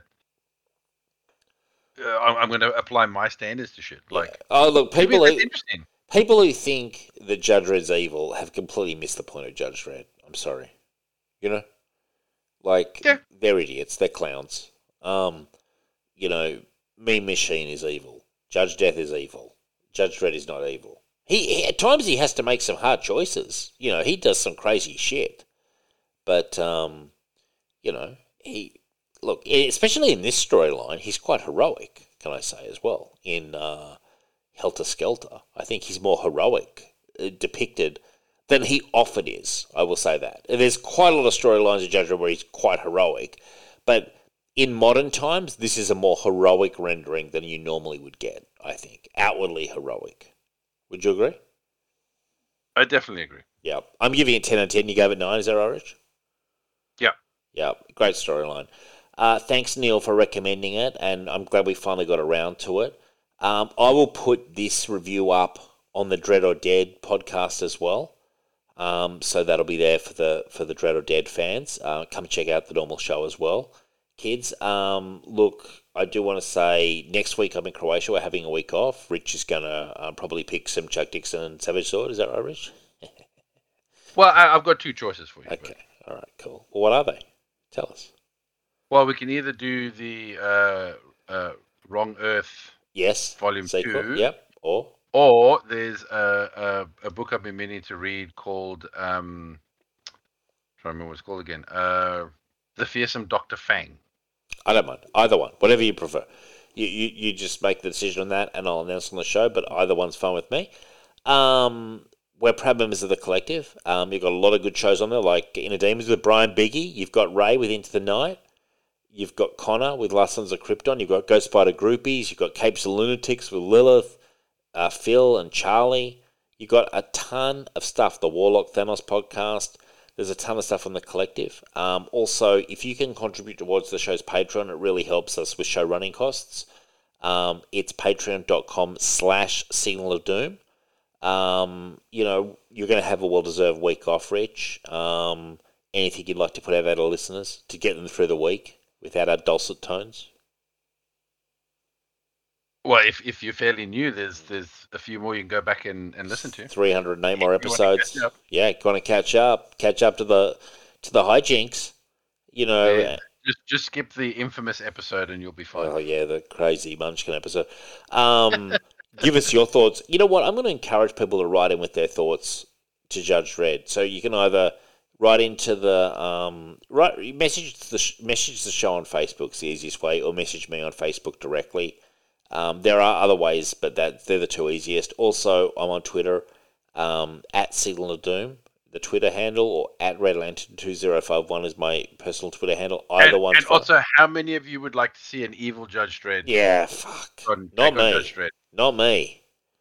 Be, you know, and I, I'm not going to go down this rabbit hole again, but there is an evil Judge Dredd, and that name is Rico, the other clone. No, no. Because No. Rico, Rico comes back as a good clone. Uh, They reclone him, and he comes back and he's a good clone this time. That's No, Dredd. That's for the now- same genetic stock. For now. now, For now, yeah, that's a good point. One day Rico may turn. Poor old Rico, actually, in Helter Skelter, he is kind of like the third banana, isn't Dude, he? But that's what I'm just saying. Like, okay, you know how they're doing this now, where there is a a, a new Rico, and a, like that's what I'm saying. How interesting would it be if you could do a storyline or a what if where what if Rico didn't turn, or Yeah. what if Rico turned Dredd? You know what I mean? Like, Yeah. it's just fascinating alternate things that you could you could do, especially with something like when you're doing a Helter Skelter or when you're doing with parallel Earths and all this sort of stuff. It just makes all it's fascinating. It's a it's why that is why what if is so popular. I guess. I guess I just like my Dredd how it is. You know, some would say I'm a bit set in my ways. I guess I'm open to it. It'd have to be a damn good story to impress me if I was the editor. Again, I'm not. Again, just to be clear, Dave, I'm not saying take the actual Judge Dredd and make him evil. I know. I'm just talking about an alternate version. I know. But this is how set in my ways I am that even there And I've got he my would be killed in the end by the okay. the actual Judge Starting Dredd. to sound a bit better. Starting to sound a little bit better there at the end. There, you've you've, you've saved that little stinger for the end. I'm glad you did as well. All right, I want to say thank you to everyone and good night. Good night. Great show, Rich. Great discussions.